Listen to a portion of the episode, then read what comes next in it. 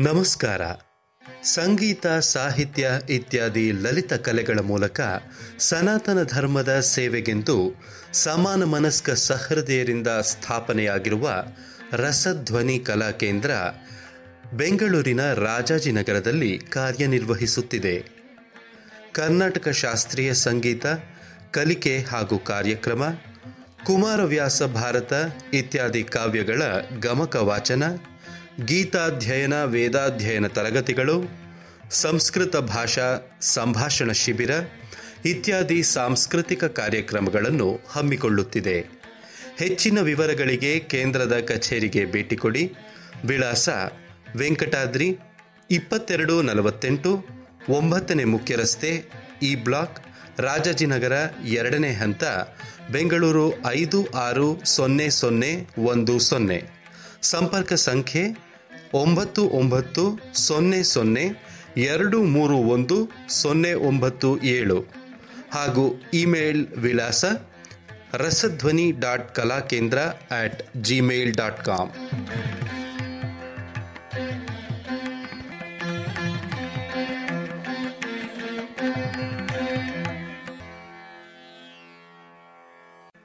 ಜನವರಿ ಐದು, ಎರಡು ಸಾವಿರದ ಹದಿನಾಲ್ಕು. ಶ್ರೀ ಸೂರ್ಯಪ್ರಕಾಶ್ ಪಂಡಿತ್ ಅವರು ರಸಧ್ವನಿ ಕಲಾ ಕೇಂದ್ರದಲ್ಲಿ ನೀಡಿದ ಉಪನ್ಯಾಸ ಆನಂದ ಕುಮಾರಸ್ವಾಮಿ ಕಲಾದರ್ಶನ ಇದರ ಧ್ವನಿಮುದ್ರಿಕೆ ನಿಮಗಾಗಿ.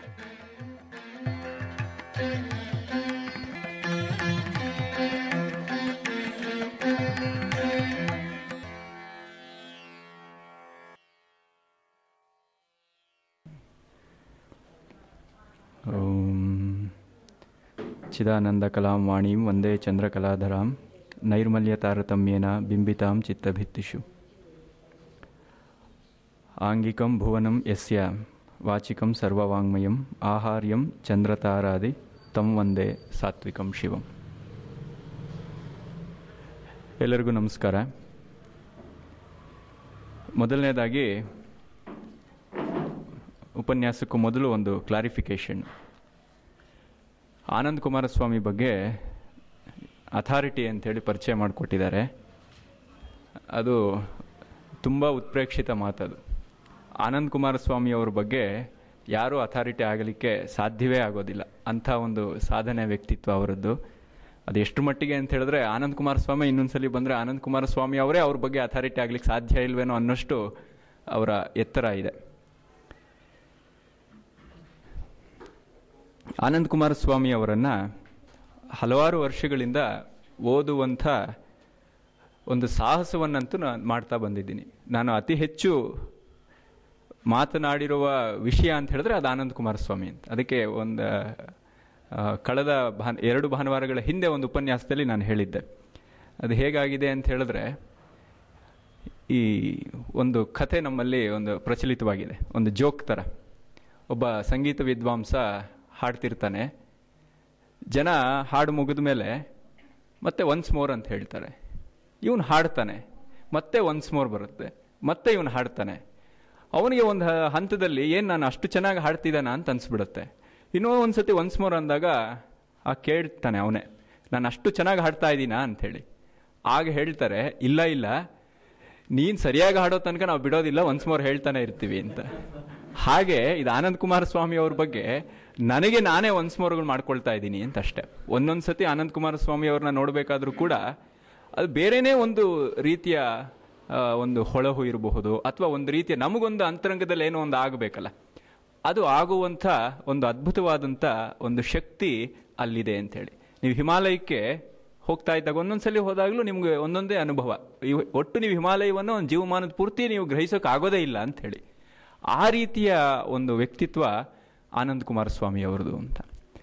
ಇದು ಒಂದು ವಿಸ್ತಾರ. ಎರಡನೆಯದು ಆಳ. ಈ ಎರಡೂ ದೃಷ್ಟಿಯಿಂದಲೂ ಕೂಡ ಕುಮಾರಸ್ವಾಮಿ ಅವರು ಬಹಳ ವಿಶಿಷ್ಟವಾದಂಥ ಒಂದು ಸಾಧನೆಯನ್ನು ಮಾಡಿದವರು ಅಂಥೇಳಿ. ಈಗ ಹಿಮಾಲಯ ಅದರ ಒಂದು, ಆ ಶ್ರೇಣಿಯ ಏನಿದೆ, ಆ ರೇಂಜು ಮತ್ತು ಅದರ ಎತ್ತರ. ನಮಗೆ ಬರೀ ಆ ಹೊರಗಿನ ಅದರ ಎತ್ತರ ಮಾತ್ರ ಕಾಣ್ತಾ ಇರುತ್ತೆ. ಆದರೆ ಹೊರಗಡೆ ಅಷ್ಟು ಎತ್ತರ ನಿಲ್ಲಬೇಕು ಅಂತ ಹೇಳಿದ್ರೆ ಆಳದಲ್ಲೂ ಕೂಡ ಅಷ್ಟೇ ಇರಬೇಕದು ಅಂತ. ಇವಾಗ ಒಂದು ಒಂದು ಐವತ್ತು ಫ್ಲೋರಿನ ನೀವು ಬಿಲ್ಡಿಂಗ್ ಕಟ್ಟಬೇಕು ಅಂತ ಹೇಳಿದ್ರೆ ಒಳಗಡೆ ಕೂಡ ಐವತ್ತು ಫ್ಲೋರಿನಷ್ಟು ಅಡಿಪಾಯ ಇರಬೇಕು ಅದಕ್ಕೆ ಅಂತ. ಆದರೆ ಈ ಅಡಿಪಾಯ ಕಾಣ್ತಾ ಇರೋದಿಲ್ಲ. ನಮಗೆ ಮೇಲಿನ ಆ ಶಿಖರ ಕಟ್ಟಡ ಮಾತ್ರ ಕಾಣುತ್ತೆ ಅಂತ ಹೇಳಿ. ಹಾಗೆ ಆನಂದ್ ಕುಮಾರ ಸ್ವಾಮಿ ಅವರ ಅಂತಸತ್ವ, ಮತ್ತೆ ಹೊರಗಡೆ ಕಾಣುವಂಥ ಒಂದು ಬೌದ್ಧಿಕವಾದಂಥ ಒಂದು ಏನು ದೈತ್ಯ ಪ್ರತಿಭೆ ಅನ್ನುವಂಥ ಒಂದು ಸಾಧನೆ. ಬರೀ ಆ ಹೊರಗಿನ ಒಂದು ಒಂದು ಏನು ಪರಿವೇಶ ಇದೆ, ಅದೇ ಒಂದು ನಮ್ಮನ್ನ ಒಂದು ರೀತಿ ಗಾಬರಿಗೊಳಿಸುವಂಥದ್ದು, ಒಂದು ರೀತಿ ನಮ್ಮನ್ನ ಬೆರಗುಗೊಳಿಸುವಂಥದ್ದು. ಆ ಅಂತಸತ್ವ ಇದೆಯಲ್ಲ, ಅದು ಮನಸ್ಸಿಗೆ ಈ ಎಲ್ಲ ಬೆರಗು, ಈ ಎಲ್ಲ ಒಂದು ರೀತಿಯ ಒಂದು ಒಂದು ನಿಗೂಢತೆ ಇದ್ರ ಮಧ್ಯೆ ಒಂದು ನೆಮ್ಮದಿಯನ್ನು ಕೊಡುವಂಥ ಒಂದು ಗುಣವನ್ನು ಕೂಡ ಹೊಂದಿದೆ ಅಂಥೇಳಿ. ಈ ದೃಷ್ಟಿಯಿಂದ ಆನಂದ್ ಕುಮಾರ ಸ್ವಾಮಿಯವರು ನಮಗೆ ಬಹಳ ಮುಖ್ಯವಾಗ್ತಾರೆ ಅಂತ ಹೇಳಿ ಇನ್ನು ಕುಮಾರಸ್ವಾಮಿ ಅಂಥವ್ರ ಬಗ್ಗೆ ಯಾಕೆ ಇಷ್ಟೆಲ್ಲ ನಾವು ತಲೆ ಕೆಡಿಸ್ಕೋಬೇಕು ಅಂತ? ಕುಮಾರಸ್ವಾಮಿ ಅವ್ರ ಬಗ್ಗೆ ಪರಿಚಯ ಇರುವಂಥದ್ದೇ ಸಾಮಾನ್ಯ ವಲಯದಲ್ಲಿ ಬಹಳ ಕಡಿಮೆ ಇದೆ. ಆದರೆ ಒಂದು ಸಲ ನಾವು ಕುಮಾರಸ್ವಾಮಿ ಅವರನ್ನ ಒಲಿಸ್ಕೊಳ್ಳೋದಕ್ಕೆ ಅಥವಾ ಕುಮಾರಸ್ವಾಮಿ ಅವರ ಹತ್ರ ಹೋದ್ರೆ ಮತ್ತೆ ಅಲ್ಲಿಂದ ವಾಪಸ್ ಬರೋದಕ್ಕೆ ಬಹಳ ಕಷ್ಟ ಆಗುವಂಥ ಒಂದು ಒಂದು ವಿಶೇಷವಾದಂಥ ಒಂದು ಆಕರ್ಷಣೆ ಇದೆ ಅಂತ. ಮೊದಲನೇದಾಗಿ ನಾನು ಹೇಳಿದಾಗೆ ಅದರ ಅಂತಸತ್ವ. ನಮಗೆ ನನ್ನ ಜೀವನಕ್ಕಿದು ಬೇಕು ಅಂತ ಅನ್ಸುತ್ತೆ. ಬೇರೆಯವ್ರಿಗೆ ಇದು ನನಗೆ ಹೇಳಿದಕ್ಕೆ ಆಗುತ್ತೋ ಇಲ್ವೋ ನಾನು ಏನು ಕಂಡುಕೊಂಡಿದ್ದೀನಿ ಅದು ಹೇಳೋದಕ್ಕೆ ಸಾಧ್ಯ ಆಗದೆ ಹೋಗ್ಬೋದು. ಆದರೆ ನಾವು ಕಂಡುಕೊಂಡಿದ್ದೆಲ್ಲ ಹೇಳುವಂಥದ್ದು ಎಲ್ಲ ಹೇಳೋದಕ್ಕೆ ಸಾಧ್ಯವೂ ಇಲ್ಲ. ಆದರೆ ನನ್ನ ಒಳಗಡೆ ಒಂದು ಸ್ಥಾಯಿ ಭಾವವನ್ನು ಅದು ಸ್ಥಿರೀಕರಣ ಮಾಡುತ್ತೆ ಅಂತ, ಒಂದು ನೆಮ್ಮದಿ. ಎಂಥ ಪರಿಸ್ಥಿತಿಯಲ್ಲೂ ಕೂಡ ನಾನು ನೆಮ್ಮದಿಯಾಗಿರಬಹುದು ಅನ್ನುವಂಥ ಒಂದು ಚೈತನ್ಯವನ್ನು ಅದು ಅಂತರಂಗದಲ್ಲಿ ಮೂಡಿಸುತ್ತೆ. ಈ ದೃಷ್ಟಿಯಿಂದ ಕುಮಾರಸ್ವಾಮಿ ಅಂಥವರ ಅಧ್ಯಯನ ನಮಗೆ ಬೇಕಾಗತ್ತೆ ಅಂಥೇಳಿ.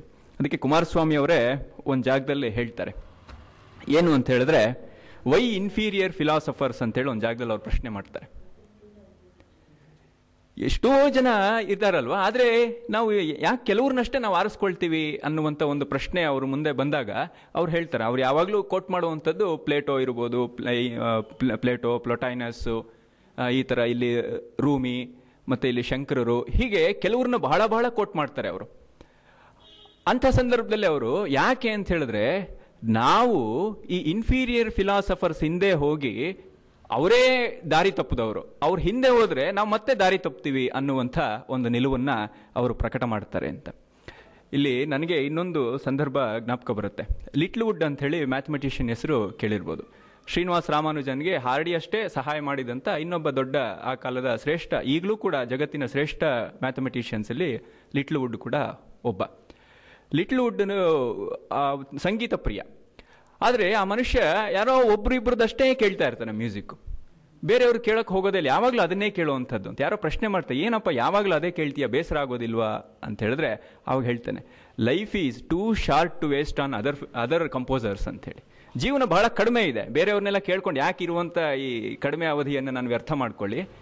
ನನಗೆ ಸಾಕು ಒಬ್ಬರು ಇಬ್ಬರು ಸಾಕು, ನೆಮ್ಮದಿಯಾಗಿದ್ದೀನಿ ಅನ್ನುವಂಥ ಒಂದು ಮಾತನ್ನು ಅಲ್ಲ ಕುಮಾರಸ್ವಾಮಿ ಅವರಲ್ಲಿ ನಾವು ಒಳ ಹೊಕ್ಕರೆ ಆ ರೀತಿಯ ಒಂದು ಅನುಭವ ನಮಗೆ ಆಗತ್ತೆ ಅಂತ.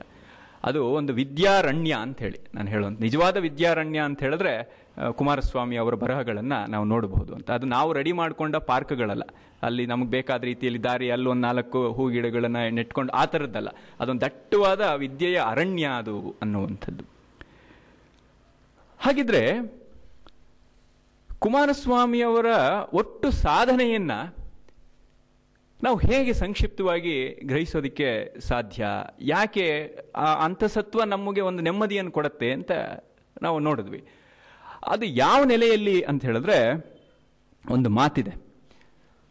ಏನದು ಅಂತ ಹೇಳಿದ್ರೆ we are not human beings on a spiritual journey we are not human beings on a spiritual journey we are spiritual beings on human journey ಅಂತ ಹೇಳಿ. ಆ ಎರಡು ಏನು ದೃಗ್ದೃಶ್ಯಗಳನ್ನ ಬದಲಾಯಿಸುವಂಥ ಒಂದು ಸ್ಥಿತಿ ಏನಿದೆ ಅದು ಕುಮಾರಸ್ವಾಮಿ ಅವರಿಂದ ನಮಗೆ ಒದಗುವಂಥ ಒಂದು ದಿವ್ಯವಾದ ಅನುಭವ ಅಂತೇಳಿ. ನಾವು ಅಧ್ಯಾತ್ಮದ ಪ್ರಯಾಣದಲ್ಲಿ ಇರುವಂಥ ಮನುಷ್ಯರಲ್ಲ. ಮನುಷ್ಯ ಪ್ರಯಾಣದಲ್ಲಿ ಇರುವಂಥ ಅಧ್ಯಾತ್ಮದ ಜೀವಿಗಳು ಅಂಥೇಳಿ ಇದು ಬರೀ ಶಬ್ದಗಳ ಒಂದು ಆಟಾಟೋಪ ಅಲ್ಲ ಇದು.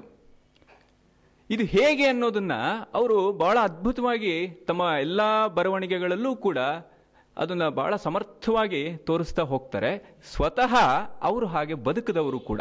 ಇದನ್ನು ನಾವು ಗಮನದಲ್ಲಿ ಇಟ್ಕೋಬೇಕು ಅಂತ. ಇದಕ್ಕೆ ಅವರು ಕುಮಾರಸ್ವಾಮಿ ಅವರು ಈ ಒಂದು ನಿಲುವಿದೆಯಲ್ಲ.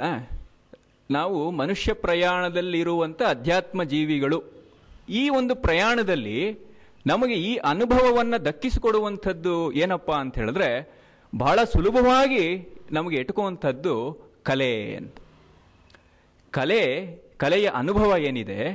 ಈ ಕಲೆಯ ಅನುಭವ ನಮ್ಮ ಈ ಪ್ರಯಾಣದಲ್ಲಿ ನಮಗೆ ಸಾಕಷ್ಟು ನಮಗೆ ನಮ್ಮ ನಮ್ಮ ತನವನ್ನು ನಮಗೆ ಒದಗಿಸಿಕೊಡುತ್ತೆ ಅನ್ನೋದನ್ನು ಅವರು ಪ್ರಧಾನವಾಗಿ ಅವರು ನಿರೂಪಣೆ ಮಾಡ್ತಾ ಹೋದರು ಅಂತೇಳಿ.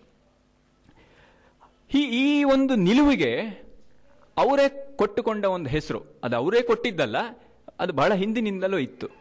ಏನು, ನಾನು ಈ ದಾರಿಗೆ ಆಯ್ಕೆ ಮಾಡಿಕೊಂಡಿದ್ದ ಒಂದು, ಏನು, ಆ ಪ್ರಯಾಣ ಇದೆ. ಈ ಪ್ರಯಾಣ ನನ್ನದಲ್ಲ, ನಾನು ಕಂಡ್ಕೊಂಡಿದ್ದಲ್ಲ. ಇದು ಪರಂಪರೆಯಲ್ಲಿದೆ ಅಂಥೇಳಿ. ಅದನ್ನವರು ಸನಾತನ ಧರ್ಮ ಅಂತ ಕರ್ಕೊಂಡ್ರು.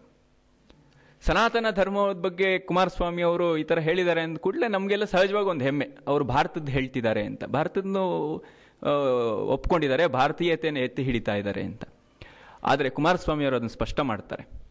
ಸನಾತನ ಧರ್ಮ ಅನ್ನುವಂಥದ್ದು ನಾನು, ಅದು ಭಾರತದ್ದು ಅನ್ನೋ ದೃಷ್ಟಿಯಿಂದ ನಾನು ಹೇಳ್ತಾ ಇಲ್ಲ. ನಾನು ಹೇಳ್ತಾ ಇರುವಂಥ ಸತ್ಯಗಳು, ಅದು ಎಲ್ಲ ಕಾಲದಲ್ಲೂ, ಎಲ್ಲ ದೇಶದಲ್ಲೂ ಇರುವಂಥದ್ದು ಅಂತ. ಭಾರತದಲ್ಲಿ ಅದು ಹೆಚ್ಚು ಸ್ಪಷ್ಟವಾಗಿ ದಾರಿಯನ್ನು ಪಡ್ಕೊಂಡಿವೆ ಅಂತ. ಒಂದು ಸ್ಪಷ್ಟತೆಯನ್ನು ಈ ದೇಶದಲ್ಲಿ ಹೆಚ್ಚು ಕಂಡುಕೊಂಡಿದೆ ಹೊರತು ನನಗೆ ಇದು ಭಾರತೀಯ ಅನ್ನುವಂಥ ಭೌಗೋಳಿಕ ವಿವರಣೆ ನನಗೆ ನಗಣ್ಯ. ಅದರ ಸಾರ್ವಕಾಲಿಕತೆ ಏನಿದೆ ಅದು ಮುಖ್ಯ ಅಂತೇಳಿ. ಅದಕ್ಕೆ ಪೆರಿನಿಯಲ್ ಫಿಲಾಸಫಿ ಅಂಥೇಳಿ.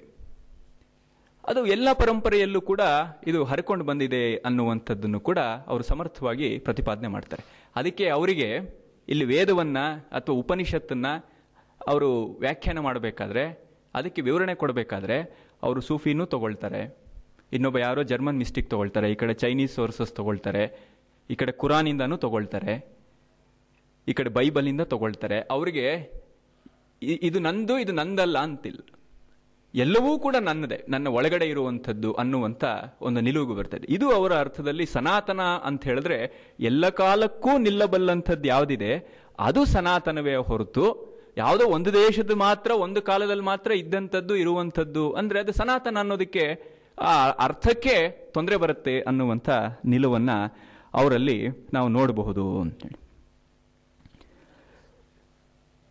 ಮತ್ತೆ ನನಗೆ ಕುಮಾರಸ್ವಾಮಿ ಅವರ ಬಗ್ಗೆ ಮಾತಾಡಬೇಕು ಅಂತ ನಾನು ಹೊರಟ್ರೆ ನನಗೆ ಒಂದಷ್ಟು ಘಟನೆಗಳು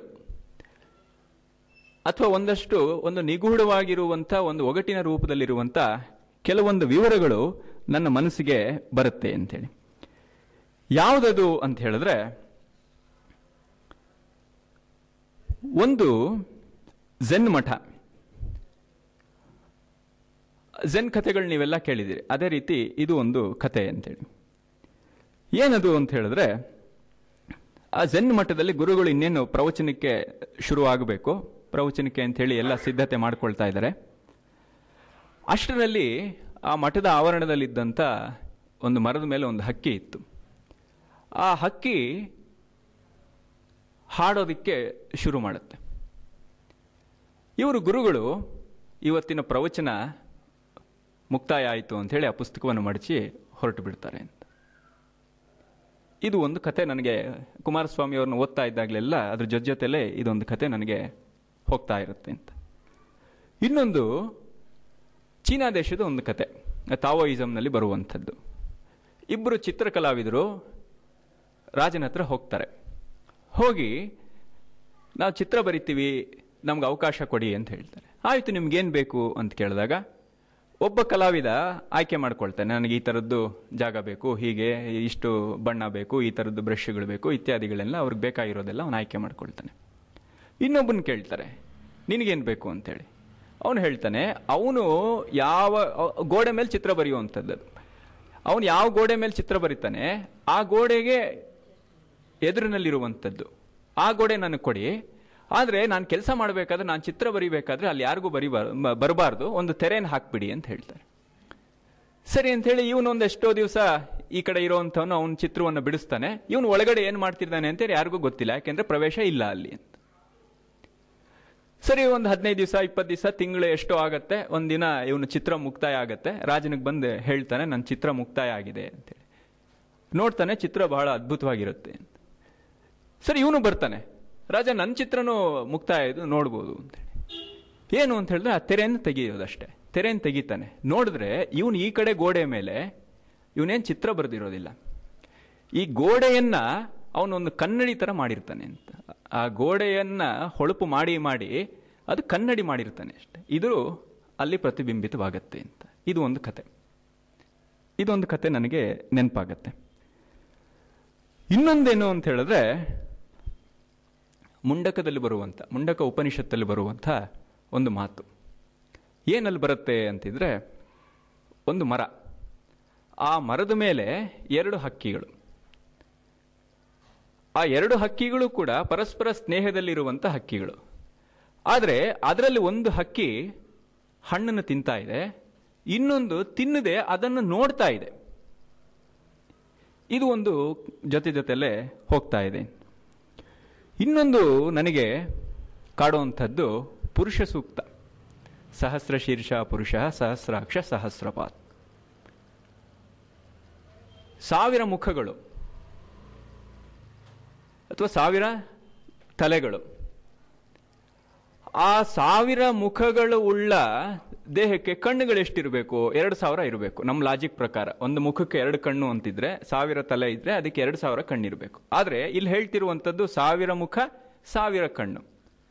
ಮತ್ತೆ ಇಷ್ಟೆಲ್ಲ ಇದ್ ಇರುವಂಥವ್ನು ಹೇಗಿದ್ದಾನೆ ಅಂತ ಹೇಳಿದ್ರೆ ಅಲ್ಲಿ ವಿವರಣೆ ಬಹಳ ಅದ್ಭುತವಾಗಿದೆ. ನಮಗೆಲ್ಲ ಗೊತ್ತಿರುವಂಥ ಮಂತ್ರ ಅದು. ಇದೆಲ್ಲವನ್ನು ಮೀರಿ ಮೇಲೆ ಅವನು ಹತ್ತು ಅಂಗಲ ಇದ್ದಾನೆ ಅಂತೇಳಿ ಇದೊಂದು.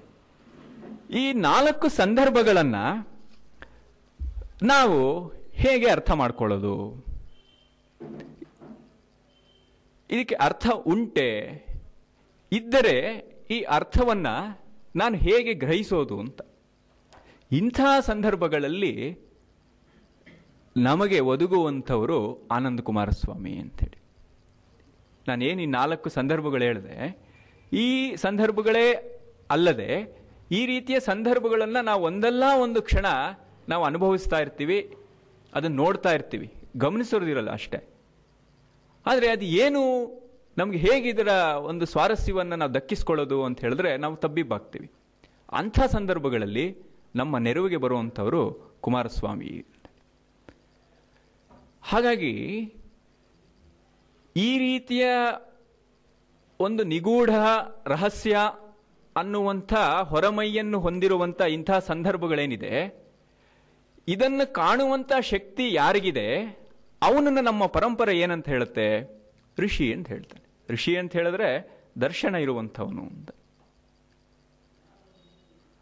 ಹೀಗೆ ನಮ್ಮ ಕಾಲದಲ್ಲಿ ನಮ್ಮ ನಡುವೆಯೇ ಇದ್ದಂಥ ಒಬ್ಬ ಋಷಿ ಆನಂದ್ ಕುಮಾರ ಸ್ವಾಮಿ ಅವರು ಏನಿದು? ಆನಂದ್ ಕುಮಾರ ಸ್ವಾಮಿ ಅವ್ರನ್ನ ಋಷಿ ಅಂತ ಹೇಳ್ತಿದ್ದೀರಲ್ಲ, ಇದು ಹೇಗೆ ಅಂತಿದ್ರೆ, ನನಗೆ ನಮ್ಮ ಗುರುಗಳು ಬರೆದಂಥ ಒಂದು ಮಾತು ಬಹಳ ಅದ್ಭುತವಾಗಿದೆ. ಒಂದು ಸಣ್ಣ ಪುಸ್ತಕವನ್ನು ಕೂಡ ಬರೆದಿದ್ದು ನಮ್ಮ ಗುರುಗಳಾದ ಪ್ರೊಫೆಸರ್ ಸಾಕ್ರು ರಾಮಚಂದ್ರಾಯರು ಅವರು ಕುಮಾರಸ್ವಾಮಿ ಅವರನ್ನು ಅವರು ಋಷಿ ಅಂತಲೇ ಸಂಬೋಧನೆ ಮಾಡುವಂಥದ್ದು. ನಮ್ಮ ಕಾಲದ ಒಬ್ಬ ಋಷಿ ಆನಂದ್ ಕುಮಾರಸ್ವಾಮಿ ಅಂತ ಹೇಳ್ತಾರೆ ಅವರು. ಅದು ಹೇಗೆ ಅಂತ ಅವರ ಮಾತುಗಳೇ ಇಲ್ಲೂ ಕೆಲವೊಂದು ಒಂದು ನಾಲ್ಕಾರು ವಾಕ್ಯಗಳಿದೆ. ಅದನ್ನು ಹೇಳಿದ್ರೆ ಕುಮಾರಸ್ವಾಮಿ ಅವರನ್ನು ಯಾವ ದೃಷ್ಟಿಯಿಂದ ನಾವು ಋಷಿ ಅಂತ ಕರಿಬೇಕು, ಅವರು ಋಷಿಯಾಗಿ ಹೇಗಿದ್ರು ಅನ್ನುವಂಥ ಒಂದು ಚಿತ್ರಣ ನಮಗೆ ಕಟ್ಟಿಕೊಡುತ್ತೆ ಆ ಮಾತುಗಳು. ನಮ್ಮ ಕಾಲದ ಇಂಥ ಋಷಿಗಳಲ್ಲಿ ಒಬ್ಬರು ಡಾಕ್ಟರ್ ಆನಂದ್ ಕುಮಾರ್ ಸ್ವಾಮಿ ಅವರು. ಅವರು ಋಷಿಗೆ ಡೆಫಿನೇಷನ್ ಕೊಟ್ಕೊಳ್ತಾರೆ. ಹಾಗೆ ಕೊಟ್ಟು ಆ ರೀತಿಯ ಒಬ್ಬ ಋಷಿ ಇವರು ಅಂತ ಹೇಳ್ತಾರೆ. ಏನು? ಋಷಿ ಎಂದರೆ ಅವರೇನು ಜಟೆ ಕಟ್ಟಿಕೊಂಡಿರಲಿಲ್ಲ. ಕಾವಿ ಬಟ್ಟೆ ಉಟ್ಟಿರಲಿಲ್ಲ. ಕಾಡಿಗೆ ಓಡಿ ಹೋಗಿರಲಿಲ್ಲ. ಅನ್ನ ನೀರು ಬಿಟ್ಟು ಒಂಟಿ ಕಾಲ ಮೇಲೆ ನಿಂತು ತಪಸ್ಸು ಮಾಡಿರಲಿಲ್ಲ. ಆದರೆ ಬದುಕನ್ನು ಒಂದು ವ್ರತದಂತೆ ನಡೆಸಿದವರು. ಅಧ್ಯಾತ್ಮದ ಬೆಳಕಿನಲ್ಲಿ ನಡೆದವರು. ಸಾಮಾನ್ಯವಾದ ಸಂಸಾರದ ಧೋರಣೆಯಿಂದ ದೂರವಾಗಿದ್ದವರು. ಎಲ್ಲರ ಒಳಿತನ್ನು ಎಲ್ಲ ಕಾಲದಲ್ಲೂ ಬಯಸಿದ್ದವರು.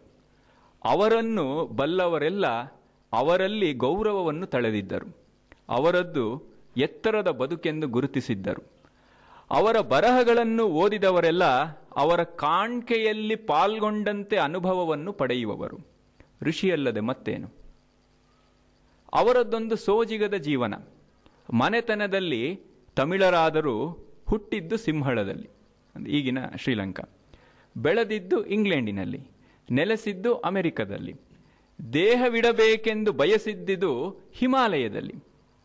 ತಂದೆ ಸಿಂಹಳದ ತಮಿಳರು, ತಾಯಿ ಇಂಗ್ಲೆಂಡಿನ ಕೆಂಟಿನವರು, ಹೆಂಡತಿ ಅರ್ಜೆಂಟೀನಾದವರು, ಒಡೆನಾಡಿಗಳೆಲ್ಲ ಅಮೆರಿಕದವರು. ದಿನನಿತ್ಯದ ಬದುಕು ಪಾಶ್ಚಾತ್ಯ ಪದ್ಧತಿಯಲ್ಲೇ. ಆದರೆ ಆತನ ನಾಡಿ ನಾಡಿಗಳಲ್ಲಿ ಮಿಡಿಯುತ್ತಿದ್ದುದು ಭಾರತ ದೇಶದ ಸಂಸ್ಕೃತಿಯ ಹಿರಿಮೆ. ನಮ್ಮ ಸಂಪ್ರದಾಯದ ಧರ್ಮ, ಕಲೆ, ರೀತಿ, ನೀತಿಗಳನ್ನು ಅವರು ಮನಸಾರ ಮೆಚ್ಚಿಕೊಂಡಂತೆ ಯಾವ ಭಾರತೀಯನೂ ಮೆಚ್ಚಿಕೊಳ್ಳಲಿಲ್ಲ. ವೇದದ ಸಂದೇಶವನ್ನು ಅವರು ಎದೆಯಾಳದಲ್ಲಿ ನಂಬಿಕೊಂಡಂತೆ ಯಾವ ಹಿಂದುವೂ ನಂಬಿಕೊಳ್ಳಲಿಲ್ಲ. ಮುಂದಿನ ಮಾತು ನನಗೆ ಬಹಳ ಮುಖ್ಯವಾಗಿ ಕಾಣುವಂಥದ್ದು ಮುಂದೆ ಹೇಳುವಂಥ ಮಾತು. ಭಾರತದ ಕಲೆಯಾಗಲಿ, ಧರ್ಮವಾಗಲಿ ತನ್ನ ಗುಟ್ಟನ್ನು ಅವರಿಗೆ ಬಿಟ್ಟಿಕೊಟ್ಟಂತೆ ಬೇರೆ ಯಾರಿಗೂ ಬಿಟ್ಟುಕೊಡಲಿಲ್ಲ. ಅವ್ರು ಮುಂದಕ್ಕೆ ಹೀಗೆ ಹೇಳ್ಕೊಂಡು ಹೋಗ್ತಾರೆ. ಇದು ಅವರ ಋಷಿತನ ಅಂತ ಅಲ್ಲಿ ರಾಮ್ ರಾಮಚಂದ್ರಾಯರು ಹೇಳುವಂಥದ್ದು. ಇಡೀ ಆ ಭಾರತೀಯ ಸಂಸ್ಕೃತಿ, ಭಾರತೀಯ ಧರ್ಮ, ಭಾರತೀಯ ಅಧ್ಯಾತ್ಮ, ಕಲೆ, ಅದು ತನ್ನ ಗುಟ್ಟನ್ನು ಇವರಿಗೆ ಬಿಟ್ಟುಕೊಟ್ಟ ಹಾಗೆ ಇನ್ನೊಬ್ಬರಿಗೆ ಬಿಟ್ಕೊಡ್ಲಿಲ್ಲ ಅನ್ನೋ ಮಾತನ್ನು ಅವ್ರು ಹೇಳ್ತಾರೆ. ಕುಮಾರಸ್ವಾಮಿಯವರ ಒಟ್ಟು ಬರವಣಿಗೆಗಳ ಸಂಖ್ಯೆ, ಅವರು ಹೆಚ್ಚು ಬರೆದಿದ್ದೆಲ್ಲ ಪುಸ್ತಕಗಳು ಅನ್ನೋ ಒಂದು ವ್ಯಾಪ್ತಿಗಿಂತ ಹೊರತಾಗಿ ನಾವು ಅದನ್ನು ಪ್ರಬಂಧಗಳು ಅಂತ ಹೇಳ್ಬೋದು.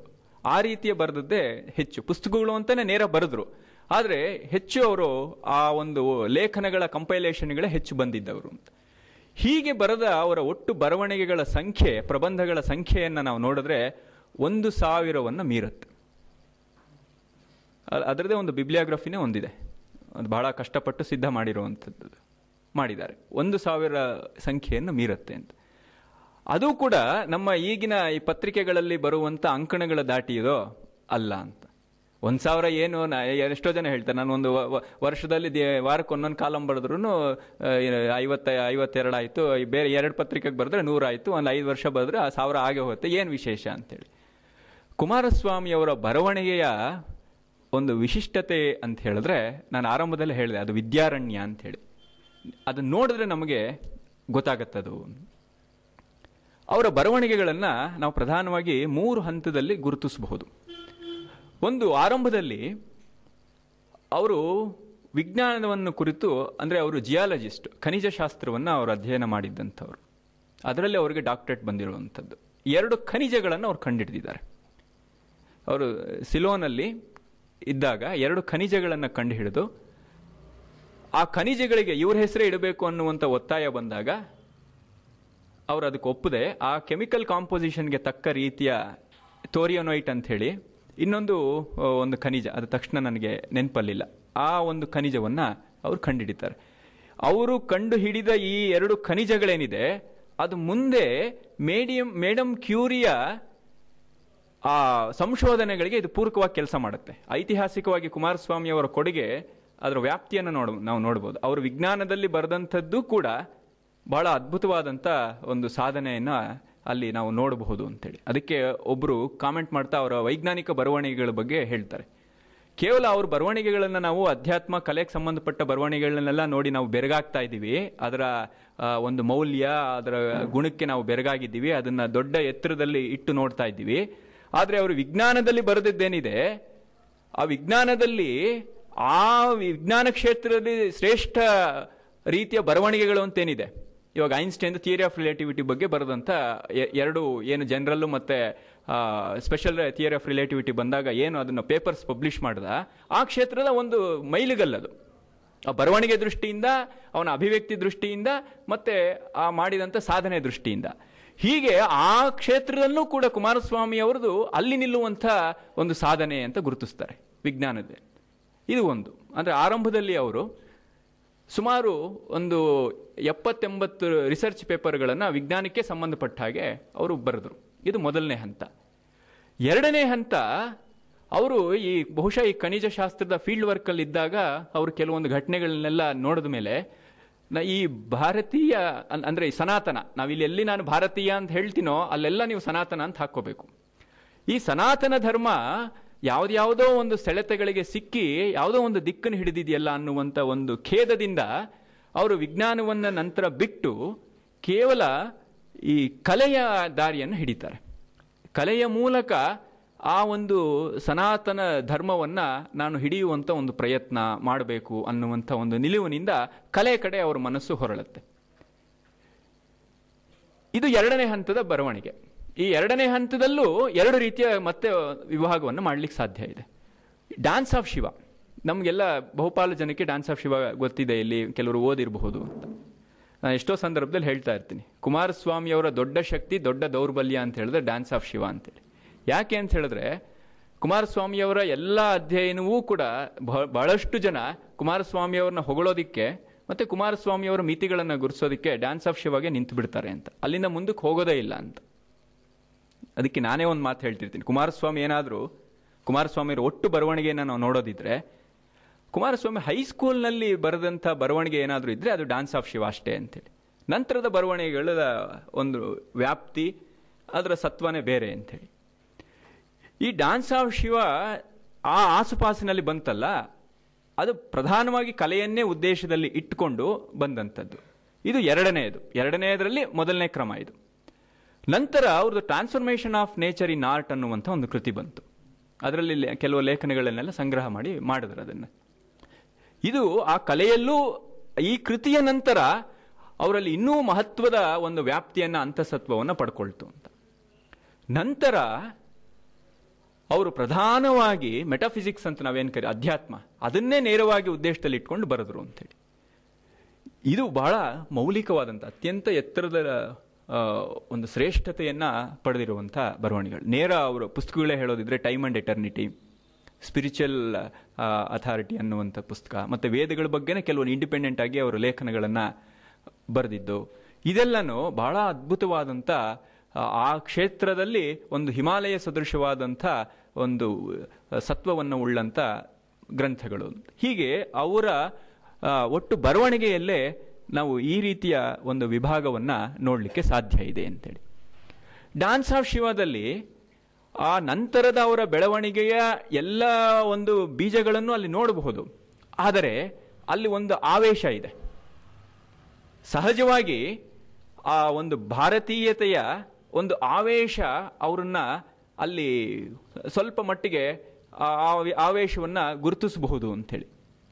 ಆದರೆ ನಂತರ ಆ ಆವೇಶಕ್ಕಿಂತ ಹೆಚ್ಚಾಗಿ ಅಂತಸತ್ವದ ಕಡೆಗೆ ಅವರು ಹೋಗಿದ್ದನ್ನು ನಾವು ನೋಡಬಹುದು ಅಂತೇಳಿ ಹಾಗಾಗಿ ನಾವು ಡಾನ್ಸ್ ಆಫ್ ಶಿವ ಅಷ್ಟೇ ನೋಡಿದ್ರೆ ಅಲ್ಲಿ ಕೆಲವೊಂದು ಆನಂದ ಕುಮಾರ ಸ್ವಾಮಿಯವರೇ ನಂತರ ಎಷ್ಟೋ ಅಭಿಪ್ರಾಯಗಳನ್ನು ಬದಲಾಯಿಸಿಕೊಂಡಿದ್ದಂಥದ್ದು ಅಭಿಪ್ರಾಯಗಳು ಅಲ್ಲಿ ಕಾಣುತ್ತೆ ಅಂತೇಳಿ ಹಾಗಾಗಿ ಬಹಳ ಬಹಳ ಅದಕ್ಕೆ ನಾನು ಹೇಳಿದ್ದು ಕುಮಾರಸ್ವಾಮಿ ಅವರು ಹೈಸ್ಕೂಲ್ನಲ್ಲಿ ಬರೆದಂಥ ಬರವಣಿಗೆ ಯಾವುದಾದ್ರೂ ಇದ್ದರೆ ಅದು ಡ್ಯಾನ್ಸ್ ಆಫ್ ಶಿವ ಅಂತ ಹೇಳ್ಬೋದು ಅಂತ. ಆದರೆ ಅಲ್ಲೂ ಕೂಡ ಬಹಳ ಉತ್ಕೃಷ್ಟವಾದಂಥ ಲೇಖನಗಳಿದೆ.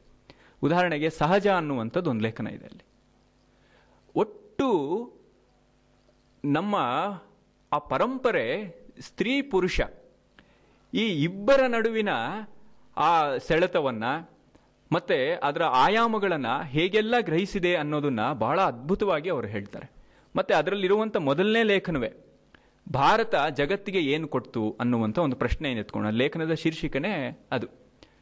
ಅಲ್ಲಿ ಅವರು ಗುರುತಿಸ್ತಾರೆ, ಭಾರತೀಯತೆಯ ವಿಶಿಷ್ಟತೆ ಎಲ್ಲಿದೆ ಅನ್ನೋದನ್ನ ಅವರು ಎರಡು ಮೂರು ಅಂಶಗಳಲ್ಲಿ ಗುರುತಿಸಿ, ಇದು ಇದೇ ಸಂಸ್ಕೃತಿಯ ಒಂದು ವಿಶೇಷತೆ ಅಂತ. ಬೇರೆ ಸಂಸ್ಕೃತಿಯಲ್ಲಿ ಬೇರೆ ಬೇರೆ ಸಾಧನೆ ಇರಬಹುದು ಆದರೆ ಇದೇ ಸಂಸ್ಕೃತಿ, ಇದೇ ಸಂಸ್ಕೃತಿಯಲ್ಲಿ ಹುಟ್ಟಿದಂಥ ಇದಕ್ಕೆ ವಿಶಿಷ್ಟವಾಗಿರುವಂಥ ಸೋಪಜ್ಞ ಒರಿಜಿನಲ್ ಆದಂಥದ್ದೇನು ಅನ್ನುವಂಥ ಚಿಂತನೆಯನ್ನು ಕೂಡ ಅಲ್ಲಿ ಕಾಣಿಸ್ತಾರೆ ಅಂತ.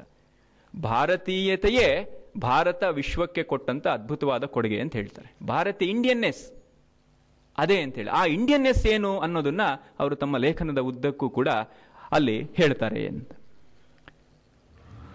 ಇದು ಕುಮಾರಸ್ವಾಮಿ ಅವರ ಬರವಣಿಗೆಗಳ ಒಂದು ಕ್ರಮ. ಮತ್ತೆ ಅವರು ಹುಟ್ಟಿದ್ದು ಈ ಈ ಥರದ ವಿವರಣೆಗಳಿಗೆಲ್ಲ ನಾನು ಹೆಚ್ಚು ಹೋಗೋದಿಲ್ಲ. ಯಾಕೆಂದರೆ ಒಂದು ಕುಮಾರಸ್ವಾಮಿ ಅವರಿಗೆ ತಮ್ಮ ವೈಯಕ್ತಿಕವಾದಂಥ ವಿವರಗಳನ್ನು ದಾಖಲೆ ಮಾಡೋದಕ್ಕೆ ಅವರು ಒಪ್ಪುತ್ತಾ ಇರಲಿಲ್ಲ ಅಂತ. ಹಾಗಾಗಿ ಅವರು ಫೋಟೋಗಳು ಬಹಳ ಕಡಿಮೆ ಇರುವಂಥದ್ದು. ಮತ್ತು ಅವ್ರ ಬಗ್ಗೆನೇ ದಾಖಲೆ ಆಗಿರುವಂಥದ್ದು ಪರ್ಸನಲ್ ಅಂತ ನಾವೇನು ಹೇಳ್ತೀವಿ. ತೀರಾ ವೈಯಕ್ತಿಕ ಅಭಿಪ್ರಾಯಗಳು, ವೈಯಕ್ತಿಕ ನಿಲುವುಗಳು, ವೈಯಕ್ತಿಕ ವಿಷಯಗಳ ಬಗ್ಗೆ ಹೆಚ್ಚು ನಮಗೆ ಮಾಹಿತಿ ಸಿಗೋದಿಲ್ಲ. ಅವರ ಪರಮ ಶಿಷ್ಯ ಅಂತ ಇದ್ದಂಥವರು ಒಬ್ಬರು ಅವ್ರಿಗೊಂದು ಸಂಭಾವನಾ ಗ್ರಂಥ ತರೋದಕ್ಕೆ ಅಂತ ಹೋಗ್ತಾರೆ. ಅವ್ರ ಕೊನೆ ದಿನಗಳಲ್ಲಿ ಒಪ್ಪೋದಿಲ್ಲ. ಅವ್ರದ್ದೊಂದು ಬಯೋಗ್ರಫಿ ಬರಿಬೇಕು ಅಂತ ಬಹಳ ಬಹಳ ಪ್ರಯತ್ನ ಪಡ್ತಾರೆ. ಅದಕ್ಕೂ ಒಪ್ಪೋದಿಲ್ಲ. ಅದಕ್ಕೆ ಅವ್ರು ಒಪ್ಪೋದಿಲ್ಲ ಅಂತ ಹೇಳಿದ್ರೆ ಅದು ವಿನಯದ ಒಂದು ನಾಟಕವೋ ಅಥವಾ ಸಹಜವಾದ ಒಂದು ವಿನಯವೋ ಅಲ್ಲ ಅದು. ಅದಕ್ಕೆ ಅವರು ಕೊಡುವಂಥ ತತ್ವ ಇದೆಯಲ್ಲ, ಅದು ಕೂಡ ಈ ಪರಂಪರೆಯಲ್ಲಿ ಬಂದಂಥದ್ದು ಅಂತ. ಏನಿದು ಅಂತ ಹೇಳಿದ್ರೆ, ಒಬ್ಬ ಮನುಷ್ಯ ತನ್ನ ಬಗ್ಗೆ ತಾನು ಹೇಳ್ಕೊಳ್ಳುವಂಥದ್ದು, ತನ್ನ ಬಗ್ಗೆ ತಾನು ಮಾತಾಡುವಂಥದ್ದು, ತನ್ನನ್ನು ತಾನು ಬೇರೆ ರೀತಿಯಲ್ಲಿ ಪ್ರತಿಬಿಂಬವಾಗಿ ನೋಡುವಂಥದ್ದು ಇದೆಯಲ್ಲ ಇದೆಲ್ಲವನ್ನೂ ಕೂಡ ಅವರು ತೀರಾ ಟೆಕ್ನಿಕಲ್ ಟರ್ಮಲ್ಲಿ ಅದನ್ನ ಕುಹಕ ಮಾಡ್ತಾರೆ, ನಿಂದಿಸ್ತಾರೆ, ಟೀಕೆ ಮಾಡ್ತಾರೆ. ಏನು ಅಂದ್ರೆ ಅಸ್ವರ್ಗೀಯ ಅಂತ ಕರೀತಾರೆ. ಇದು ಪಾಪ ಇದು, ಹೇಯ ಇದು. ನಿಮ್ಮನ್ನ ಆ, ಈ ಅಸ್ವರ್ಗೀಯ ಅನ್ನುವಂಥದ್ದು ನಾವು ನೋಡಬೇಕು ಅಂತ ಹೇಳಿದ್ರೆ ಕಠೋಪನಿ, ಕಠೋಪನಿಷತ್ತಿನ ಮೂಲಕ್ಕೆ ಹೋಗ್ಬೇಕಲ್ಲಿ. ಭಗವದ್ಗೀತೆಯಲ್ಲೂ ಬರುತ್ತೆ. ಇದಕ್ಕೆ ಸಂವಾದಿಯಾಗಿರುವಂಥದ್ದು ಅಲ್ಲಿ ಅಸ್ವರ್ಗೀಯ ಹೇಗೆ ಅಂತಿದ್ರೆ, ಕಠೋಪನಿಷತ್ತಿನ ಆರಂಭದಲ್ಲಿ ಅವನು ಯಜ್ಞವನ್ನು ಮಾಡ್ತಿರ್ತಾನೆ. ಆ ಯಜ್ಞದ ಸಂದರ್ಭದಲ್ಲಿ ದಕ್ಷಿಣೆಯನ್ನು ಕೊಡಬೇಕು. ಆ ದಕ್ಷಿಣೆಯನ್ನು ಕೊಡಬೇಕಾದ್ರೆ ಅವನು ಹಸುಗಳ ರೂಪದಲ್ಲಿ ದಕ್ಷಿಣೆಯನ್ನು ಕೊಡ್ತಾನೆ. ಆ ಎಂಥ ಹಸುಗಳನ್ನೇ ಅವನು ದಕ್ಷಿಣೆ ಕೊಡೋದಕ್ಕೆ ಆಯ್ಕೆ ಮಾಡ್ಕೊಳ್ತಾನೆ ಅಂತ ಹೇಳಿದ್ರೆ, ಅಲ್ಲಿ ವಿವರಣೆ ತುಂಬ ಚೆನ್ನಾಗಿ ಬರುತ್ತೆ. ಈ ಈ ಹಸುಗಳು ಎಷ್ಟು ಬಡಕಲು ಅಂತ ಹೇಳಿದ್ರೆ, ಹಾಲು ಕೊಡೋದಿರಲಿ. ಅದಕ್ಕೆ ಪಾಪ ನೀರು ತಿನ್ನೋಕ್ಕೂ ಹಾಕ್ತಾ ಇರಲಿಲ್ಲ ಹುಲ್ಲು ತಿನ್ನೋಕ್ಕೂ ಹಾಕ್ತಾ ಇರಲಿಲ್ಲ. ಅಂತ ಸ್ಥಿತಿಯಲ್ಲಿ ಇದ್ದಂತ ಹಸುಗಳನ್ನ ದಾನ ಮಾಡ್ತಿದ್ದಾನೆ. ಅದನ್ನ ನೋಡಿ ಮಗನಿಗೆ ಪ್ರಶ್ನೆ ಬರುತ್ತೆ. ಏನು ಅಂತ ಹೇಳಿದ್ರೆ, ಅಲ್ಲಿ ಉಪನಿಷತ್ ಬಹಳ ಚೆನ್ನಾಗಿ ಹೇಳುತ್ತೆ. ಆ, ನಚಿಕೇತನಿಗೆ ತಂದೆ ಮಾಡ್ತಾ ಇರುವಂಥ ಈ ದಕ್ಷಿಣ ಈ ರೀತಿ ಬಡಕಲ ಹಸಲನ್ನ ಕೊಡ್ತಾ ಇದ್ದಾನಲ್ಲ ಇದನ್ನ ನೋಡಿ ಅವನು ಒಳಗಡೆ ಶ್ರದ್ಧೆ ಪ್ರವೇಶ ಮಾಡ್ತು ಅಂತ ಹೇಳುತ್ತೆ. ಎಷ್ಟು ಅದ್ಭುತವಾದಂತ ಒಂದು ಕಲ್ಪನೆ ಅದು ಅಂತ. ಅದಕ್ಕೆ ಶಂಕರರ ಭಾಷ್ಯದಲ್ಲಿ ಶ್ರದ್ಧೆ ಅಂದ್ರೆ ಏನು ಅಂತ ಹೇಳಿದ್ರೆ ಆಸ್ತಿಕ್ಯ ಬುದ್ಧಿ ಅಂತ ಕರೀತಾರೆ. ಆಸ್ತಿಕ್ಯ ಬುದ್ಧಿ ಅಂತ ಹೇಳಿದ್ರೆ ದೇವಸ್ಥಾನಕ್ಕೆ ಹೋಗುವಂತ ಆಸ್ತಿಕ್ಯ ಅಂತಲ್ಲ. ನಾನು ಮಾಡ್ತಾ ಇರುವ ಕೆಲಸದಲ್ಲಿ ನನಗೆ ಪೂರ್ಣ ಪ್ರಮಾಣದ ವಿಶ್ವಾಸ ಇದೆಯಲ್ಲ, ಅದು ಆಸ್ತಿಕ್ಯ ಅಂತ. ಹೀಗೆ ಇವನು ಈ ತಾನು ಮಾಡ್ತಿರುವಂತ ಕೆಲಸದಲ್ಲೇ ತನಗೆ ನಂಬಿಕೆ ಇಲ್ಲದೆ ಇರೋದ್ರಿಂದ ಯಾವುದೋ ಒಂದು ದಕ್ಷಿಣೆ ಕೊಟ್ರೆ ಸಾಕು ಅಂತ ಕೊಡ್ತಿದ್ದಾನೆ ಅವನು ಅಂತ. ಹಾಗೆ ಕೊಡೋದ್ರಿಂದ ಏನಾಗುತ್ತೆ ಅಂತ ಹೇಳಿದ್ರೆ, ಅವನಿಗೆ ಆನಂದ ಅನ್ನುವಂಥ ಲೋಕ ಸಿಗಬೇಕಿತ್ತು, ಆದರೆ ಈತನ ಕೊಡ್ತವ್ರಿಂದ ಆನಂದ ಅನ್ನುವಂಥದ್ದು, ಆನಂದ ಇಲ್ಲದೆ ಇರುವಂಥ ಲೋಕ ಸಿಗತ್ತೆ ಅಂತ. ಇದು ಅಸ್ವರ್ಗ್ಯ. ಕುಮಾರಸ್ವಾಮಿ ಅವರು ಹೇಳ್ತಿರುವಂಥದ್ದು, ಹೀಗೆ ತನ್ನ ಬಗ್ಗೆ ತಾನು ಮಾತಾಡ್ಕೊಳ್ಳೋದು, ತನ್ನ ಪ್ರತಿಮೆಯನ್ನು ತಾನು ನಿಲ್ಲಿಸ್ಕೊಳ್ಳೋದು ನ- ಈ ರಸ್ತೆಗೆ ನನ್ನ ಹೆಸರು ಇಡಬೇಕು ಅನ್ನುವಂಥ ಚಳುವಳಿ ಮಾಡುವಂಥದ್ದು ಇದೆಯಲ್ಲ? ಇದೆಲ್ಲ ಅಸ್ವರ್ಗೀಯ ಅಂತ ಹೇಳಿ. ಹಾಗಾಗಿ ಅವರು ತಮ್ಮ ವೈಯಕ್ತಿಕವಾದದನ್ನು ಯಾವುದೂ ಕೂಡ ದಾಖಲೆ ಮಾಡೋದಕ್ಕೆ ಬಿಡ್ತಾ ಇರಲಿಲ್ಲ ಅಂತ. ಇದು ಪರಂಪರೆಯ ವಿರುದ್ಧ ಅಂತ. ಇದಕ್ಕೇನು ಸಮರ್ಥನೆ ಏನು? ಈಗಷ್ಟೇ ಬೆಳಿಗ್ಗೆ ಒಂದು ಭಾಸನ ನಾಟಕಗಳ ಬಗ್ಗೆ ಒಂದು ಕಾರ್ಯಕ್ರಮದಲ್ಲಿ ಒಂದು ಮಾತು ಹೇಳಿದೆ. ಅದನ್ನು ಇಲ್ಲಿ ಹೇಳಿದ್ರೆ ಕುಮಾರಸ್ವಾಮಿ ಅವರು ಯಾವ ದೃಷ್ಟಿಯಿಂದ ಅದನ್ನು ಹೇಳ್ತಿದ್ದಾರೆ ಅಂತ ಗೊತ್ತಾಗುತ್ತೆ. ಪ್ರತಿಮಾ ನಾಟಕದ ಕತೆ ನಮ್ಗೆ ಗೊತ್ತಿದೆ. ಕೆಲವ್ರಿಗಾದ್ರೂ ಗೊತ್ತಿರ್ಬೋದು. ರಾಮಾಯಣವನ್ನು ಆಧರಿಸಿ ಭಾಸ ಬರೆದಂಥದ್ದು. ಅಲ್ಲಿ ಒಂದು ಆ ಪ್ರತಿಮಾ ನಾಟಕ ಅನ್ನುವಂಥದ್ದೇ ಅಲ್ಲಿ ಬ ಒಂದು ಮೂರನೇ ಅಂಕದಲ್ಲಿ ಬರುವಂಥ ಒಂದು ಸನ್ನಿವೇಶದಲ್ಲಿ ಆ ನಾಟಕಕ್ಕೆ ಹೆಸರು ಬಂದಿರುವಂಥದ್ದು. ಏನು ಅಂತ ಹೇಳಿದ್ರೆ ಇಲ್ಲಿ ರಾಮನ ಪಟ್ಟಾಭಿಷೇಕಕ್ಕೆ ಸಿದ್ಧತೆ ನಡೆದಿರುವಂಥದ್ದು. ಆ ಸಂದರ್ಭದಲ್ಲಿ ಕೈ ಕೈ ವರ ಕೇಳೋದು, ರಾಮನ ಪಟ್ಟಾಭಿಷೇಕ ನಿಂತು ಹೋಗೋದು, ಇಷ್ಟು ಅಯೋಧ್ಯೆಯಲ್ಲಿ ನಡೆದಿದೆ. ಅದರ ಪರಿಣಾಮವಾಗಿ ದಶರಥ ಸತ್ತು ಹೋಗಿದ್ದಾನೆ. ಅದೇ ಸಂದರ್ಭದಲ್ಲಿ ಭರತ ಅಲ್ಲಿಲ್ಲ ಅಯೋಧ್ಯೆಯಲ್ಲಿ. ಅವನ ಮಾವನ ಮನೇಲಿ ಇದ್ದಾನೆ. ಬರಬೇಕು ಅನ್ನುವಂಥ ಒಂದು ಸುದ್ದಿ ಅವನಿಗೆ ರವಾನೆ ಆಗುತ್ತೆ. ಭರತ ವಾಪಸ್ ಬರ್ತಿದ್ದಾನೆ ಅಯೋಧ್ಯೆಗೆ. ಆ ಅಯೋ ಅಯೋಧ್ಯೆಯನ್ನ ಪ್ರವೇಶ ಮಾಡೋದಕ್ಕಿಂತ ಮೊದಲು ಅವನೊಂದು ಜಾಗದಲ್ಲಿ ಇನ್ನು ಮುಹೂರ್ತ, ಒಳ್ಳೆ ಮುಹೂರ್ತ ಬಂದಿಲ್ಲ, ಪುರಪ್ರವೇಶಕ್ಕೆ ಅಂತ ಹೇಳಿ ನಿಂತಿದ್ದಾನೆ. ಅಲ್ಲಿ ದೂರದಲ್ಲಿ ಒಂದು ಒಂದು ಆಲಯ, ಒಂದು ಗೃಹ ಇದೆ. ಅದೇ ಪ್ರತಿಮಾ ಗೃಹ. ಏನದು ಅಂತ ಹೇಳಿದ್ರೆ, ಅಲ್ಲಿ ಇಕ್ಷ್ವಾಕು ವಂಶಗಳ ರಾಜರು ಯಾರು ಕೀರ್ತಿಶೇಷರಾಗಿದ್ದಾರೆ, ಮರಣ ಹೊಂದಿದ್ದಾರೆ, ಅವರ ಪ್ರತಿಮೆಗಳನ್ನು ಇಡುವಂಥ ಜಾಗ ಅದು. ಅಲ್ಲಿ ಅವನು ಬಂದಿದ್ದಾನೆ. ಅಲ್ಲಿ ಅವನು ಇಲ್ಲೇನೋ ಕಾಣ್ತಾ ಇದೆಯಲ್ಲ ಸುಮ್ಮನೆ ಇಲ್ಲಿರೋ ಬದಲು ಅಲ್ಲಿ ಹೋಗೋಣ ಅಂತೇಳಿ ಬರ್ತಾ ಹೋಗ್ತಾನೆ. ಅಲ್ಲಿ ಒಬ್ಬ ಒಬ್ಬ ಕಾವಲ್ ಕಾವಲ್ ಕಾಯೋದಿಕ್ಕೆ ಅಂತ ಇರ್ತಾನೆ ಅಂತ ಇಟ್ಕೊಳ್ಳೋಣ. ದೇವಕುಲಿಕ ಅಂತ ಒಬ್ಬ ಇರ್ತಾನೆ. ಅವನು ಇನ್ಯಾರು ಯಾರು ಒಳಗಡೆ ಹೋಗ್ತಾ ಇದ್ದಾನಲ್ಲ, ಇವನು ನೋಡಿದ್ರೆ ಅಲ್ಲಿ ಬಹಳ ಅದ್ಭುತವಾದ ಮಾತು ಬರುತ್ತೆ. ಆ ಒಳಗಡೆ ಇರುವಂಥ ಮೂರ್ತಿಗಳೇನಿದೆ, ಆ ಮೂರ್ತಿಗಳ ಒಂದು ಮಿನಿ ಮೂರ್ತಿ ಇವನು. ಒಂದು ಮಿನಿಯೇಚರ್ ತರ ಕಾಣ್ತಿದ್ದಾನಲ್ಲ ಅವನು ಯಾರೋ ಒಳಗಡೆ ಹೋಗ್ತಾ ಇದ್ದಾನ, ಏನಕ್ಕೆ ಹೋಗ್ತಿರ್ಬೋದು?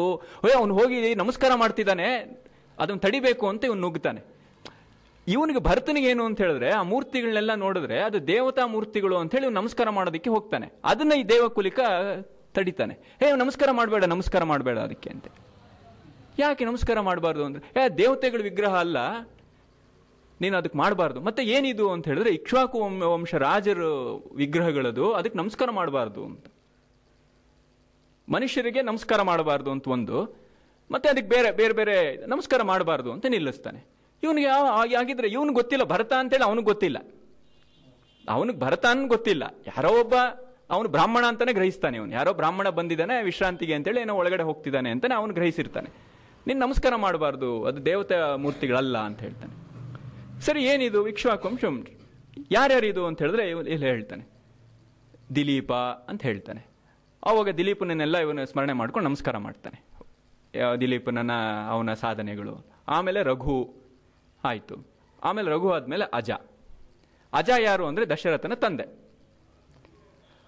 ಅಜ ಆದಮೇಲೆ ನೆಕ್ಸ್ಟ್ ಆ ಗೂಡು ಇರುತ್ತಲ್ಲ, ಆ ಗೂಡು ಖಾಲಿ ಇರೋದಿಲ್ಲ, ಅಲ್ಲೊಂದು ವಿಗ್ರಹ ಇರುತ್ತೆ. ಭರತನಿಗೆ ಅವಾಗ ಒಂದು ಸಮಸ್ಯೆ. ಇನ್ನೊಂದ್ಸತಿ ಹೇಳು ಅಂತ. ದಿಲೀಪ, ರಘು, ಅಜ. ಆದರೆ ಮುಂದಿಂದ ಖಾಲಿ ಇಲ್ಲ, ತುಂಬಿದೆ. ಅಂದ್ರೆ ಮುಂದೆ ಯಾರಿರಬೇಕಲ್ಲಿ? ಅವರ ಅಪ್ಪನೇ ಇರಬೇಕು, ದಶರಥನೇ ಇರಬೇಕು. ಮತ್ತೆ ಇನ್ನೊಂದ್ಸಲಿ ಕನ್ಫರ್ಮ್ ಮಾಡ್ಕೊಳ್ತಾನೆ. ಇನ್ನೊಂದ್ಸಲಿ ಇವನೇನು ಆರ್ಡ್ರ್ ಏನೋ ವ್ಯತ್ಯಾಸ ಹೇಳ್ತಿದ್ದಾನೆ ಅವನು ಅಂತೇಳಿ. ಆವಾಗ ಅವನು ಕೇಳ್ತಾನೆ, ಅಂದ್ರೆ ಇಲ್ಲಿ ಬದುಕಿರೋರ್ದು ಮೂರ್ತಿ ಇಡ್ತೀರಾ ಅಂತ. ಅಲ್ಲಿವರೆಗೂ ದಶರಥ ಸತ್ತಿರೋ ಸುದ್ದಿ ಭರ್ತನಿಗೆ ಗೊತ್ತಿಲ್ಲ. ಒಂದು ಕವಿಯ ನಾಟಕೀಯತೆ ಒಂದಿದೆ. ಅದ್ರ ಹಿಂದೆ ಭಾರತೀಯ ಕಲೆಯ ಒಂದು ತತ್ವ ಹೇಗಿದೆ ಅನ್ನೋದಕ್ಕೆ ಇದು ಅದ್ಭುತವಾದಂಥ ಒಂದು ನಿದರ್ಶನ ಅಂತ.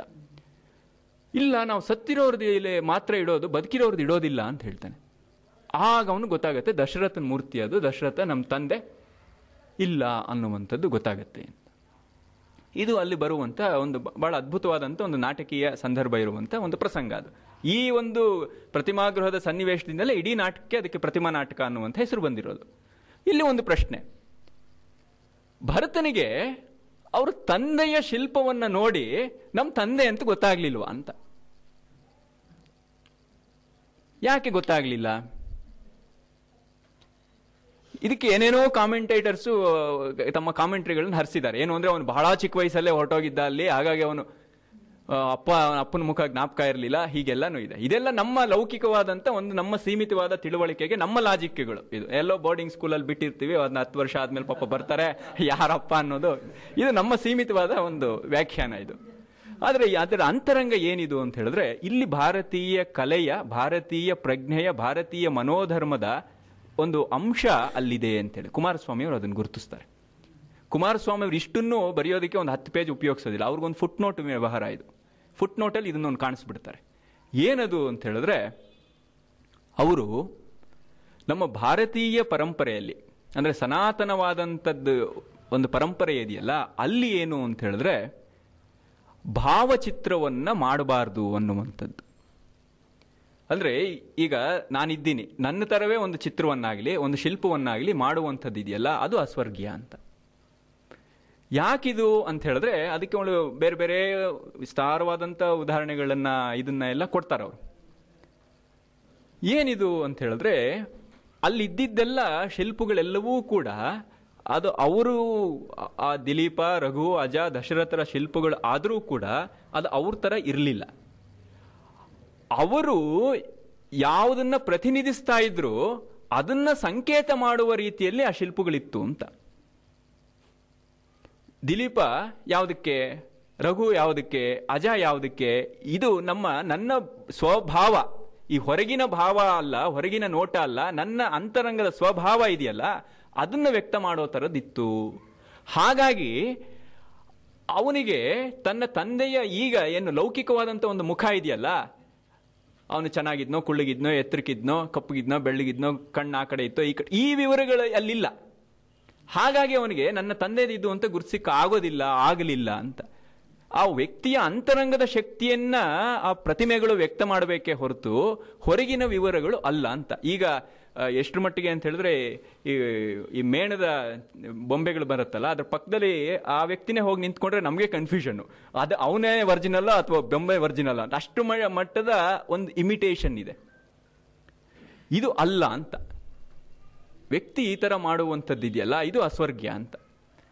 ಯಾಕಿದು ಅಂತ ಹೇಳಿದ್ರೆ, ಒಂದು, ಅದನ್ನು ಬಹಳ ಸರಳ ಮಾಡಿ ಹೇಳೋದಿದ್ರೆ, ನಾವಿದ್ದೀವಲ್ಲ ಇಡೀ ಜಗತ್ತು ಇದೆಯಲ್ಲ? ಈ ಜಗತ್ತು ಏನು ಅಂತ ಹೇಳಿದ್ರೆ, ಈ ಜಗತ್ತೇ ಒಂದು ನಕಲು ಅಂತ, ಕಾಪಿ ಅಂತ. ಯಾವುದು? ಯಾವುದೋ ಒಂದು ಮಹಾತತ್ವ ಒಂದಿದೆ. ನೀವು ದೇವರು ಅಂತ ಕರೀರಿ, ಏನೋ ಕರೀರಿ, ಏನೋ ಒಂದಿದೆಯಲ್ಲ ಅದರ ಒಂದು ನಕಲಿದು. ಆ ನಕಲನ್ನ ಮತ್ತೆ ನೀವು ನಕಲು ಮಾಡೋದಿದೆಯಲ್ಲ? ಅದು ಎಷ್ಟು ಅಗ್ಗದ ಕೆಲಸ ಅಂತ. ನಿಮಗೆ ಸಿಕ್ಕಿರೋದೇ ಜೆರಾಕ್ಸ್ ಕಾಪಿ ಅದನ್ನ ನೀವು ಮತ್ತೆ ಜೆರಾಕ್ಸ್ ಮಾಡಿ, ನೀವು ಒರಿಜಿನಲ್ ಅಂತ ಅನ್ಕೊಂಡ್ರೆ ನಾವೇನ್ ಮಾಡೋದು ಅಂತ. ಹಾಗಾಗಿ ಸ್ವಭಾವದ ಒಂದು ಚಿತ್ರಣ ಆಗಬೇಕೇ ಹೊರತು ನಿಮ್ಮ ಹೊರಗಿನ ವೇಷಗಳ ಇದ ಅಲ್ಲ ಇದು ಅಂತ. ಇದು ನಿಮ್ಮ ಇಂಟರ್ಪ್ರಿಟೇಷನ್ ಇರ್ಬೋದಲ್ಲ ಅಂತಿದ್ರೆ ಇಲ್ಲ, ನೀವು ಕಲೆಯನ್ನು ಬಿಟ್ಟು ನೋಡಿ ನಿಮಗೆ ಗೊತ್ತಾಗತ್ತೆ ಅಂತ ಕುಮಾರಸ್ವಾಮಿ ಅವರು ಹೇಳ್ತಾರೆ. ಏನಿದು? ನಾವು ಗಮನಿಸುವಂತ, ನಾವು ಪ್ರಾಚೀನ ಶಿಲ್ಪಗಳನ್ನು ನೋಡಿದ್ರೆ ನಮಗೆ ಗೊತ್ತಾಗುತ್ತೆ. ಇದು ಬುದ್ಧನ ವಿಗ್ರಹವೋ ಮಹಾವೀರನ ವಿಗ್ರಹವೋ, ವಿಷ್ಣುವಿನ ವಿಗ್ರಹವೋ ಅಂತ ನಾವು ಅವರ ಮುಖದಿಂದ ನಾವು ಗುರುತಿಸೋದಕ್ಕೆ ಆಗೋದಿಲ್ಲ. ಮುಖದ ಲಕ್ಷಣಗಳೆಲ್ಲ ಆಲ್ಮೋಸ್ಟ್ ಒಂದೇ ಇರುತ್ತೆ. ಆದರೆ ಬುದ್ಧ ಯಾವುದನ್ನ ಎತ್ತಿ ಹಿಡಿದ? ಕೃಷ್ಣ ಯಾವುದನ್ನ ಎತ್ತಿ ಹಿಡಿದ? ಶಿವ ಯಾವುದನ್ನ ಪ್ರತಿನಿಧಿಸ್ತಾನೆ? ಇದರಿಂದ ನಾವು ಇದು ಶಿವ, ಇದು ವಿಷ್ಣು ಅಂತ ಹೇಳ್ತಾ ಇದ್ದೀವಿ ಹೊರತು, ಅದು ರೆಪ್ರೆಸೆಂಟ್ ಮಾಡುವಂಥ ಒಂದು ಸಿಂಬಲ್ ಇದೆ. ಅದರ ಹಿಂದೆ ಒಂದು ತಾತ್ವಿಕತೆ ಇದೆ. ಆ ತಾತ್ವಿಕತೆಗಳು ಅದನ್ನ ಪ್ರತಿನಿಧಿಸ್ತಾ ಇದೆ, ಆ ಚಿತ್ರಗಳೇ ಹೊರತು. ಶಿವ ಹೀಗೆ ಇದ್ದ ಅನ್ನೋ ದೃಷ್ಟಿಯಿಂದ ಅಲ್ಲ. ಹಾಗಾಗಿ ನಮ್ಗೆ ಎಷ್ಟೋ ಸತಿ ಕನ್ಫ್ಯೂಷನ್ ಆಗುತ್ತೆ. ಅದು ಮಹಾವೀರನ ಇದು ಅಂತ. ಆವಾಗ ನಾವು ಹೇಳುವಂಥದ್ದು ಬುದ್ಧ. ಅವನು ಯಾವ ಹಸ್ತದಲ್ಲಿದ್ದಾನೆ? ಈ ದೃಷ್ಟಿಯಿಂದ ಇದು ಬುದ್ಧ ಇರ್ಬೋದು. ಮತ್ತೆ ಮಹಾವೀರ, ಅದು ಹಿಂದೆ ಸರ್ಪ ಇರುವಂತ ಹೀಗೆ ಆ ಒಂದು ತತ್ವ ಬುದ್ಧ ಅನ್ನುವಂಥ ವ್ಯಕ್ತಿಯನ್ನು ಪ್ರತಿನಿಧಿಸ್ತಾ ಇಲ್ಲ ಅದು. ಬುದ್ಧತ್ವ ಅಂತಿದೆಯಲ್ಲ, ಅದನ್ನ ಆ ಶಿಲ್ಪಗಳು ಪ್ರತಿನಿಧಿಸ್ತಾ ಇರುತ್ತೆ, ಆ ಚಿತ್ರಗಳು ಪ್ರತಿನಿಧಿಸ್ತಾ ಇರುತ್ತೆ. ಅದೇ ರೀತಿ ಶಿವತ್ವ ಅಂತೊಂದಿದೆ ಶಿವನಲ್ಲಿ. ಇದನ್ನ ಅದು ಪ್ರತಿನಿಧಿಸುತ್ತೆ ಅಂತ. ಹೀಗಾಗಿ ನಾವು ಹೇಗಿದೆಯೋ ಹಾಗೆ ಮಾಡುವಂಥದ್ದು ಅದು ಹೇಯ. ನಕಲಿನ ನಕಲು ಅಂತ ಹೇಳಿ ಇದು ಕೇವಲ ಭಾರತೀಯ ಚಿಂತನೆ ಅಲ್ಲ, ಕುಮಾರಸ್ವಾಮಿ ಅವರು ಕಾಣಿಸ್ತಾರೆ ಅದನ್ನ. ಗ್ರೀಕಲ್, ಗ್ರೀಕರಲ್ಲೂ ಕೂಡ, ಪ್ಲೊಟೈನಸ್ ಅಂತವನು ಪ್ಲೊಟೈನಸ್ನೇ ಮಾತಿದ್ದು, ನಕಲಿನ ನಕಲು ಅಂತ ಹೇಳಿ ಇದನ್ನೆಲ್ಲ ಅವರು ತಮ್ಮ ಬರಹಗಳಲ್ಲಿ ಬಹಳ ಅದ್ಭುತವಾಗಿ ಅವರು ಕಾಣಿಸ್ತಾ ಹೋಗ್ತಾರೆ ಅಂತೇಳಿ ಇದು ಕುಮಾರಸ್ವಾಮಿ ಅವರ, ಆ, ಕಲೆಗೆ ಒಂದು ಒಂದು ಒಂದು ಹೊಸ ಆಯಾಮವನ್ನು ಕೊಟ್ಟಿದ್ದು ಅಂತೇಳಿ ಇನ್ನೂ ಒಂದು ಅವರು ಒಂದು ಒಂದು ಉದಾಹರಣೆಯನ್ನು ಕೊಡ್ತಾರೆ. ಈ ಕಲೆ, ಅದ ಶಿಲ್ಪವೋ, ಚಿತ್ರವೋ, ಸಾಹಿತ್ಯವೋ ಆ ತತ್ವ ಏನಿದೆ, ಆ ತತ್ವದ ಅನುಭೂತಿ, ಅನುಭವವನ್ನ ನನ್ನ ಒಳಗಡೆ ಅದು ಉದ್ದೀಪನ ಮಾಡಬೇಕು. ಅಂದ್ರೆ ಏನು, ನಾನು ಅದು ಅನ್ನುವಂಥ ಒಂದು ತಾದಾತ್ಮ್ಯವನ್ನ ಬೆಸಿಬೇಕು ಕಲಾನುಭವದಲ್ಲಿ ಆಗುವಂಥದ್ದು ಇದು. ಈ ರಸ ಅನುಭವಕ್ಕೆಲ್ಲ ಇದೆಲ್ಲ ಪೂರಕ ಇದು ಅಂತ. ಅವರು ರಸ ಅನ್ನೋದಕ್ಕೆ ಒಂದು ಜಾಗದಲ್ಲಿ ಅವರು ಇಂಗ್ಲೀಷಲ್ಲಿ ಅವರು ಟ್ರಾನ್ಸ್ಲೇಟ್ ಮಾಡುವಂಥದ್ದು. ಭಾಷಾಂತರವೇ ಬಹಳ ಅದ್ಭುತವಾಗಿದೆ. ಅವರು ರಸವನ್ನ ಕೆಲವರೆಲ್ಲ ಜ್ಯೂಸು, ವೈನು ಈ ಥರ ಏನೇನೋ ಮಾಡಿದ್ದಾರೆ. ಅದು ಈ ಇರಬಹುದು. ಆದರೆ ಕುಮಾರಸ್ವಾಮಿ ಅವರು ಒಂದು ಜಾಗದಲ್ಲಿ ಮಾಡ್ತಾರೆ. ಐಡಿಯಲ್ ಬ್ಯೂಟಿ ಅಂತ ಬರೀತಾರೆ ರಸದ ರಸಕ್ಕೆ ಅವರು ಕೊಡುವಂಥ ಒಂದು ಟ್ರಾನ್ಸ್ಲೇಷನ್ ಐಡಿಯಲ್ ಬ್ಯೂಟಿ ಅಂತ. ಅದು ಹೇಗೆ ಅನ್ನೋದನ್ನು ಅವರು ಬಹಳ ಅದ್ಭುತವಾಗಿ ಅಲ್ಲಿ ಹೇಳ್ತಾರೆ. ಹೀಗೆ ಈ ತಾದಾತ್ಮ್ಯವನ್ನು ಅದು ಬೆಸಿಬೇಕು ಅಂತ. ಪ್ರಾಯಶಃ ಆಧುನಿಕ ಕಾಲದಲ್ಲಿ ನಟರಾಜನ ವಿಗ್ರಹ ಏನಿದೆ, ಅದರ ತಾತ್ವಿಕತೆಯನ್ನು ಜಗತ್ತಿಗೆ ಹೇಳಿದಂಥ ಮೊದಲನೇ ವ್ಯಕ್ತಿ ಅಂತ ಹೇಳಿದ್ರೆ ಆನಂದ್ ಕುಮಾರಸ್ವಾಮಿ ಅಂತ ಈ- ನಮ್ಮ ಪರಂಪರೆಯಿಂದನೇ ಅದು ಆಲ್ಮೋಸ್ಟ್ ಹೊರಟೋಗಿತ್ತು ಅಂತ. ಯಾಕೆ ಅಂತ ಹೇಳಿದ್ರೆ ಕುಮಾರಸ್ವಾಮಿ ಅವರಿದ್ದ ಕಾಲವನ್ನ ನಾವು ನೆನಪಿಸ್ಬೇಕು. ಸಾವಿರದ ಎಂಟುನೂರ ಎಂಬತ್ತೇಳು ಆಗಸ್ಟ್ ಹನ್ನೆ, ಇಪ್ಪತ್ತೆರಡನೇ ತಾರೀಕು ಅವರು ಹುಟ್ಟಿದ್ದು. ಸಾವಿರದ ಒಂಬೈನೂರ ನಲವತ್ತೇಳು, ಸೆಪ್ಟೆಂಬರ್ ಒಂಬತ್ತನೇ ತಾರೀಕು ಶರೀರವನ್ನು ಬಿಟ್ಟಿದ್ದವರು. ನಮಗಿನ್ನೂ ಸ್ವಾತಂತ್ರ್ಯ ನಮ್ಮ ದೇಶಕ್ಕೆ ಬಂದಿರಲಿಲ್ಲ. ಆಗ ಇಡೀ ಭಾರತೀಯ ಕಲೆಯನ್ನೇ ಹೊರಗಿನ ವಿದ್ವಾಂಸರು ಆ ಹೊರಗಿನ ವಿದ್ವಾಂಸರಿಂದ ಪ್ರಭಾವಿತರಾದಂಥ ಒಳಗಿನ ವಿದ್ವಾಂಸರು. ಇಬ್ಬರೂ ಕೂಡ ಅದನ್ನು ಏಕಪ್ರಕಾರವಾಗಿ ಇದೊಂದು ಪ್ರಿಮಿಟಿವ್ ಇದರಲ್ಲಿ ಏನು ಅರ್ಥವಿಲ್ಲ ಇದರಲ್ಲೆಲ್ಲ ಅಸಹ್ಯ, ಇದು ಇದು ಅರ್ಥವೇ ಆಗೋದಿಲ್ಲ, ಇದೊಂದು ಒಂದು ರೀತಿ ಮಾನ್ಸ್ಟ್ರಸ್ ಅಂತ. ಒಂದು ದೇವಿ ವಿಗ್ರಹ ಇದೆ. ಏನಿದು ಎಂಟು ಕೈ ಅಂದರೆ ಏನಿದು, ಯಾವುದೋ ಒಂದು ಪ್ರಾಣಿ ಮೇಲೆ ಕೂತ್ಕೊಳ್ಳೋದು ಅಂದರೆ ಏನು, ಇದೆಲ್ಲ ಏನಿದು ಅಂತ ಈ ರೀತಿಯ ತುಚ್ಛವಾಗಿ ಕಾಣ್ತಾ ಇದ್ದ ಸಂದರ್ಭಗಳದು. ಅದನ್ನು ನಾವು ಗಮನದಲ್ಲಿಟ್ಕೋಬೇಕು. ಇಂತಹ ಸಂದರ್ಭದಲ್ಲಿ ಕುಮಾರಸ್ವಾಮಿ ಅವರು ಕಲೆಗೆ ಇರುವಂಥ ಆ ತಾತ್ವಿಕತೆಯನ್ನು ನಿಮ್ಗೆ ಅರ್ಥವಾಗ್ತಿಲ್ಲ ಅದು, ನಿಮ್ಗೆ ಯಾವ್ದು ಅರ್ಥವಾಗೋದಿಲ್ಲ, ಅದನ್ನ ನೀವು ಈ ತರ ಹೇಳ್ತಾ ಇದ್ದೀರಿ ಅಂತ ಹೇಳಿ ಅವರು ಕೆಲಸ ಮಾಡಿದ್ದು ಪ್ರಧಾನವಾಗಿ ಕುಮಾರಸ್ವಾಮಿ ಅವರು ಆ ಕಲೆಯ ಬಗ್ಗೆ ಆರಂಭದ ದಶೆಯಲ್ಲಿ ಮಾಡಿದಂಥದ್ದು ಹೀಗೆ. ಅದಕ್ಕೆ ಅವ್ರ ಬರವಣಿಗೆಗಳೆಲ್ಲ ಹೆಚ್ಚಿನ ಸಂದರ್ಭದಲ್ಲಿ ಯಾವುದೋ ಒಂದು ಆರ್ಟಿಕಲ್ಗೆ ಉತ್ತರವು ಅನ್ನೋ ರೀತಿ ಹೊರಡುತ್ತೆ. ಆದರೆ ನಂತರ ತನ್ನ ಜಾಡನ್ನು ತಾನು ಹಿಡಿಯುತ್ತೆ ಅದು. ಆರಂಭದಲ್ಲಿ ಯಾರೋ ಒಂದು ಟೀಕೆ ಮಾಡಿರ್ತಾರೆ ಆ ಸಂದರ್ಭದಲ್ಲಿ. ಇಂಥ ಒಂದು ಸಂದರ್ಭದಲ್ಲಿ ಅವರು ಅದಕ್ಕೆ ಉತ್ತರ ಕೊಡೋ ರೂಪದಲ್ಲಿ ಬರೀತಾರೆ ಅಂತೇಳಿ ಈ ಅನಂತ ಕೈಗಳಿರುವಂಥದ್ದು ಹತ್ತು ಕೈಗಳು ತೋರಿಸಿದ್ದಾರೆ ಅಂತ ಹೇಳಿದ್ರೆ ಆ ಒಂದು ತತ್ವಕ್ಕೆ ಇರುವಂಥ ಅನಂತ ಸಾಧ್ಯಗಳನ್ನು ಅದನ್ನ ಒಂದು ಸಿಂಬಲ್, ಒಂದು ಪ್ರತೀಕದಲ್ಲಿ ತೋರಿಸ್ತಾ ಇದ್ದಾರೆ. ಅದನ್ನ ನಿನ್ಗೆ ಅರ್ಥವಾಗಲಿಲ್ಲ, ಅದನ್ನು ರಾಕ್ಷಸ ತರ ಕಾಣ್ತಾ ಇದೆ, ನಿನಗೆ ಹಾಗೆ ಹೀಗೆ ಅಂತ ಹೇಳಿದ್ರೆ ನಿನಗೆ ಅರ್ಥ ಆಗಿಲ್ಲ ಅನ್ನೋದನ್ನ ಅವರು ದೊಡ್ಡ ದೊಡ್ಡ ಆ ಕಾಲದ ಏನು, ಕಲೆ ಕ್ಷೇತ್ರದಲ್ಲಿ, ಅಧ್ಯಾತ್ಮ ಕ್ಷೇತ್ರದಲ್ಲಿ ಕೆಲಸ ಮಾಡಿದಂಥವ್ರಿಗೆಲ್ಲ ಉತ್ತರಗಳನ್ನು ಅವರು ಕೊಟ್ಟಿದ್ದಾರೆ ಅಂತ. ಹಾಗೆ ಈ ನಟರಾಜನ ಕಲ್ಪನೆ ಇದೆಯಲ್ಲ? ಈ ನಟರಾಜನ ಕಲ್ಪನೆ ಇದರ ಮೂಲ ಕಾಶ್ಮೀರ ಶೈವ. ಕಾಶ್ಮೀರ ಶೈವದ ನಾವು ಟೆಕ್ಸ್ಟ್ಗಳನ್ನು ನೋಡಿದ್ರೆ ನಮಗೆ ಸ್ಪಷ್ಟವಾಗಿ ಗೊತ್ತಾಗುತ್ತೆ. ಅಭಿನವ ಭಾರತಿಯಲ್ಲೇ ಅಭಿನವ ಗುಪ್ತರು ನಾಟ್ಯಶಾಸ್ತ್ರದ ವ್ಯಾಖ್ಯಾನಕ್ಕೆ ಆರಂಭದ ಒಂದೊಂದು ಅಧ್ಯಾಯದಲ್ಲೂ ಭಾವಾಧ್ಯಾಯ, ರಸಾಧ್ಯಾಯ ಅಂತೇನಿದೆ, ಆ ಒಂದೊಂದು ಅಧ್ಯಾಯದಲ್ಲೂ ಆರಂಭದಲ್ಲೇ ಒಂದು ಶ್ಲೋಕವನ್ನು ಅವ್ರು ಕಾಣಿಸ್ತಾರೆ. ಅಲ್ಲಿ ಈ ಶಿವನ ತತ್ವಗಳು ಹೇಗೆ ಈ ಭಾವವನ್ನಿರಬಹುದು ಈ ರಸವನ್ನಿರಬಹುದು ಅದನ್ನ ತಾತ್ವಿಕ ಮಟ್ಟದಲ್ಲಿ ರೆಪ್ರೆಸೆಂಟ್ ಮಾಡುತ್ತೆ ಅನ್ನುವಂಥ ಮಾತನ್ನ ಅಲ್ಲಿ ಬಹಳ ಅದ್ಭುತವಾಗಿ ಕಾಣಿಸ್ತಾರೆ. ಅಂದ್ರೆ ಇದೆಲ್ಲ ಕೂಡ ನಟರಾಜನ ಕಲ್ಪನೆಯಿಂದ ಬಂದಂಥದ್ದು. ಜಗತ್ತೇ ಒಂದು ನಾಟಕ ಮಂದಿರ, ಇವನೇ ಮಹಾನಟ ಅನ್ನುವಂಥ ಕಲ್ಪನೆ ಎಲ್ಲ ಮೂಲ ಅಲ್ಲಿ. ಆದರೆ ಹೀಗೆ ಒಂದು ಹೊರಗಿನ ದಾಳಿ, ಇನ್ನೊಂದು ನಮ್ಮವರ ವಿಸ್ಮೃತಿ, ಈ ಎರಡೂ ಕಾರಣಗಳಿಂದ ಸಾವಿರಾರು ವರ್ಷಗಳು ನಮ್ಮ ಕಲೆಯ ಔನ್ನತ್ಯ ನಮ್ಮ ಪರಂಪರೆಯ ಔನ್ನತ್ಯ ನಮಗೆ ಕಾಣೆಯಾಗಿತ್ತು, ಮರೆಯಾಗಿತ್ತು. ಅಂತ ಸಂದರ್ಭದಲ್ಲಿ ಮತ್ತೆ ಅದನ್ನು ರೀಇಂಟರ್ಪ್ರಿಟ್ ಮಾಡಿ ಜಗತ್ತಿಗೆ ತೋರಿಸಿದಂಥವರು ಕುಮಾರಸ್ವಾಮಿಯವರು ಅಂತ. ಇದೊಂದು ಐತಿಹಾಸಿಕವಾಗಿ ಮಹತ್ವದ ವಿಷಯವೂ ಹೌದು. ನಂತರ ಕುಮಾರಸ್ವಾಮಿ ಅವರನ್ನ ಪ್ರಾಯಶಃ ಭೇಟಿ ಮಾಡಿದ್ದಿರಬಹುದಾದಂಥ ವ್ಯಕ್ತಿ ಬಿ ಜಿ ಎಲ್ ಸ್ವಾಮಿ ಅವರು. ಇಲ್ಲಿ ಇನ್ನೊಂದು ಸಂದರ್ಭ ಹೇಳಬೇಕು. ಇದನ್ನು ಹೇಳಿಬಿಟ್ಟು ನಾನು ಹೇಳ್ತೀನಿ. ಬಿ ಜಿ ಸ್ವಾಮಿಯವರು ಕೂಡ ಚಿದಂಬರ ನಟರಾಜನ್ ಬಗ್ಗೆ ಒಂದು ಪುಸ್ತಕವನ್ನು ಬರೆದಿದ್ದಾರೆ. ಅದಕ್ಕೆ ಮೂಲ ಸ್ಫೂರ್ತಿ ಕುಮಾರಸ್ವಾಮಿ ಅವರು, ಆನಂದ್ ಕುಮಾರಸ್ವಾಮಿ ಅವರು. ಅದನ್ನು ನಾವು ಗಮನಿಸಬೇಕು. ಇಲ್ಲಿ ಶಿವನನ್ನ ಬಹಳ ಅದ್ಭುತವಾಗಿ ಅವರು ಆ ಪಂಚಕೃತ್ಯಗಳು ಹೇಗೆ ಆ ನಟರಾಜನ ಕಲ್ಪನೆಯಲ್ಲಿ ಅಡಗಿದೆ ಅನ್ನೋದನ್ನು ಬಹಳ ಅದ್ಭುತವಾಗಿ ತೋರಿಸ್ತಾರೆ. ನಮಗೆ ಪಂಚಕೃತ್ಯಗಳೆಲ್ಲ ನಮಗೆ ಗೊತ್ತಿದೆ. ಒಂದು, ಸೃಷ್ಟಿ, ಸ್ಥಿತಿ, ಲಯ, ತಿರೋಧಾನ ಮತ್ತು ಅನುಗ್ರಹ ಅಂತೇಳಿ. ಈ ಐದು ಇದು ಕಾಶ್ಮೀರ ಶೈವದ ಒಂದು ನೆಲೆಯಲ್ಲಿ ಬರುವಂಥದ್ದು ನಾವು ಸಾಮಾನ್ಯವಾಗಿ ಸೃಷ್ಟಿ, ಸ್ಥಿತಿ, ಲಯಕ್ಕೆ ನಿಂತ್ಕೊಳ್ಳುತ್ತೆ ಅವರು ತಿರೋಧಾನ ಮತ್ತೆ ಅನುಗ್ರಹ ಅನ್ನುವಂಥ ಇನ್ನೆರಡು ಕಾನ್ಸೆಪ್ಟನ್ನು ಹೇಳ್ತಾರೆ. ಸೃಷ್ಟಿ ನಮಗೆ ಗೊತ್ತಿದೆ, ಹುಟ್ಟಿದೆ. ಸ್ಥಿತಿ ಕಾಪಾಡುವಂಥದ್ದು. ಲಯ, ಇದೊಂದು ದಿವಸ ಅದು ಮತ್ತೆ ತನ್ನ ಸ್ವ- ಸ್ವಂತ ನೆಲೆಗೆ ಮರಳುವಂಥದ್ದು. ಮತ್ತೆ ತಿರೋಧಾನ ಅಂತ. ಈ ತಿರೋಧಾನ ಇಲ್ಲದೇ ಇದ್ದರೆ ಕಲೆಯ ಎಷ್ಟೋ ತತ್ವಗಳನ್ನು ನಾವು ಅರ್ಥ ಮಾಡ್ಲಿಕ್ಕೆ ಬರೋದಿಲ್ಲ ಅಂತ. ಏನು ಈ ತಿರೋಧಾನ ಅಂತ ಹೇಳಿದ್ರೆ, ನೀವು ಭಗವಂತನನ್ನ, ದೇವರನ್ನ ನೀವು ಸರ್ವಾಂತರ್ಯಾಮಿ, ಎಲ್ಲೆಲ್ಲೂ ಇದ್ದಾನೆ, ಸರ್ವಶಕ್ತ ಅಂತೆಲ್ಲ ಹೇಳ್ತೀರಿ. ಕಾಣೋದಿಲ್ವಲ್ಲ? ಹೌದು, ನೀವು ಕಾಣೋದಿಲ್ಲ, ಅದಕ್ಕೆಲ್ಲ ಬೇರೆ ಕೊಡ್ಬೋದು. ಆದರೆ ಕಾಶ್ಮೀರ ಶೈವ ಏನು ಹೇಳುತ್ತೆ ಅಂತ ಹೇಳಿದ್ರೆ, ಈ ತಿರೋಧಾನ ಅನ್ನುವಂಥದ್ದು ಶಿವನ ಇನ್ನೊಂದು ವಿಶೇಷ ಶಕ್ತಿ ಅಂತ. ಏನದು ಅಂತ ಹೇಳಿದ್ರೆ, ಅವನು ಎಲ್ಲ ಜಾಗದಲ್ಲೂ ಇದ್ದಾನೆ, ಆದರೆ ಮುಸುಕು ಹಾಕ್ಕೊಂಡಿದ್ದಾನೆ ಅಂತ. ಒಂದು ಮುಸುಕಿದೆ, ನಮ್ಗಿದೆ, ಆದರೆ ಇವಾಗ ನಮಗಿದೆಯಪ್ಪ, ಇಲ್ಲೊಂದು ತೆರೆ ಹಾಕಿಬಿಟ್ರೆ ಆ ಕಡೆ ಅವ್ರು ಕಾಣ್ತಾ ಇಲ್ಲ. ಹಾಗೆ ಶಿವ ಎಲ್ಲೆಲ್ಲೂ ಇದ್ದುಕೊಂಡು ಅವನು ಮುಸುಕು ಹಾಕ್ಕೊಂಡಿರೋದ್ರಿಂದ ನಮಗೆ ಕಾಣ್ತಾ ಇಲ್ಲ ಅಂತ, ಈ ತಿರೋಧಾನ ಅಂತ. ಸರಿ, ಈ ಮುಸುಕು ಯಾವಾಗ ತೆಗೆಯುತ್ತೆ ಅಂತ ಹೇಳಿದ್ರೆ ನಿನ್ನ ಕೈಯಲ್ಲಿ ಇಲ್ಲ ಅಂತ. ಏನು? ಅದು ಅವನ ಅನುಗ್ರಹ ಬೇಕು ಅಂತ. ಇದು ಬೇರೆ ನಂತರದ ಚರ್ಚೆ. ಈ ಅನುಗ್ರಹ ಅಂದರೆ ಏನು? ಇದೆಲ್ಲ ಏನು? ಅವರಲ್ಲಿ ಬರುವಂಥ ಮೂರು ವಿಧದ ಸಾಧನೆಗಳನ್ನು ಹೇಳ್ತಾರೆ. ಆ ಮಲಗಳನ್ನು, ಆಣವ ಮಲ ಇತ್ಯಾದಿಗಳನ್ನು ಹೇಗೆ ಹೋಗಲಾಡಿಸ್ಕೊಳ್ಳೋದು, ಇದೆಲ್ಲ ಬೇರೆ ಒಂದು ಚರ್ಚೆ. ಅಂದರೆ ಈ ನಟರಾಜನ ಒಂದು ಕಲ್ಪನೆಯಲ್ಲಿ ಇಷ್ಟು ತಾತ್ವಿಕತೆಯನ್ನು ಕಾಣಿಸಿಕೊಟ್ಟದ್ದು ಆಧುನಿಕ ಜಗತ್ತಿನಲ್ಲಿ ಕುಮಾರಸ್ವಾಮಿ ಅವರು ಪ್ರಧಾನವಾಗಿ ಕಾಶ್ಮೀರ ಶೈವಕ್ಕಿಂತ ಹೆಚ್ಚು ನಮ್ಮ ಹತ್ತಿರದಲ್ಲೇ ಇರುವಂಥ ತಮಿಳುನಾಡಿನ ಆ ಮೂಲಕ್ಕೆ ಅವ್ರು ಹೋಗಿ. ಚಿದಂಬರಂ ಅಂತ ಹೇಳಿದ್ರೆ ಅದು ಕೇವಲ ಹೊರಗಿನ ಚಿದಂಬರಂನಲ್ಲಿರುವಂಥ ನಟರಾಜ ಅಲ್ಲ. ಚಿತ್ ಅಂಬರ ನಿನ್ನ ಒಳಗಡೆ ಹೃದಯದಲ್ಲಿದ್ದಾನೆ ಅಂತ. ಈ ರೀತಿಯದೆಲ್ಲ ಅವರು ಬಹಳ ಅದ್ಭುತವಾಗಿ ಅದನ್ನು ಹೇಳ್ತಾರೆ ಅಂತ. ಹೀಗೆ ಅವರು ಒಂದೊಂದು ಪ್ರತಿಮೆಯನ್ನು ತಗೊಂಡು ಅವರು ಬಹಳ ಆ ತಾತ್ವಿಕತೆಯ ಆಳಕ್ಕೆ ಹೋಗಿ ನಮ್ಮ ಅನುಭವಕ್ಕೆ ಅದನ್ನು ಮುಟ್ಟಿಸ್ತಾರೆ.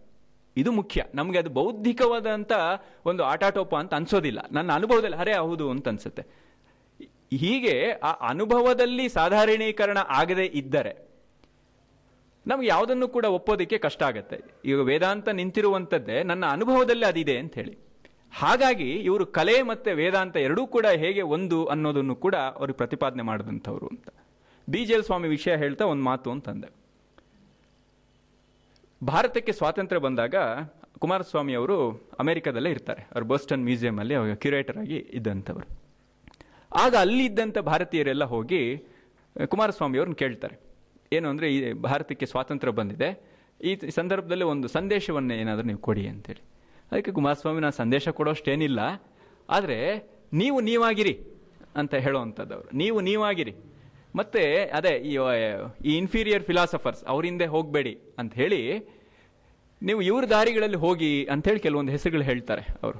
ಯಾರು ಅಂತ ಹೇಳಿದ್ರೆ ರಮಣ ಮಹರ್ಷಿಗಳು, ಮಹಾತ್ಮ ಗಾಂಧಿ ಅವರು, ಜೆ ಸಿ ಕುಮಾರಪ್ಪ ಅಂತೇಳಿ ಆ ಕಾಲದಲ್ಲಿ ಬಹಳ ದೊಡ್ಡ ಹೆಸರು ಆರ್ಥಿಕ ಕ್ಷೇತ್ರದಲ್ಲಿ. ನಾವೇನು ಈ ಸ್ವದೇಶಿ ಅಂತ ಹೇಳ್ತೀವಿ, ಆ ನೆಲೆಯಲ್ಲಿ ಕೆಲಸ ಮಾಡಿದಂಥವ್ರು. ಇಂಥ ಇನ್ನೊಂದು ಎರಡು ಮೂರು ಹೆಸರು ಹೇಳ್ತಾ ಅಲ್ಲಿ ಡಿ ವಿ ಗುಂಡಪ್ಪನವರು ನೀವು ಅನುಸರಿಸಿ ಅಂತ ಹೇಳ್ತಾರೆ.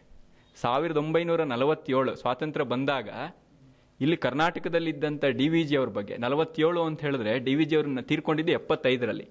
ಅಂದರೆ ಡಿ ವಿ ಜಿ ಅವರಿಗೆ ಎಷ್ಟು ಚಿಕ್ಕ ವಯಸ್ಸು, ಅನ್, ಡಿ ವಿ ಜಿ ಅವರು ಮಾಡಿದ ಸಾಧನೆಯನ್ನು ಅವ್ರು ಹೇಗೆ ಗ್ರಹಿಸಿದ್ರು, ಅದ್ರ ಮೌಲ್ಯವನ್ನು ಹೇಗೆ ಇದು ಮಾಡಿದ್ರು, ಡಿ ವಿ ಜಿ ಅವ್ರಿಗೆ ಪ್ರಾಯಶಃ ಒಂದು ಐವತ್ತರ ಆಸ್ಪಾಸ್ ಇರಬಹುದು ಅವಾಗ. ಐವತ್ತು ಐವತ್ತೈದರ ಆಸ್ಪಾಸು. ಅವ್ರು ಇಂಗ್ಲೀ, ಇಂಗ್ಲೀಷಿನ ಬರ್, ಈಗ ಒಂದು ವ್ಯಾಪಕವಾಗಿ ಇಂಟರ್ನೆಟ್ ಅಲ್ಲೇ ಎಲ್ಲ ಗೂಗಲಲ್ಲಿ ಹೋಗಿ ನೋಡಿ ಮಾಡುವಂಥ ಸಂದರ್ಭಗಳಿಲ್ಲ. ಅವಾಗ ಟೆಲಿಫೋನೇ ಇಲ್ಲದೆ ಇರುವಂಥ ಕಾ, ದಿನಗಳದು. ಇಂಥ ಸಂದರ್ಭದಲ್ಲಿ ದೂರದ ಅಮೇರಿಕದಲ್ಲಿದ್ದಂಥ ಕುಮಾರಸ್ವಾಮಿ ಅವರು ಭಾರ ಭಾರತೀಯರು ಭಾರತೀಯರಾಗಬೇಕು. ಅದಕ್ಕೆ ಇಂಥವ್ರ ಮಾರ್ಗದಲ್ಲಿ ಹೋಗಿ ಅಂತ ಹೇಳಬೇಕಾದ್ರೆ ಅವರು ಹೇಳಿದ ಹೆಸರುಗಳಲ್ಲಿ ಗಾಂಧಿಯವರು ಆ ಕಾಲದ ದೊಡ್ಡ ಐಕಾನ್ ದೇಶದಲ್ಲಿ. ಗಾಂಧಿಯವರು ಆಗಲಿ ರಮಣ ಮಹರ್ಷಿಗಳು ಅಧ್ಯಾತ್ಮ ಕ್ಷೇತ್ರದಲ್ಲಿ ಸಾಕಷ್ಟು ಅವ್ರ ಹೆಸರಿತ್ತು. ಆದರೆ ಗುಂಡಪ್ಪನವರು, ಅವರನ್ನು ಅವ್ರು ಹೇಳ್ತಾರೆ ಅಂತ. ಇದು ಬಹಳ ಒಂದು ಐತಿಹಾಸಿಕವಾಗಿ ನಮಗೊಂದು ಬಹಳ ಮಹತ್ವದ ಮತ್ತು ಸಂತೋಷ ತರುವಂಥ ಒಂದು ವಿಷಯ ಇದು ಅಂಥೇಳಿ. ಅಂದರೆ ನಾವು ಇಲ್ಲಿ ಗಮನಿಸಬೇಕಾದ್ರೆ ಏಕಕಾಲದಲ್ಲಿ ಡಿ ವಿ ಜಿಯವರು ಎಷ್ಟು ದೊಡ್ಡವರು ಅನ್ನೋದು ಒಂದು. ಎರಡನೆಯದು ಕುಮಾರಸ್ವಾಮಿ ಅವರು ಎಷ್ಟು ತೀಕ್ಷ್ಣವಾಗಿ ಪ್ರತಿಯೊಂದನ್ನು ಗಮನಿಸ್ತಾ ಇದ್ರು ಅಂತ. ಯಾವುದೋ ಒಂದು ಮೂಲೆಯಲ್ಲಿ ಡಿ ವಿ ಜಿಯವರು ಹೆಚ್ಚು ಹೊರಗಡೆ ಸಂಚಾರ ಮಾಡಿದವರಲ್ಲ. ಜಗತ್ತಿಗೆ ಕಂಪೇರ್ ಮಾಡಿದ್ರೆ ಬೆಂಗಳೂರು ಅನ್ನುವಂಥದ್ದು ಅದರಲ್ಲೂ ಬಸವನಗುಡಿ ಸುತ್ತಮುತ್ತಲೇ ಡಿ ವಿ ಜಿ ಅವರ ನಿಜವಾದ ಕಾರ್ಯಕ್ಷೇತ್ರ. ಅವ್ರು ಬೌದ್ಧಿಕವಾಗಿ ಬೇರೆ ಮಾಡಿರ್ಬೋದು. ಆದರೆ ಗಮನಿಸಿದ್ರಲ್ಲ ಅವರು ಅಂತ? ಇದು ಕುಮಾರಸ್ವಾಮಿಯವರ ಒಂದು ವಿಶೇಷತೆ. ಇದನ್ನ ನಾವು ಇಲ್ಲಿ ಗಮನಿಸಬೇಕು ಅಂಥೇಳಿ. ಹಾಗೆ ಕುಮಾರಸ್ವಾಮಿ ಅವರದು ಕಲಾಕ್ಷೇತ್ರದಲ್ಲಿ ಈ ರೀತಿಯ ಕೊಡುಗೆ. ಒಂದು ಏನು? ಆ ಕಲೆಯ ಹಿಂದೆ ಇರುವಂಥ ಆ ಮೂಲಭೂತ ತತ್ವ ಏನಿದೆ? ಆ ತತ್ವದ ಕಡೆಗೆ ಮನಸ್ಸು ಹೋಗಬೇಕು ಅಂತ. ಅದಕ್ಕೆ ಅವರು ಈ ಆಧುನಿಕ ಕಾಲದ ಏನು, ಈ ಇಂಡಸ್ಟ್ರಿಯಲ್ ರೆವಲ್ಯೂಷನ್ನಿಂದ ಈ ಕಲೆಗೆ ಒದಗಿರುವಂಥ ದುಸ್ಥಿತಿ ಬಗ್ಗೆ ತುಂಬ ಮಾತಾಡ್ತಾರೆ ಅವರು. ಖಂಡಿಸ್ತಾರೆ ಅವರು. ಇದೊಂದು ಬ್ರುಟಾಲಿಟಿ ಅಂತ, ಇದೊಂದು ಇದು, ಇದೊಂದು ಕ್ರೌರ್ಯ ಇದು ಅಂತ. ನೀವು ಸುಮ್ಮನೆ ಮೆಷಿನ್ನಲ್ಲಿ ಫೀಡ್ ಮಾಡಿ ಫೀಡ್ ಮಾಡಿ ಇದನ್ನ ಸೃಷ್ಟಿ ಮಾಡುವಂಥದ್ದಲ್ಲ. ಇದು ಏನಾಗಿದೆ ಅಂತ ಹೇಳಿದ್ರೆ, ಇದು ಕಲೆಯನ್ನು ನೀವು ಕೊಲ್ತಾ ಇದ್ದೀರಿ ಅನ್ನುವಂಥ ಮಾತುಗಳನ್ನೆಲ್ಲ ಅವರು ಹೇಳ್ತಾರೆ, ಇದು ಒಂದು ಕಲೆ ಕಲೆ ದೃಷ್ಟಿಯಿಂದ ಆಯಿತು. ನಂತರ ಸಮಯ ಇದ್ದರೆ ಕಲೆಯ ಬಗ್ಗೆ ಇನ್ನೊಂದೆರಡು ಮಾತನ್ನು ಹೇಳೋದಾಗತ್ತೆ. ಇನ್ನೊಂದು ಅವರು ಕೆಲಸ ಮಾಡಿದ್ದಂಥ ಒಂದು ಕ್ಷೇತ್ರ ಅಂತಿದ್ರೆ, ಕಲೆಗೆ ಸಂಬಂಧಪಟ್ಟಿದ್ದೆ. ಇತ್ತೀಚೆಗೆ ಕೂಡ ಒಂದು ಘಟನೆ ನಡೀತು. ಏನು, ಗಣಪತಿ ಬಗ್ಗೆ ಒಂದು ಕಾದಂಬರಿ ಸುದ್ದಿ ಮಾಡ್ತು. ಇದೇನು ಮೊದಲಲ್ಲ ನಮ್ಮ ದೇಶದಲ್ಲಿ ಈ ಥರ ಸಾಕಷ್ಟು ನಡೀತಾನೆ ಬಂದಿದೆ. ರಾಮಾಯಣದ ಬಗ್ಗೆ ಕೂಡ ಪೋಲಂಕಿ ಅವರು ಬರೆದ್ರು. ಬೇರೆ ಬೇರೆಯವರು ಬರೆದಿದ್ದಾರೆ ಇದು. ಅದು ಬರೆದಿದ್ದು ಸರಿನೋ ತಪ್ಪು ಅದ್ರ ಟೀಕೆ, ಅದು ಅದು ಪಕ್ಕಕ್ಕಿಡೋಣ ಈ ಯಾರಿಗೂ ಬರುವಂಥ ಪ್ರಶ್ನೆಗಳು ಅಲ್ಲಿ ಕೆಲವೊಂದಾದರೂ ಇದ್ದಿರಬಹುದು. ನಮಗೂ ಬರ್ಬೋದು. ಪೋಲಂಕಿಯವರಿಗೆ ಬಂದ ಪ್ರಶ್ನೆ ನಮಗೂ ಬರ್ಬೋದು. ರಾಮಾಯಣವನ್ನು ಪಾರಾಯಣ ಮಾಡುವಂಥವ್ರು ಯಾವುದೋ ಒಂದು ಸಂದರ್ಭದಲ್ಲಿ ಬರ್ಬೋದು ಅದು, ಆ ಥರದ್ದು. ಬರಲಿಕ್ಕೆ ಅಸಾಧ್ಯ ಅಂತ ಏನಿಲ್ಲ. ಯಾಕೆ ಬರುತ್ತಿದು ಅಂತ? ಈ ಥರ ಪ್ರಶ್ನೆಗಳು ಯಾಕೆ ಬರುತ್ತೆ? ಇದು ಬಹಳ ನಾವು ಆತ್ಮಾವಲೋಕನ ಮಾಡಿಕೊಳ್ಬೇಕಾದಂಥ ಪ್ರಶ್ನೆಗಳಿದು ಅಂತ. ಏನಿದು ಅಂತ ಹೇಳಿದ್ರೆ ನಮ್ಮ ಗ್ರಹಿಕೆಗಳಲ್ಲೇ ಒಂದು ಮಿತಿ ಇದೆ ಅಂತ, ಒಂದು ಪಲ್ಲಟ ಆಗ್ತಾ ಇದೆ ಅಂತ. ಆ ನಮ್ಮ, ನನ್ನ ಗ್ರಹಿಕೆಯಲ್ಲಿ ಇರುವಂಥ ಮಿತಿ ಏನಿದೆ, ಆ ಮಿತಿಯೇ ನನ್ನ ಒಟ್ಟು ಜಗತ್ತನ್ನು ಕೂಡ ಸೃಷ್ಟಿ ಮಾಡ್ತಾ ಇರುತ್ತೆ ಅಂತ. ನಾನು ಕಾಣುವಂಥ ಜಗತ್ತು ನನ್ನ ನೋಟಕ್ಕೆ ಅಧೀನವಾಗಿರುತ್ತೆ. ಈಗ ನನ್ನ ಕಣ್ಣಿಗೆ ಮಿತಿ ಇರೋದ್ರಿಂದಲೇ ನನಗೆ ಒಂದು ಒಂದು ನೂರು ಮೀಟರ್ ಮುಂದೆ ಇರುವಂಥದ್ದು ನನಗೆ ಕಾಣ್ತಾ ಇಲ್ಲ. ಅದು ನನ್ನ ಮಿತಿಯೇ ಹೊರತು ಅಲ್ಲಿರುವ ವಸ್ತುವಿನ ಮಿತಿ ಅಲ್ಲ. ಇದನ್ನು ನಾವು ತಿಳ್ಕೊಂಡ್ರೆ ಸಾಕಷ್ಟು ಸಮಸ್ಯೆಗಳು ಪರಿಹಾರ ಆಗುತ್ತೆ. ಇದು ಕಾಮನ್ ಸೆನ್ಸಿನ ಒಂದು ಸಮಸ್ಯೆ ಇದು. ಇನ್ನೊಂದಿದೆ, ಏನು ಅಂದರೆ ನೋಡಿದ್ದನ್ನು ಇಂಟರ್ಪ್ರಿಟ್ ಮಾಡುವಂಥದ್ದು. ಅದಕ್ಕೆ ನಾನು ಒಂದು ಮೌಲ್ಯವನ್ನು ಆರೋಪ ಮಾಡ್ತೀನಿ ಅಂತ. ವಾಸ್ತವವಾಗಿ ಇದೊಂದು ದೊಡ್ಡ ಡಿಸ್ಕಷನ್ ವೆಸ್ಟರ್ನ್ ಫಿಲಾಸಫಿಲಂತೂ ಇದು ಬಹಳ ಒಂದು ಡಿಸ್ಕಷನ್ ಈ ಪರ್ಸೆಪ್ಷನ್ನು ಈ ಫೆನೆಮಾನಾಲಜಿ ಅಂತ ನಾವೇನು ಕರಿತೀವಿ? ಹೊರಗಡೆ ಕಾಣುವಂಥ ಜಗತ್ತಿದೆಯಲ್ಲ, ಇದು ಹೇಗೆ ಕಾಣುತ್ತೆ? ಅದಕ್ಕೆ ಮೌಲ್ಯ ಹೇಗೆ ಬರುತ್ತೆ? ನಮ್ಮಲ್ಲೂ ಡಿಸ್ಕಸ್ ಆಗಿದೆ. ಅವರಲ್ಲೂ ಬಹಳ ಇನ್ನು ಎಳೆ ಎಳೆ ಎಳೆಯಾಗಿ ಬೇರೆ ಲೆವೆಲಲ್ಲಿ ಅವರು ತೊಗೊಂಡು ಹೋಗ್ತಾರೆ. ಒಂದು ವಸ್ತುವಿಗೆ ಮೌಲ್ಯ ಯಾವಾಗ ಬರುತ್ತೆ ಅಂತ? ಆ ವಸ್ತುವಿಗೆ ಅದಕ್ಕೆ ಸ್ವತಃ ಸಿದ್ಧವಾಗಿ ಒಂದು ಮೌಲ್ಯ ಇದೆಯಾ? ಅಥವಾ ಆ ಮೌಲ್ಯವನ್ನು ನಾವು ಆರೋಪ ಮಾಡ್ತಾ ಇದ್ದೀವಾ ಅಂತ? ಈಗ ಎಷ್ಟೋ ಕಾರ್ಯಕ್ರಮಗಳಿದೆ ಬೆಂಗಳೂರಲ್ಲಿ. ಈ ಸಮಯದಲ್ಲೇ ಎಷ್ಟೋ ಕಾರ್ಯಕ್ರಮ ನಡೀತಾ ಇದೆ. ಇಲ್ಲಿರುವಂಥ ಕಾರ್ಯಕ್ರಮ ಪ್ರಕಟ ಮಾಡಿದಂಥ ಜಾಗದಲ್ಲೇ ಆ ದಿನಗಳ ಕಾರ್ಯಕ್ರಮವು ಎಲ್ಲವೂ ಕೂಡ ಬಂದಿದೆ. ಆದರೆ ಅವರವರ ಆಯ್ಕೆಗಳು ಬೇರೆ ಆಗಿದೆ ಅಂತ. ಕೆಲವರು ಅಲ್ಲಿ ಹೋಗಿದ್ದಾರೆ, ಕೆಲವರು ಇಲ್ಲಿ ಹೋಗಿದ್ದಾರೆ. ಅಲ್ಲಿ ಹೋಗಿರೋರು ಬುದ್ಧಿವಂತರು, ಇಲ್ಲಿ ಬಂದಿರೋರು ದಡ್ರು ಅಥವಾ ಇಲ್ಲಿ ಬಂದಿರೋರು ಅದಲ್ಲ. ಪ್ರಶ್ನೆ ಇಲ್ಲಿ ಆಯ್ಕೆಗಳು ಅಂತ, ಮೌಲ್ಯ. ನಾನು ಯಾವುದಕ್ಕೆ ಮೌಲ್ಯ ಕೊಡ್ತಾ ಇದ್ದೀನಿ, ಅದು ನನ್ನದಾಗತ್ತೆ. ಆ ಹಾಗೆ ಕೊಟ್ಟಿದ್ದು ನನ್ನ ಒಳಗಿನ ಮೌಲ್ಯವೇ ಹೊರತು ಅದಲ್ಲ ಅಂತ. ಇವಾಗ ನೀವಿಲ್ಲಿ ಬಂದಿದ್ರ, ಬಂದಿರೋದ್ರಿಂದ ನನ್ನ ನನ್ನ ಮಾತನ್ನು ಕೇಳುವಂತ ಒಂದು ದುಸ್ಥಿತಿ ಬಂದಿದೆ ಅಂತ. ಅದು ನೀವು ಕೊಟ್ಕೊಂಡ ಮೌಲ್ಯ ಅದು ಅಂತ. ಬೇರೆ ಎಲ್ಲ ಹೋಗ್ಬೋದಾಗಿತ್ತು. ಅಂದ್ರೆ ನೀವಿಲ್ಲಿ ಬರಬೇಕು ಅನ್ನುವಂಥದ್ದು ನೀವು ಆರೋಪ ಮಾಡಿದ ಮೌಲ್ಯ ಅಂತ. ಈ ಆರೋಪಿತ ಮೌಲ್ಯವೇ ಒಂದು ಮಿತಿ ಉಳ್ಳದ್ದಾಗಿದ್ದರೆ ಅದು ಸಹಜವಾಗಿ ಮಿತಿ ಅಂತ.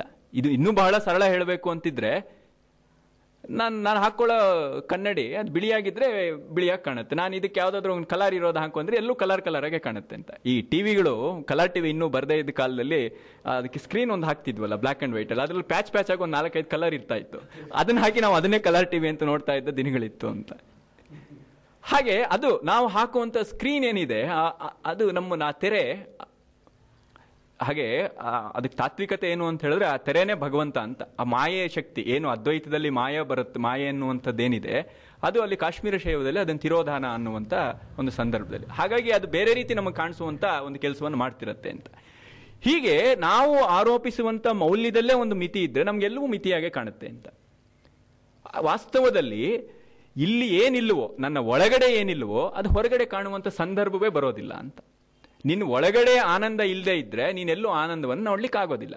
ಆನಂದವನ್ನು ಅನುಭವಿಸೋದಕ್ಕಾಗೋದಿಲ್ಲ ನನ್ನ ನಾಲಿಗೆಗೆ ಆ ರುಚಿಯನ್ನು ಒಪ್ಪುವಂತ, ಸ್ವೀಕರಿಸುವಂತ ಆ ಬಡ್ಸ್ ಇಲ್ಲದೆ ಇದ್ದರೆ ಆಗೋದಿಲ್ಲ ಅನ್ನುವಂಥದ್ದು. ಹೀಗೆ ಒಟ್ಟು ಪರಂಪರೆಯ ಈ ರೀತಿಯ ಒಂದಷ್ಟು ಏನು ಆ ಸಿಂಬಲ್ಸ್ ಅಂತೇನಿದೆ, ಅದನ್ನು ಕಾಣುವಂಥ ದೃಷ್ಟಿ ನಮಗೆ ಮಂಕಾಗಿರೋದ್ರಿಂದ ನಮಗೆ ರಾಮಾಯಣದ ಬಗ್ಗೆ ಅಥವಾ ವೇದಗಳ ಪುರುಷ ಸೂಕ್ತದ ಏನು ಒಂದು ನಾನು ಒಂದು ಸಲ್ಲನ್ನು, ಸೊಲ್ಲನ್ನು ಹೇಳಿದೆ. ಅದು ಅಥವಾ ಜೆನ್ನಿನ ಒಂದು ಕಥೆ ಹೇಳಿದೆ. ಅದೆಲ್ಲವೂ ಕೂಡ ನಮಗೆ ಬೇರೆನೇ ರೀತಿಯಲ್ಲಿ ನಮಗೆ ಅರ್ಥ, ಅಂದರೆ ಕೋಟ್ಸಲ್ಲಿ ಆಗೋದಕ್ಕೆ ಶುರುವಾಗತ್ತೆ ಅಂತ. ವಾಸ್ತವವಾಗಿ ಇದು ಅರ್ಥ ಅನರ್ಥವಾಗಿರುತ್ತೆ. ಈ ಅನರ್ಥಕ್ಕೆ ಮೂಲ ಏನು ಅಂತಿದ್ರೆ ಅದು ನಮ್ದು ಆಗಿರೋದಿಲ್ಲ ಅಂತ. ನಮ್ದು ಆಗದೆ ಇರೋದನ್ನ ನಾವು ಮಾತಾಡಕ್ಕೆ ಹೋದಾಗ ಈ ರೀತಿಯ ತೊಂದರೆಗಳಾಗತ್ತೆ ಅನ್ನುವಂಥದ್ದು ಒಂದು ಬೌದ್ಧಿಕ ನೆಲೆಯಲ್ಲೂ ಕೂಡ ಕುಮಾರಸ್ವಾಮಿಯವರು ಅದನ್ನ ಅನುಭವದ ನೆಲೆಯಲ್ಲೂ ವಿಶ್ಲೇಷಣೆ ಮಾಡ್ತಾರೆ. ಇದನ್ನು ಬಿಟ್ಟು ಒಂದು ಬೌದ್ಧಿಕ ನೆಲೆಯಲ್ಲೂ ಕೂಡ ಈ ರೀತಿಯ ಒಂದು ಕಾಪಟ್ಯ, ಅಪ್ರಾಮಾಣಿಕತೆ ಇದೆ ಅನ್ನೋದನ್ನ ಅವರು ತೋರಿಸಿದ್ರು ಅಂತ. ಅದಕ್ಕೆ ಜಗತ್ತಿನ ಮಹಾಸತ್ಯಗಳು ಅಂತೇನಿದೆ ನೀವು ಸತ್ಯಗಳು ಅನ್ನೋದನ್ನ ಬಹುವಚನ ಬೇಕಾಗಿಲ್ಲ ಅಂದ್ರೆ ಸತ್ಯ ಅಂತ ಇಟ್ಕೊಳ್ಳಿ.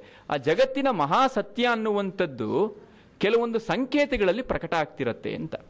ಅದು ಕಲೆಯ ಸ್ವರೂಪದಲ್ಲಿ ಇರಬಹುದು. ಇವಾಗ ನಟರಾಜನ ಕಲ್ಪನೆ. ಅಲ್ಲಿ ಸೃಷ್ಟಿ, ಸ್ಥಿತಿ, ಲಯ ಇತ್ಯಾದಿಗಳೆಲ್ಲ ಅದು ಜಗತ್ತಿನ ಒಂದು ನಿಯಮವನ್ನು ಅದು ಪ್ರತಿನಿಧಿಸ್ತಾ ಇದೆ. ನಾವು ಏನು ವೇದಗಳ ಸಂದರ್ಭದಲ್ಲಿ ಋತ ಅಂತ ಹೇಳ್ತೀವಿ, ಕಾಸ್ಮಿಕ್ ಆರ್ಡರ್, ಅದು ಕೆಲವೊಂದು ಸಂಕೇತಗಳು ಪ್ರಕಟ ಮಾಡ್ತಾ ಇರುತ್ತೆ ಅಂತ. ಆ ಸಂಕೇತಗಳ ಜಾಡು ನಮಗೆ ಗೊತ್ತಾಗದೆ ಹೋದರೆ ಆಗ ನಮಗೆ ಈ ರೀತಿಯ ತಪ್ಪು ತಪ್ಪಾದಂಥ ವ್ಯಾಖ್ಯಾನಗಳಿಗೆ ಅವಕಾಶ ಆಗತ್ತೆ ಅನ್ನೋದನ್ನು ಹೇಳ್ತಾರೆ. ಹೀಗೆ ಆ ಜಗತ್ತಿನಲ್ಲಿ ಅಂತರ್ಗತವಾಗಿರುವಂಥ ಸುಪ್ತವಾಗಿರುವಂಥ ಮಹಾ ತತ್ ತತ್ವವನ್ನ ನಾವು ಎಲ್ಲಿ ನೋಡಬಹುದು ಅಂತ ಹೇಳಿದ್ರೆ ಮಿಥ್ಗಳಲ್ಲಿ ನೋಡ್ತೀವುದು ಅಂತ. ಮಿಥ್, ಮೈಥಾಲಜಿ ಅಂತ ನಾವೇನು ಕರಿತೀವಿ? ನಮ್ಮ ಪುರಾಣಗಳು ಅಂತ ಏನು ಹೇಳ್ತೀವಿ?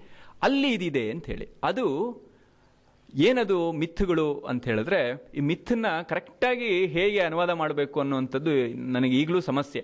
ಕೆಲವರು ಒಬ್ರು ಮಿಥಕ ಅಂತ ಮಾಡಿದ್ದಾರೆ ಒಬ್ರು. ಮಿಥನ್ನ ಇಟ್ಕೊಂಡು ಸೀತಾರಾಮಯ್ಯನವರು ಅವ್ರು ಗ್ರೀಕ್ ಮೈಥಾಲಜಿನ ಅನುವಾದ ಮಾಡ್ತಾ ಮಿಥಕ ಅಂತ ಮಾಡಿದ್ದಾರೆ. ಬಹುಶಃ ಸಂದರ್ಭಕ್ಕೆ ಇಟ್ಕೋಬಹುದನ್ನು ಆದರೆ ಪುರಾಣ ಅಂತ ಹೇಳಿದ್ರೆ ನಮ್ಮಲ್ಲಿ ಬೇರೆ ರೀತಿಯದು ಬರುತ್ತೆ. ಆದರೆ ಇಲ್ಲಿ ನಾವು ಮಿಥ್ ಅನ್ನುವಂಥದ್ದು, ಇಲ್ಲಿ ಹೇಳ್ತಾ ಇರುವಂಥ ಕುಮಾರಸ್ವಾಮಿ ಅವರು ಹೇಳ್ತಾ ಇರುವಂಥದ್ದು ದೃಷ್ಟಿ ಬೇರೆ.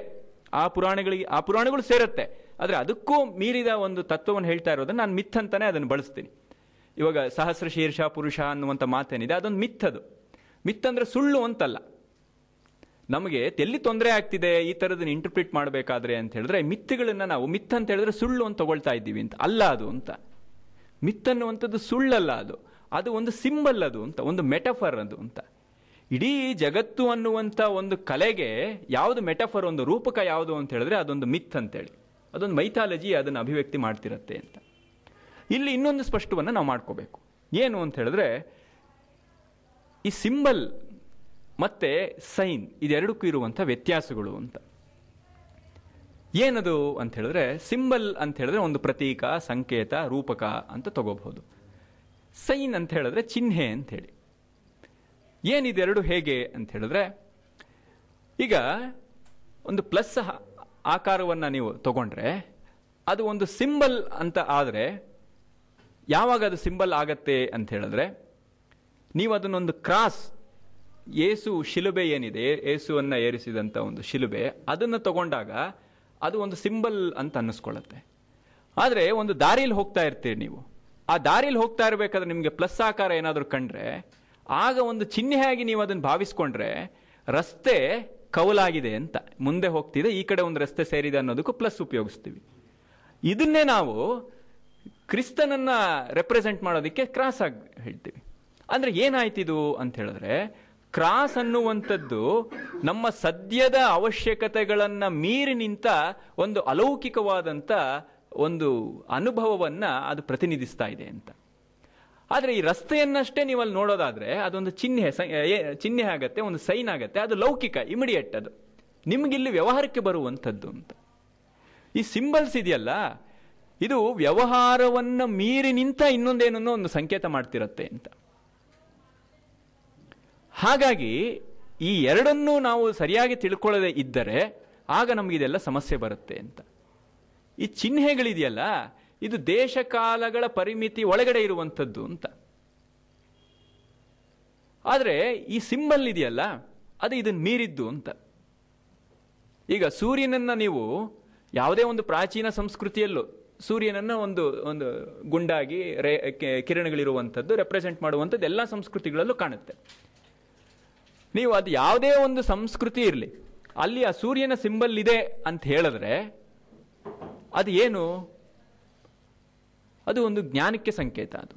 ಬೆಳಕಿಗೆ ಸಂಕೇತ. ಬೆಳಕು ಬೆಳಕು ಅಂದರೆ ಏನು? ಜ್ಞಾನಕ್ಕೆ ಸಂಕೇತ ಅಂತ. ಅದನ್ನು ಅದು ರೆಪ್ರೆಸೆಂಟ್ ಮಾಡುತ್ತೆ. ಇದು ದೇಶ ಕಾಲಗಳನ್ನು ಮೀರಿರುವಂಥ ಒಂದು ತತ್ವವನ್ನು ಅದು ಪ್ರತಿನಿಧಿಸ್ತಾ ಇದೆ ಅಂತೇಳಿ.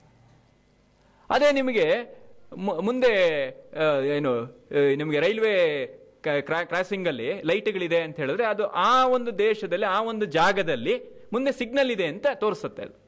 ಅಷ್ಟೇ ಅದು ಅಂತ. ಈ ಎರಡಕ್ಕೂ ಇರುವಂಥ ವ್ಯತ್ಯಾಸಗಳಿದೆಯಲ್ಲ, ಇದು ನಮಗೆ ಸ್ಪಷ್ಟವಾದರೆ ನಮಗೆ ಮೈಥಾಲಜಿ ಅರ್ಥವಾಗತ್ತೆ ಅಂತ.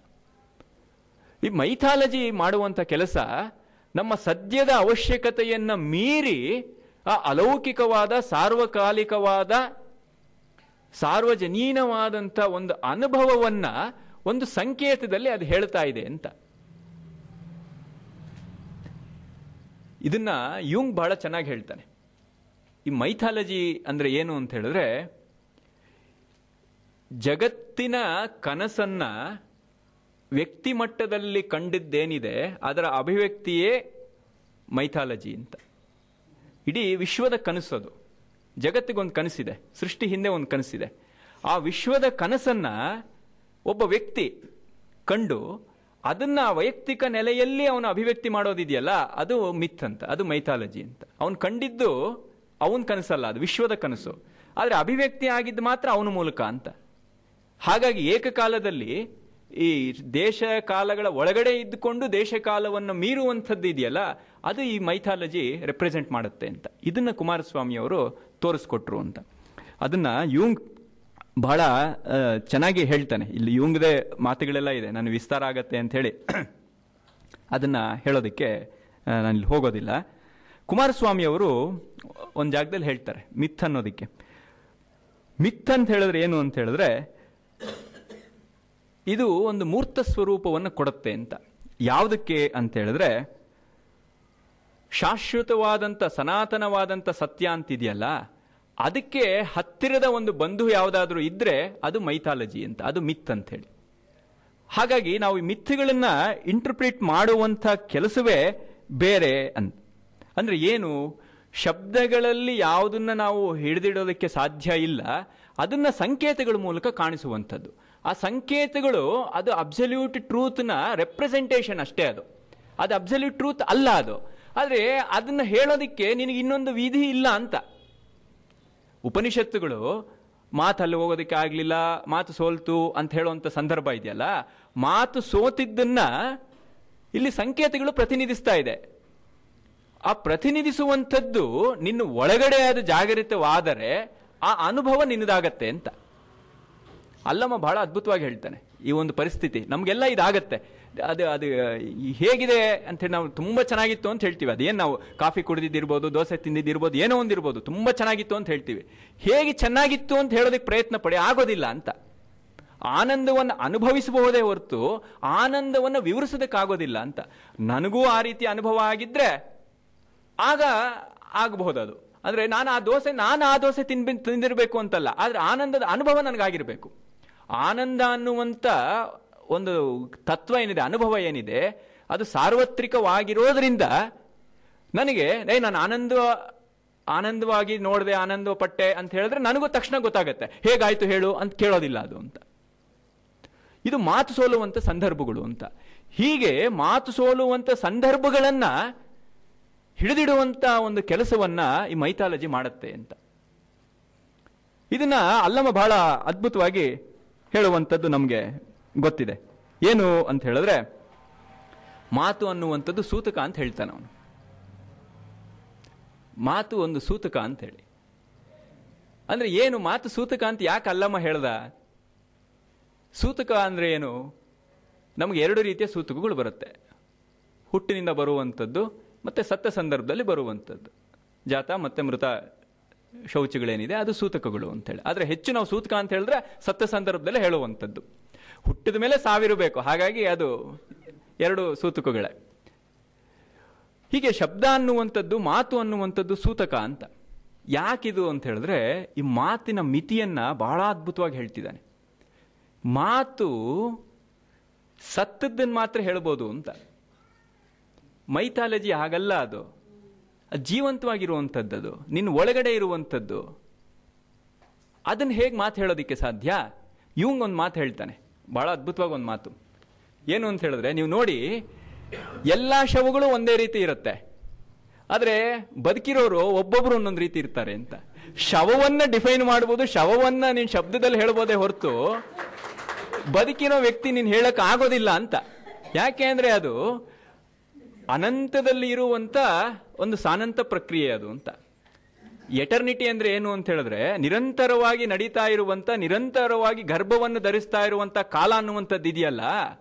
ನಿರಂತರ ಗರ್ಭದ ತಾಳುವೆ, ತಾಳ್ತಾ ಇರುವಂತ ಪ್ರಕ್ರಿಯೆ ಏನಿದೆ? ಪ್ರಸವ ಏನಿದೆ? ಕ್ಷಣ ಕ್ಷಣದ ಪ್ರಸವ ಏನಿದೆ? ಕಾಲದ ಪ್ರಸವ, ಅದು ಅನಂತ ಅಂತ.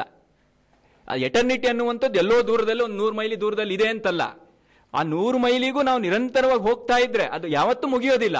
ಹಾಗಂತೇಳಿ ಯಾವತ್ತೂ ಮುಗಿಯೋದಿಲ್ಲ ಅಂತೇಳಿ ಅದನ್ನ ಹಿಡಿಯೋದಿಕ್ಕೆ ಬರೋದಿಲ್ವಾ? ಹಿಡಿಬೋದು. ಯಾವಾಗ ಅಂತ ಹೇಳಿದ್ರೆ ಇಲ್ಲೇ ಇದೆ ಅದು ಅಂತ. ನಿರಂತರತೆ ಏನಿದೆ? ಆ ನಿರಂತರತೆಯೇ ಅನಂತ ಅಂತ. ಇದು ಆ ಸಾವು ಬದುಕುಗಳು ಅಂದ್ರೆ ಇದು ಅಂತ. ಹಾಗಾಗಿ ಈ ಭಾಷೆ ಸತ್ತಿರೋದನ್ನ ಹೇಳುತ್ತೆ. ಅವನು ಸತ್ತೋಗಿದ್ದಾನೆ ಅಂತ ಹೇಳಿದ್ರೆ, ರಾಜ ಸತ್ತಿರ್ಲಿ, ಮಂತ್ರಿ ಸತ್ತಿರ್ಲಿ, ಒಳ್ಳೆಯವನ್ ಕೆಟ್ಟಿರ್ಲಿ ಕೆಟ್ಟವನ್ ಸತ್ತಿರಲಿ, ನಮ್ಮ ರಾಜಕಾರಣಿ ಯಾರೇ ಆಗಿರ್ಲಿ ಅದನ್ನ ಶರೀರ ಬಾಡಿ ಅಂತ ಹೇಳ್ತೀವಿ. ಬಾಡಿ ಬಂತ ಅಂತ ಕೇಳ್ತೀವಿ. ಹಾಗಾಗಿ ಒಂದೇ ಶಬ್ದ ಅದಕ್ಕೆ. ಆದರೆ ಬದುಕಿದ್ರೆ ಅವನು ಇವನು ಸೂರ್ಯಪ್ರಕಾಶ್ ಭಾಷಣ ಇದೆ ಅಂತ ಹೇಳಿದ್ರೆ ಅವನು ಯಾವಾಗಲೂ ಆನಂದ್ ಕುಮಾರ್ ಸ್ವಾಮಿ ಬಗ್ಗೆ ಮಾತಾಡ್ತಾನೆ ಅಂತ ಒಬ್ರು ಹೇಳ್ಬೋದು. ಇನ್ನೊಬ್ರು ಏ ಅವನು ಆನಂದ್ ಕುಮಾರ್ ಸ್ವಾಮಿ ಬಗ್ಗೆ ಮಾತಾಡ್ತಾನೆ ಅಂತ ಅಂತಾನು ಬರ್ಬೋದು. ಅಂದ್ರೆ ಬೇರೆ ಬೇರೆ ರೀತಿ ಇಂಟರ್ಪ್ರಿಟೇಷನ್ ಜೀವಂತ ವ್ಯಕ್ತಿದಿದೆ. ಆದ್ರೆ ಅವನು ಸತ್ತ ಅಂತ ಹೇಳಿದ್ರೆ "ಏ, ಬಾಡಿ ಬಂತ ಅಂತ ಕೇಳ್ತಾರೆ. ಇದು ಮಾತು ಸೂತಕ ಅಂತ ಅಲ್ಲಮ್ಮ ಹೇಳಿದ್ದು ಇದು. ಈ ಮಿತ್ತುಗಳ ಕೆಲಸ ಹೀಗೆ ಸತ್ತದ್ದನ್ನು ಹೇಳುವಂಥದ್ದಲ್ಲ ನೀವು ಈ ಮಿಥುಗಳನ್ನು ತಪ್ಪಾಗಿ ಅರ್ಥ ಮಾಡ್ಕೊಳ್ತಾ ಇರೋವಂಥವ್ರು ಯಾರಿದ್ದೀರಿ? ಅವ್ರು ಮಾಡ್ತಾ ಇರೋದು ನಿಮಗೆ ಪೋಸ್ಟ್ ಮಾರ್ಟಮ್ ಅಷ್ಟೇ ನಿಮಗೆ ಗೊತ್ತಿರೋದು. ಅದು ಪೋಸ್ಟ್ ಮಾರ್ಟಮ್ ಅಲ್ಲ ಇದು ನಿನ್ನ ಒಳಗಡೆ ಇದೆಯಾ ಇದು ಅಂತ. ಹಾಗಾಗಿ ಶಿವನ ಕುಣಿತ ಯಾವುದೋ ಕಾಲದಲ್ಲಿ ಸೃಷ್ಟಿಯ ಆದಿಯಲ್ಲಿ ನಡೆದಿದ್ದು ಅಂತ ಹೇಳಿದ್ರೆ, ನೀನು ಅದೆಲ್ಲ ಏ, ಅದೆಲ್ಲ ಏನದೆಲ್ಲ ಏನು, ಇದೆಲ್ಲ ಕಾಕಂಡ್ ಬುಲ್ ಸ್ಟೋರಿ. ಅದಲ್ಲಯ್ಯ, ನಿನ್ನ ಒಳಗಡೆ ಒಂದು ಚಿದಂಬರ ಇದೆ. ನೀನೇ ಶಿವ, ನೀನೇ ಪ್ರೇಕ್ಷಕ ನಿನ್ನ ಒಳಗಡೆ ಇರುವಂಥದ್ದದು ಅನ್ನುವಂಥ ಒಂದು ನಿಲುವಿದೆಯಲ್ಲ, ಅನುಭವ ಇದೆಯಲ್ಲ? ಈ ಅನುಭವದ ಸಾಕ್ಷಾತ್ಕಾರ ಇದೆಯಲ್ಲ? ಈ ಅನುಭವದ ಸಾಕ್ಷಾತ್ಕಾರಕ್ಕೆ ಒಂದು ದಿಕ್ಸೂಚಿಯನ್ನು ಕೊಡುವಂಥದ್ದೇನಿದೆ? ಅದು ಮಿತ್ ಅಂತ, ಅದು ಸಿಂಬಲ್ ಅಂತೇಳಿ. ಇದನ್ನ ಕುಮಾರಸ್ವಾಮಿ ಅವರು ಕಾಣಿಸ್ತಾರೆ ಅಂತೇಳಿ. ಈ ಮಿತ್ತುಗಳನ್ನು ನಾವು ಈ ಡೆಡ್ ಬಾಡಿ ಲ್ಯಾಂಗ್ವೇಜ್ ಪೋಸ್ಟ್ ಮಾರ್ಟಮಲ್ಲೇ ದೇಶಕಾಲಗಳ ವ್ಯಾಪ್ತಿಯಲ್ಲೇ ನಾವು ನೋಡೋದಿದ್ರೆ ಸಾಕಷ್ಟು ಅನಾಹುತಗಳಾಗತ್ತೆ. ಕುಮಾರಸ್ವಾಮಿ ಅವರು ಅದನ್ನ ಹೇಗೆ ಸರಿಯಲ್ಲ, ಹೇಗೆ ಅದು ನಮ್ಮನ್ನು ದಾರಿ ತಪ್ಸತ್ತೆ ಅಂತೆಲ್ಲ ಹೇಳ್ತಾರೆ. ಇದು ಕೇವಲ ಭಾರತೀಯ ಮಿತ್ತುಗಳಿಗಷ್ಟೇ ಅಲ್ಲ, ಎಲ್ಲ ಮಿತ್ತುಗಳಿಗೂ ಅಷ್ಟೇ. ಇವಾಗ ನಾವು ನೋಡಿ, ನಾವು ಯಾವ ಮನಸ್ಥಿತಿ ಕ್ರಿಸ್ತನನ್ನು ಪ್ರಶ್ನೆ ಮಾಡುತ್ತೆ, ನಾಳೆ ಅದೇ ಮನಸ್ಥಿತಿ ಕೃಷ್ಣನನ್ನು ಪ್ರಶ್ನೆ ಮಾಡುತ್ತೆ. ಇದನ್ನು ನಾವು ಅರ್ಥ ಮಾಡ್ಕೋಬೇಕು ಅಂತ. ಅದನ್ನು ಕುಮಾರಸ್ವಾಮಿ ಅವರು ತುಂಬ ಸ್ಪಷ್ಟವಾಗಿ ಹೇಳ್ತಾರೆ. ಮಿತ್ ಅನ್ನುವಂಥದ್ದು ಅದು ಯೂನಿವರ್ಸಲ್ ಅದು. ಹಾಗಾಗಿ ಇವತ್ತು ನೀವು ಕ್ರಿಸ್ತನಿಗೆ ಏನು ಪ್ರಶ್ನೆಗಳು ಹಾಕ್ತೀರಿ? ಏನು ಹುಟ್ಟಿದ ಕೂಡಲೇ ಅವನು ಆ ಥರ ವರ್ಜಿನ್ ಏನು ಕನ್ಯೆಯಿಂದ ಹುಟ್ಟಿದವನು, ಇದೆಲ್ಲ ಹೇಗೆ ನೀವು ಅಂತ ಹೇಳಿದ್ರೆ, ಅದೆಲ್ಲ ಆಗೋದಿಲ್ವಲ್ಲ ಅಂತಿದ್ರೆ ನಿಮ್ಮಲ್ಲೂ ಸಮಸ್ಯೆ ಬರುತ್ತಲ್ಲ ಅದು? ಒಂದು ಜಾಗದಲ್ಲಿ ನೀವು ಇದನ್ನ ನೋಡಿ ಇನ್ನೊಂದು ಜಾಗದಲ್ಲಿ ಅದನ್ನ ನೋಡಿದ್ರೆ ಆಗೋದಿಲ್ಲ. ಮಿತ್ತನ್ನುವಂಥದ್ದು ದೇಶ ಕಾಲಗಳನ್ನು ಮೀರಿದಂಥ ಒಂದು ತತ್ವ ಅಂತ ಹೇಳಿದ್ಮೇಲೆ ಎಲ್ಲೂ ಕೂಡ ಅದರ ಅಪ್ಲೈ ಆಗಬೇಕು. ಒಂದು ಸೈನ್ಸಿನ ಒಂದು ಈಕ್ವೇಷನ್ ಇದ್ದಾಗೆ. ಸೈನ್ಸಿನ ಒಂದು ಕಾನ್ಸೆಪ್ಟ್ ಇದೆ. ಗ್ರಾವಿಟೇಷನ್ನು ಬರೀ ಭಾರತದಲ್ಲಿ ಮಾತ್ರ ಇದೆ, ಬೇರೆ ಜಾಗದಲ್ಲಿ ಅದರ ಪ್ರಮಾಣ ಬೇರೆ ಆಗ್ಬೋದು. ಆದರೆ ಎಲ್ಲೂ ಜಾಗದಲ್ಲೂ ಇದೆ. ಹಾಗಾಗಿ ಅದು ಯೂನಿವರ್ಸಲ್ ಕಾನ್ಸ್ಟೆಂಟ್ಗಳದೆಲ್ಲ ಒಂದು ಅದನ್ನು ಕುಮಾರಸ್ವಾಮಿ ಅವರು ಕಲೆ ಸಂದರ್ಭದಲ್ಲಿ ಬಹಳ ಚೆನ್ನಾಗಿ ಹೇಳ್ತಾರೆ ಒಂದು ಸರ್ಕಲ್ನ ತಗೊಂಡವರು, ಕಲಾನುಭವ ಮತ್ತು ಅದು ಬೇರೆ ಬೇರೆ ಸ್ತರದಲ್ಲಿ ಹೇಗಾಗತ್ತೆ ಅನ್ನೋದನ್ನೆಲ್ಲ ಬಹಳ ಅದ್ಭುತವಾಗಿ ಕಾಣಿಸಿದ್ದಾರೆ. ಅದು ಒಂದೊಂದು ಹೇಳ್ಕೊಂಡು ಹೋದರೆ ಅದು ಮೇ, ಬೇರೆ ಎಲ್ಲೋ ಹೋಗುತ್ತೆ ಅಂತೇಳಿ ನಾನು ತುಂಬ ಹೋಗೋದಿಲ್ಲ. ಅಂದ್ರೆ ಹಿಸ್ಟಾರಿಕಲ್ ಆಗಿ ನೋಡಬಾರ್ದು. ಕ್ರಿಸ್ತ ಹುಟ್ಟಿದ್ದು ಹಿಸ್ಟಾರಿಕಲ್ ಆಗಿ ನೋಡಿದ್ರೆ, ಬುದ್ಧ ಹುಟ್ಟಿದ್ದು ಹಿಸ್ಟಾರಿಕಲ್ ಆಗಿ ನೋಡಿದ್ರೆ, ಕ್ರಿಸ್, ಕೃಷ್ಣ ಹುಟ್ಟಿದ್ದು ಒಂದು ಹಿಸ್ಟಾರಿಕಲ್ ಆಗಿ ಅಷ್ಟೇ ನೋಡಿದ್ರೆ ನಾವು ಕಳ್ಕೊಳ್ಳೋದು ಜಾಸ್ತಿ ಅಂತ. ಅವ್ರು ಹುಟ್ಟಲಿಲ್ಲ ಅಂತ ಕುಮಾರಸ್ವಾಮಿ ಅವರು ಹೇಳೋದಿಲ್ಲ. ಯಾವುದೇ ಆ ಥರದವ್ರು ಹೇಳೋದಿಲ್ಲ. ಆದರೆ ಕೇವಲ ಅವರನ್ನು ಅಷ್ಟಕ್ಕೆ ಸೀಮಿತ ಮಾಡಿದ್ರೆ ನಾವು ಕಳ್ಕೊಳ್ಳೋದು ಜಾಸ್ತಿ ಅಂತ. ಹಾಗಾಗಿ ಬುದ್ಧ ಅನ್ನುವಂಥದ್ದು, ಯಾರು ಅವನು ಇವನ ಮಗ, ಮತ್ತೆ ಅವನು ಹುಟ್ಟಿದ ಕೂಡ ಈ ಥರ ಆಯಿತು, ಅವನು ಅಲ್ಲಿ ಹುಟ್ಟಿದ, ಈ ಇಷ್ಟನೇ ವಯಸ್ಸಲ್ಲಿ ತೀರ್ಕೊಂಡ. ಈ ಭೌತಿಕವಾದ ಬುದ್ಧ ಇದಾನಲ್ಲ, ಅದು ನಮಗೆ ಮುಖ್ಯ ಅಲ್ಲ. ಬುದ್ಧತ್ವ ಅನ್ನುವಂಥದ್ದು ಇದೆಯಲ್ಲ ಅದು ನಮಗೆ ಮುಖ್ಯ ಅಂತ. ಬೌದ್ಧ ದರ್ಶನದಲ್ಲೇ ಎರಡು ಕೌಲುಗಳು ಬಂತು. ಹೀನಯಾನದವರಿಗೆ ಹಿಸ್ಟಾರಿಕಲ್ ಬುದ್ಧನೇ ಮುಖ್ಯ ಆದ. ಆದರೆ ಮಹಾಯಾನದವರು ಮುಂದುವರೆದ್ರು. ಮಹಾಯಾನದವರು ಬುದ್ಧ ಅನ್ನುವಂಥದ್ದು ಅದೊಂದು ಪದವಿ ಅದು. ಅದೊಂದು ತತ್ವ, ಅದೊಂದು ಪ್ರಜ್ಞೆ, ಅದೊಂದು ಅವಸ್ಥೆ, ಅದೊಂದು ಸ್ಥಿತಿ. ಅದನ್ನ ಒಪ್ಕೊಂಡಿದ್ರಿಂದ ಅದು ಬೇರೆ ರೀತಿಯಲ್ಲಿ ಒಂದು ಬೆಳವಣಿಗೆ ಆಯಿತು. ಅವರಿಗೆ ಹಿಸ್ಟಾರಿಕಲ್ ಬುದ್ಧ. ಹಿಸ್ಟಾರಿಕಲ್ ಬುದ್ಧದವರಿಗೆ ದೇವಸ್ಥಾನ ಮುಖ್ಯ. ಆದರೆ, ಅದನ್ನೊಂದು ಮೈ, ಮ- ಒಂದು ಮಿಥ್ ಆಗಿ ನೋಡೋದಿದ್ರೆ, ಅದನ್ನೊಂದು ಮೈಥಾಲಜಿಯ ಒಂದು ಕ್ರಮದಲ್ಲಿ ನೋಡಿದ್ರೆ, ಬುದ್ಧ ಎಲ್ಲೂ ಇರ್ಬೋದು. ನಾನು ಬುದ್ಧ. ನೀವು ಬುದ್ಧ. ಈ ಅಹಂ ಬ್ರಹ್ಮಾಸ್ಮಿ ಏನಿದೆ, ಇದಕ್ಕೆ ಸಂವಾದಿಯಾಗಿ ನಾವು ನೋಡುವಂಥದ್ದು ಅಲ್ಲಿ ಮುಖ್ಯ ಅಂತೇಳಿ. ಈ ಹಿಸ್ಟಾರಿಕಲ್ ಆಗಿ ನೋಡೋದ್ರಿಂದ ಏನು, ಇವಾಗ ರಾಮಾಯಣದ ಬಗ್ಗೆ ಒಂದು ತಗೊಳ್ಳೋಣ. ಏನು? ರಾಮಾಯಣದಲ್ಲಿ ಸೀತೆಗೆ ಆದಂಥ ಒಂದು ಅನ್ಯಾಯ ಏನಿದೆ? ಇದ್ರ ಬಗ್ಗೆ ಎಲ್ಲ ನಾವು ಸ್ತ್ರೀವಾದಿಗಳಿಂದ ಮೊದಲುಗೊಂಡು ಈ ಸ್ತ್ರೀವಾದಿಗಳ ತನಕ ಎಲ್ಲ ಮಾತಾಡ್ತೀವಿ. ಅದು ಸೀತೆಗಾಗಿದ್ದು ಅನ್ಯಾಯವೋ ಅನ್ಯಾಯವೋ, ಅದೆಲ್ಲ ವಿಮರ್ಶೆ ಪಕ್ಕಕ್ಕಿಡೋಣ ಸದ್ಯದಲ್ಲಿ ಸೀತೆಗೆ ಒಂದು ಈ ಸ್ಥಿತಿ ಬಂತು. ಏನ್ರಿ ನಿಮ್ಮ ರಾಮ ಹೀಗೆ ಅಂತ ರಾಮನ ಬಗ್ಗೆ ಇನ್ನೂ ಪ್ರಶ್ನೆಗಳಿದೆ ಪಾಪ. ಆ ಥರದ್ದು ಇದೆ. ಸರಿ, ನಾವು ನನ್ನ ಸೀಮಿತವಾದ, ನಾವು ಆರಂಭದಲ್ಲಿ ಏನು ನೋಡಿದ್ವಿ? ನನ್ನ ಮೌಲ್ಯವನ್ನ, ಈ ನಮ್ಮ ಕಾಲದ ಒಂದು ಮೌಲ್ಯವನ್ನು ಆರೋಪ ಮಾಡಿ ಮಿಥ್ನಲ್ಲಿ ನೋಡ್ತಾ ಇದ್ದೀವಿ ಅಂತ. ಆಗ ಸೀತೆಗಾದ ಅನ್ಯಾಯ ನನ್ನ ಸೀತೆಗೆ ಅನ್ಯಾಯ ಆಗಿಲ್ಲ ಅಂತ ನಾನು ಹೇಳ್ತಿಲ್ಲ. ಮಿಥನ್ನ ನಾವು ಹೇಗೆ ನೋಡಬೇಕು ಅನ್ನೋದಕ್ಕೆ ಒಂದು ಉದಾಹರಣೆ ಕೊಡ್ತಾ ಇದ್ದೀನಿ ಅಷ್ಟೇ. ನಾವು ಆರೋಪ ಮಾಡಿದಾಗ ಈ ರೀತಿದು ಬರುತ್ತೆ. ಆದರೆ, ನೀವು ಸೀತೆಯನ್ನ ನಮ್ಮಂಥ ಒಂದು ಸಮಾಜದಲ್ಲಿ ಇದ್ದಂಥ ಒಂದು ಹೆಣ್ಣಿಗಾದಂಥ ಅನ್ಯಾಯ ಅನ್ನೋದು ಒಂದು ದೇಶಕಾಲಗಳ ಚೌಕಟ್ಟಿನಲ್ಲಿ ಒಂದು ಸಾಮಾಜಿಕ ಕಟ್ಟುಪಾಡಲ್ಲಿ ನೋಡ್ತಾ ಇದ್ದೀರಿ. ಸರಿ ಆ ಸೀತೆ ಎಲ್ಲಿಂದ ಬಂದವಳು? ರಾಮಾಯಣದಲ್ಲಿ ಇದ್ದವಳು. ಇದೇ ರಾಮಾಯಣ ಏನು ಹೇಳುತ್ತೆ? ಕಪಿ ವಾನರ ಮಾತಾಡ್ತಾ ಇದೆ ಅಂತ ಹೇಳ್ತಾ ಇದೆ. ಎಂಥ ಮಾತು ಅದನ್ನು? ರಾಮನೇ ಮೆಚ್ಕೊಳ್ಳುವಂಥ ಮಾತು. ತುಂಬ ಸುಸಂಸ್ಕೃತವಾದಂಥ, ವ್ಯಾಕರಣ ಶುದ್ಧವಾದಂಥ ಮಾತನ್ನು ಮಾತಾಡ್ತಾ ಇದೆ. ಯಾರು ಮಾತಾಡ್ತಿರೋದು? ವಾನರರು, ಕಪಿಗಳು. ಈ ಕಪಿಗಳು ಮಾತಾಡೋದಕ್ಕೆ ಅಷ್ಟೇ ನಿಲ್ಸಿದ್ರೆ ಇಲ್ಲ. ಸಮುದ್ರವನ್ನೇ ಹಾರಿದ್ರು ಇವರು. ಇದನ್ನೂ ಹೇಳ್ತಾ ಇದೆ. ಇದನ್ನ ನೀವು ಒಪ್ತೀರಾ ಅಂತ? ನೀವು ಅದನ್ನ ಒಂದು ಐತಿಹಾಸಿಕವಾದಂತ ಒಂದು ಕೃತಿ ಅಂತಾನೆ ತಗೊಂಡ್ರೆ ನೀವು ಇದನ್ನು ಒಪ್ಪಬೇಕು ತಾನೆ. ಮಾತಾಡುವಂತ, ಕಪಿ ಮಾತಾಡುವಂಥದ್ದು, ಕಪಿ ಹಾರುವಂತ ಒಂದು ಸಮಾಜದಲ್ಲಿ ಅದರ ಕಾನ್ಸ್ಟಿಟ್ಯೂಷನ್ ಬೇರೆ ಇರುತ್ತೆ ಹಾಗಿದ್ರೆ. ನಿಮ್ ಪ್ರಕಾರನೇ ಬಂದ್ರೆ ಅಲ್ಲಿ ತೊಂದರೆ ಆಗತ್ತೆ ಅಂತ.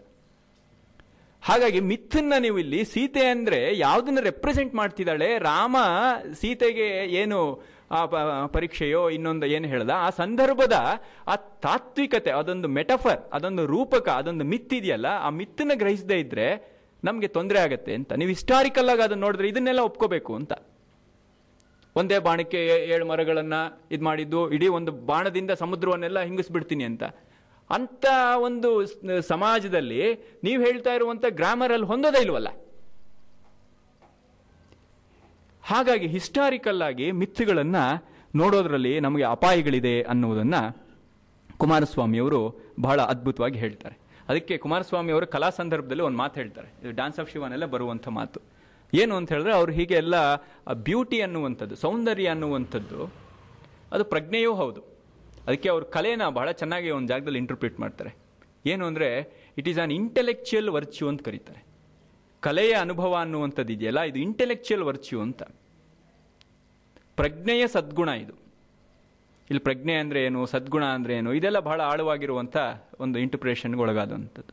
ಅಲ್ಲೊಂದು ಸಂದರ್ಭದಲ್ಲಿ ಹೇಳ್ತಾರೆ, ಏನು ಅಂದರೆ, ಲೈಲಾ ಸೌಂದರ್ಯವನ್ನು ನೋಡಬೇಕು ಅಂತಿದ್ರೆ, ನಾವು ನೀವು ನೋಡಿದ್ರೆ ಆಗೋದಿಲ್ಲ ಅಂತ, ಲೈ, ಲೈಲಾ ಸೌಂದರ್ಯವನ್ನು ನಾವು ಕಾಣೋದಕ್ಕೆ ಸಾಧ್ಯ ಇಲ್ಲ ಅಂತ. ಯಾಕೆಂದ್ರೆ ಒಂದು ಹಿಸ್ಟಾರಿಕಲ್ ಆಗಿ ಒಂದು ಇಲ್ಲಿ ಒಂದಿದೆ.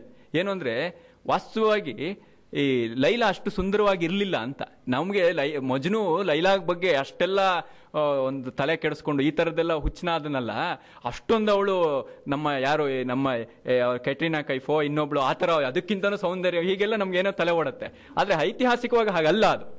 ಅವಳು ತುಂಬ ಆ, ಆದರೆ ಅವಳು ಒಬ್ಳು. ಆದ್ರೆ ಅವಳ ಹಿಂದೆ ಇವನು ಯಾಕೆ ಇಷ್ಟೊಂದು ತಲೆ ಕೆಡಿಸ್ಕೊಂಡು ಈ ಥರ ಹುಚ್ಚ ಅಂತ ಹೇಳಿದ್ರೆ ಅದಕ್ಕೆ ಕುಮಾರಸ್ವಾಮಿ ಅವರು ಈ ಸಂದರ್ಭಗಳೆಲ್ಲ ಹೇಳೋದಿಲ್ಲ. ಅವರು ಒಂದು ಒಂದು ಯಾವುದೋ ಒಂದು ಮಾತಿಗೆ ಒಂದು ಆನುಶಂಕಿಂಗ್ ಹೋಗಿ ಒಂದು ಹೇಳ್ತಾರೆ. ಏನು ಅಂದರೆ to see the beauty of Laila requires the eyes of Majnun ಅಂತ ಹೇಳಿ.